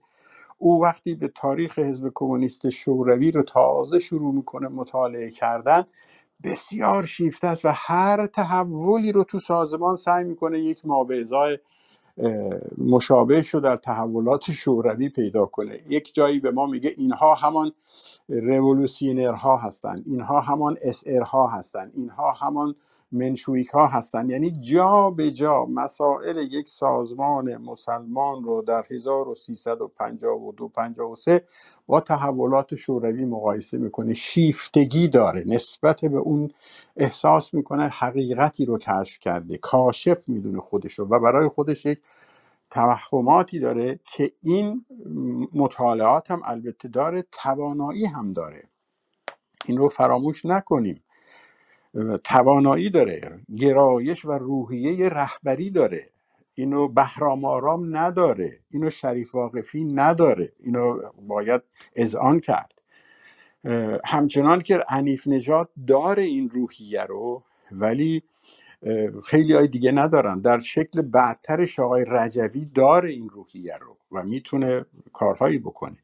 نه تقیه شهرها مطلقا نفوذی نیست علا رقم تمام کسانی که این مطالب رو نوشتن که بعضی هاشون رو من از نزدیک می‌شناسم نویسندگان این مقاله ها رو و هیچ نشانی از واقعیت در این مسئله نیست. ضمنا خود امیر حسین هم این رو از غذا در اون گزارش فرارش که کتاب شده و نوشته می نویسه تا یک یازده دوازده روز میگه که من رو در خونه در تهران پاس نگه داشتند و بهش اعتماد نمی کنند و ببینید در یک سازمان چریکی نفوذ به این سادگی هم امکان پذیر نیست. در سازمان های سیاسی نفوذ خیلی راحته. هرچند که سازمان ها به طرف مسلحانه کاری پیش میرن. یعنی مناسبات بسته تر میشه و محدودیت های بیشتر میشه. یک مثال خدمتتون بزنم. در انقلاب الجزایر ارتش فرانسه سعی می‌کرد در میان افراد جبهه آزادی بخش الجزایر نفوذ کنه و یکی از طرقهایی که از اون طرف هم به کار گرفته می‌شد برای اینکه جبهه آزادی بخش بفهمد که این افراد نفوذی هستند یا نفوذی نیستند اونها رو به عملیات میفرستاد. در یک نقطه هست که نفوذی دست به عملیات مسلحانه علیه سازمان مطبوعش یا حکومت مطبوعش نمی‌زنه. یعنی نفوذی طوری نیست که اس اگر قرار بود نفوذی باشد باید اسلحه هایی که می آوردند کلی ایراد داشته باشه. و بعدا با باید ضربات رو ببینیم. در حالی که اینطور نیست ولو رفتن و ضربه خوردن رضا رضایی هم کاملا عوامل و اجزایش همون موقع روشن بود. بعدتر هم مهدی تقوایی سالها در زندان بود و بعدها همونطور که گفتم با هم بودیم تا سالهای سال و هیچ نشانی از این نفوذ بودن وجود نداره و این دروغ محض است. بعد ببخشید آقای شاهسوندی دلیل اینکه این سوال کردم به خاطر اون تأکیدی بود که شما روی خودشیفتگی تغییر شهرام گفتید و معمولا چنین افرادی خیلی راحت جذب چنین نیروها و به قول معروف نفوذها میشن. به خاطر این بود. بله خب اگر این بار دیگه من فکر کنم پاسخ رو مطرح کردم. و اصطلاح مارکسیست اسلامی از کی علم شد؟ هنگامی که گروه زندیات مصطفی شعایان لو رفت و اونها از غذا گروهی بودند که تلاش می‌کردند حلقه واسط مجاهدین با فدایی ها و گروه های چپ باشند. مصطفی شعایان یک چپ مستقل ملی ایران بود که نقطه نظرات ویژه‌ای داشت و مارکسیست بود لنینیسم نبود. و سر مسائل جنبش جنگل هم مواضع مخصوص داشت. دوستی طولانی و سابقه داری با احمد رضایی داشت و بعدها با سازمان مجاهدین از طریق رضا رضایی. نصر و ادبیات ویژه‌ای داشت که حتی در به عنوان یک نوع همبستگی در مقدمه دفاعیه هم ستایشی کرده بود مقدمه دفاعیات مجاهدین. رضا اون مقدمه رو شعایان نوشته بود. وقتی که شعایان که گروهی بودند یک مقداری از دید ما عجیب. برای اینکه نه جبهه بودن جبهه به مفهوم این که همه دوستان می‌دانند بحثی تاریخی که جبهه از احزاب تشکیل میشه تعریف کلاسیک جبهه تشکل احزاب احزاب به نمایندگی از طبقات گوناگون و یا محافل گوناگون و جبهه محاصر جمع این سازمان ها و احزابه. خب یه بحثی بود در دوران مصدق که آیا افراد هم می توانند عضو جبهه بشوند به صفت فردی؟ که خب اون ورود نمی کنیم به اون مفصلا. ولی تعریف کلاسیک جبهه معر- معرف اجماع احزاب بود. این جبهه مصطفی شعایان این افراد افراد مسلمان و مارکسیست با هم یک سازمان تشکیل داده بودند بهزاد نبوی مثلا در اون سازمان بود با هم کار می‌کردن. که خب برای یک سازمان که باید یک ایدئولوژی واحد داشته باشه محل سوال بود. اینها وقتی لو رفتن در محل ها و خانه های سازمانی اینها اسناد و مدارکی متفاوت به وجود آمد و این ایده مارکسیست اسلامی از اونجا علم شد و بعد به مجاهدین اه، الساق شد. در مورد دادگاه تغییر شهرام که بحثی مربوط به بعد هست فقط اشاره کنم چون این واقعا مربوط است به زمان بعدش انقلاب هست چون من در اون هم درگیر بودم. من یکی از سه نفر افرادی بودم که اطلاعیه سازمان مجاهدین هست. در مطبوعات اون ایام ما قرار بود در دادگاه تغییر شهرام شرکت کنیم. موسی خیابانی محمد علی توحیدی و سعید شاهسوندی. و در جلساتی که تا قبل از شرکت اون و سازمان طی یک اطلاعی رسمی ما سه نفر رو معرفی می‌کنه. ما قرار بود در دادگاه تغییر شهرام به عنوان کسانی که نمایندگان سازمان شرکت کنیم و خط ما در واقع عفو تغییر شهرام و اعدام نکردن او بود با دیدگاهی که اون موقع داشتیم یعنی دیدگاه اسلامی که اون موقع باورمون بود و منم عضوش بودم و اینکه به مصداق فتح مکه و خب این رو حاکمیت و جریاناتش متوجه شدن ما رو راه ندادند و در واقع دادگاه چیز ارز کنم خیمه شب بازی چند دربسته رو چیز کردند و متاسفانه شهرام اعدام شد. البته همینجا بگم که شهرام در خاطرات که دفترهای زندان می نویسد که من اون رو بعدا خواهم گفت چنان به نیکی از رهبرانی که زمانی خودش در موضع قدرت بوده از اونها به زشتی و به ناروا یاد می‌کرد و همه رو سرکوب می‌کرد و همه رو خرد برجوا و غیر زالک می‌دانست در حالی که در سلول حاکمیت قرار می‌گیرد یک نوع شاید بازگشت به خویشتن نیست یک نوع نگاه به گذشته است. می‌بیند که چه اتفاقاتی افتاده به ستایش رسول مشکین فام و بهروز باکری و اسقر بدیزادگان و بسیاری از یارانی می‌پردازد که در گذشته زیل عنوان خرد بورژوا اونها رو محکوم کرده بود. اینکه چرا حکومت ها مخالفند خب دعواست. در مورد جناب چاوشی یه بحثی است که فکر نمی کنم اینجا ما بتونیم کاملش بکنیم.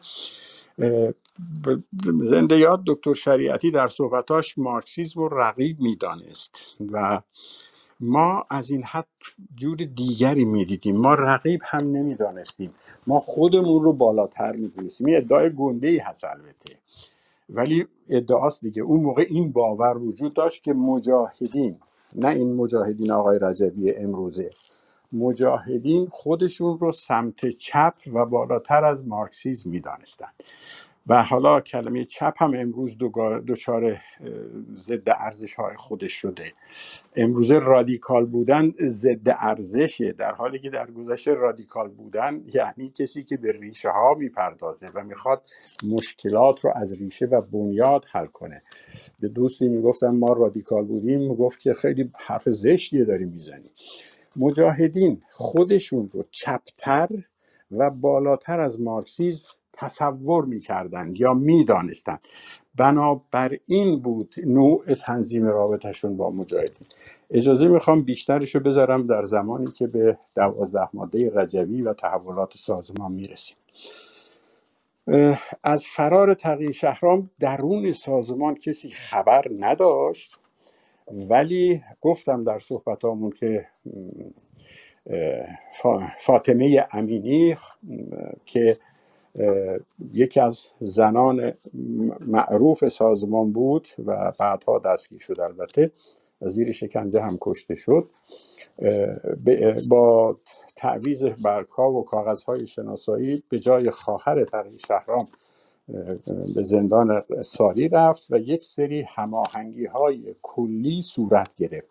یعنی بحث بر سر این ما خبر داشتیم. سازمان بهتره بگم خبر داشت که طرح فراری است ولی خودش مستقیما در تحولات شرکت نداشت و زمان فرار رو هم شهرام و امیر حسین و حسین عزتی تنظیم کرده بودند. اما پشتوانی های پشت جبهه داشت به طوری که اینا وقتی ساعت شش و صبح به تهران رسیدند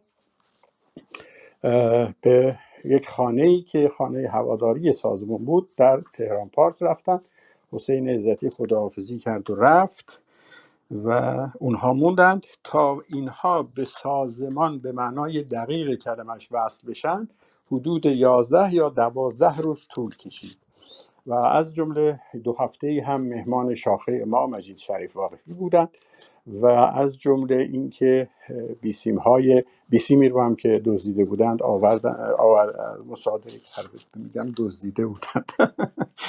مصادره کرده بودند آوردند و اما در مورد رضا چرا از کشور نرفت این یه بحثی بود که همون موقع قبل از ضربه ما تو سازمان مطرح شده بود و نظرخواهی شد در محدوده از سازمان و قریب به اتفاق سازمان نظرخواهیش این بود چون من از نتیجهش هم خبر دارم.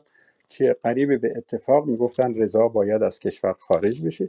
این یک سنتی بود. همچنان که ما بعدتر امیر حسین احمدیان رو از کشور خارج کردیم.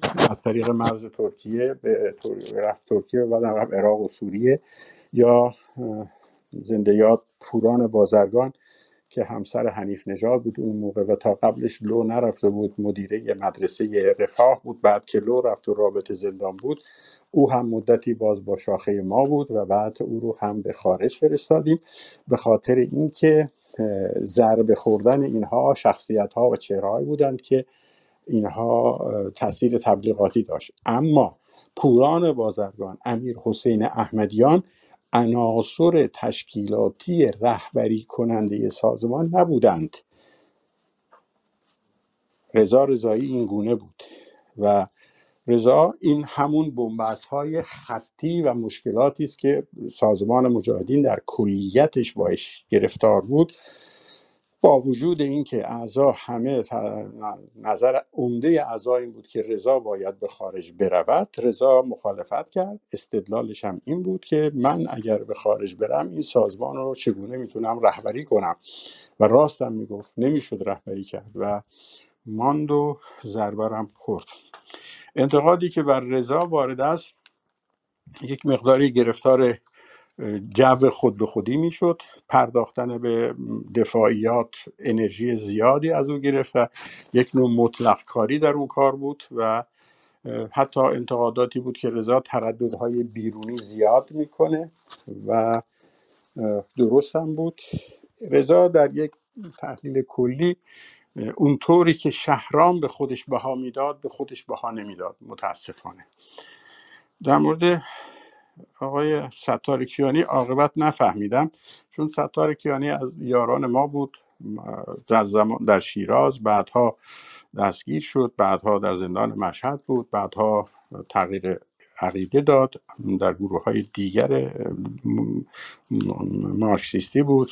گرایشات انواع اقسام جریان های چپ و بعد هم با مشکلاتی روبرو شده بود و اینا. من دقیق نمی‌دانم که محصولشون چی هست؟ ستار با گروه هایی که بود گاه با فدایی ها بود 16 آذر تا اونجایی که می‌دونم گروه راه کارگرم ادعا می‌کنند روابطی با اونها داشته. بعدها از ایران خارج شد در ترکیه دستگیر شد به ایران بازگردانده شد در زندان بود و در سال 67 در زمره هزاران زندانی سیاسی که به ناجوان مردی و به ناروا کشته شدند او هم از دست رفت.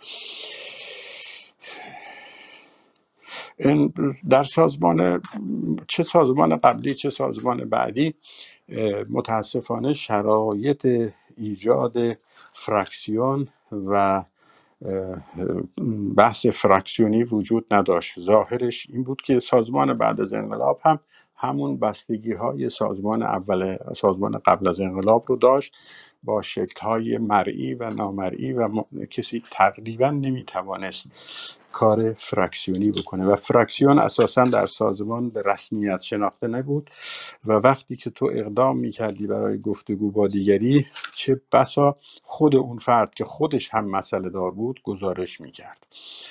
در مورد زندیات مراد نانکلی اطلاع زیادی ندارم ولی مطمئنا از اعضای سازمان بود و تا اونجایی که می‌دونم فلبداهه عرض می‌کنم فکر می‌کنم بمبی در دستش منفجر شد. اگر اشتباه نکنم او بود یا کسی دیگر در نمایشگاه آسیایی و بعدا هم زیر شکنجه از جهان ما رفت. اینکه پیرو آیت الله خمینی بوده دیگه اون به منافع روزمره و روز سیاسی داره. در مورد اینکه به من آخرین مطلب گفتن در زمان شاه با بغض و کینه می‌گویم و در زمان جمهوری اسلامی با محبت اینطور نیست من حکومت جمهوری اسلامی رو ادامه متاسفانه ادامه منطقی حکومت استبدادی شاه می‌دانم. من معتقد هستم که کودتای 28 مرداد 32 هست که سرمنشأ انقلاب اسلامی کنونی هست. وقتی که نیرو و بعد در وسط این راه هم ماجرای تغییر شهرام هست که این کمک کرد به پا گرفتن شبکه های سنتی بازار و روحانیتی که حتی در مبارزه نبود و بسیاری از نیروهای اجتماعی رو تونست بسیج کنه و عکس آیت الله رو در ماه ببرد.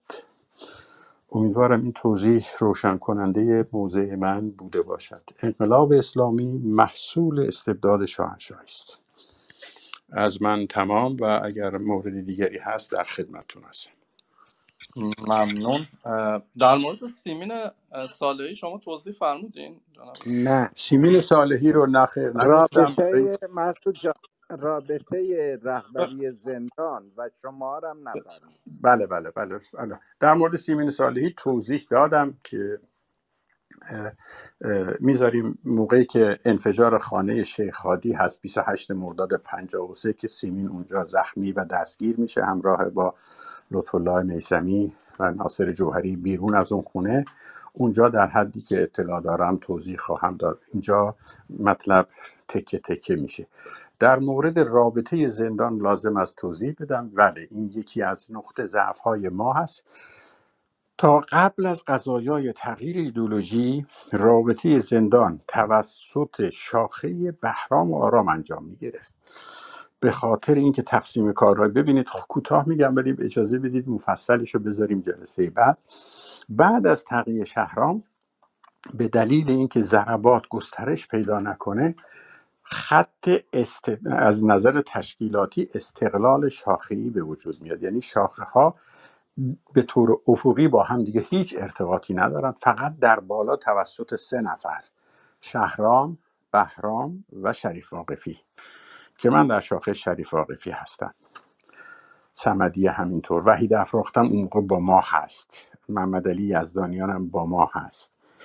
دیگه بقیه رو بگم. منیری جاوید با ما هست و خیلی بچه های دیگه. و محسن فاضل. محسن فاضل با ما نیست در اون مقطع دیگه. محسن فاضل مشکلاتی پیدا کرد. محسن فاضل رو فرستادن خارج به دچار وسواس های خاصی بود و مسائل شخصی و غیر شخصی. حالا مسئله زندان ها رو فرمودید. مسئله زندان ها کانال های ارتباطی عمدتا دست بهرام بود. ولی خب سازمانی است که ما باش وحدت ایدئولوژیک داریم. اعتماد مطلق برادران رفیقانه داریم. این چیزی نیست. من تو سازمان تو شاخه ما ما فکر می‌کردیم ما داریم گسترش میدیم بخش های تکنیک و بخش های کارگری و بخش های غیر ذالک رو. ما بر این باور بودیم. واقعا خودم رو به عنوان یه فرد میگم. وقتی که ما این متوجه شدیم آذر 53 ما فهمیدیم که ما چه قفلتی داشتیم و قرار بود بقیه شاخه ها هم کارهای دیگر بکنن ما رابطه با زندان رو داشتیم توسط محسن سیاکلا توسط پوران بازرگان توسط لیلا زمردیان توسط صدیقه رضایی تا مدتی قبلترش و اینها عمدتا اطلاعاتشون یه بخشش به ما می‌رسید عمده اطلاعات به شهرام می‌رسید به بهرام آرام می‌رسید.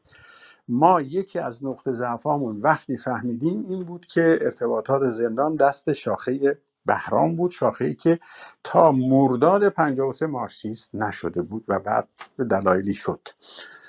و ما اتفاقا وقتی که شروع کردیم به تشکیلات زدن علیه جریان مسلط یکی از اهداف هفتگانه ای که انتخاب کردیم ارتباط با زندان ها بود. ولی به همین دلیل زندان ها زندانیان و رهبران زندانی تا و که ما ضربه خوردیم و موفق نشدیم. به طوری که من وقتی دستگیر شده بودم در سال پنجاه و چهار اخبار سلول ها رو با هر کسی که هم سلولم می‌شد بدون توجه به اینکه اصلا امنیتی ملاحظه بکنم یا نکنم البته بخش اطلاعاتش رو رعایت می‌کردم. ولی بخشی که من فکر می‌کردم من از این سلول جان سالم به در نخواهم برد ماجرای شریف واقفی رو به هر کسی که هم سلولم بود می‌گفتم. منهای جنبه های اطلاعاتیش که ضربه خوردن باشه. یعنی اطلاعات امنیتی به کسی نمی‌دادم. وقتی این خبرها به داخل بندهای زندان قصر و یا اوین می رسید با وجودی که من رو می شناختن نام من رو ابتدا فکر می‌کردن که من بریدم من با رژیم دارم همکاری می‌کنم دارم دروغ میگم. و بعد اخبار به تدریج سر باز کرد معلوم شد چه خبر بوده. ما ارتباطات یکی از نقطه ضعف ما گروه ما این بود که ما با زندان رابطه نتونستیم برقرار کنیم. تمام. خب بی نهایت سپاسگزارم جناب شاهسوندی عزیز جعفر جان و همه شما عزیزانی که تا این لحظه ما رو شنیدین. فقط خدمتتون عرض بکنم که شنبه هفت اسفند 26 فوریه ساعت 21 به وقت تهران برنامه رو دوستان ما در همین اتاق براتون تهیه و تدارک دیدن با حضور جناب بهروز بیات. در خصوص توافق هسته‌ای با عنوان سریال توافقهای هسته‌ای تا کی ادامه دارد. موضوع سهشنبه هفته آینده ما هم در همین اتاق جناب شاهسوندی در ارتباط با سه شاخه شدن سازمان محدود در شدن فضای نقد سرانجام جمعهای بررسی و تصمیم و نقش دستگاه های شنود صحبت خواهند کرد. با موسیقی که همیشه براتون پخش می‌کنیم شعری از احمد شاملوی عزیز برنامه رو به پایان میرسونیم. خدا نگهدارتون. شب خوش.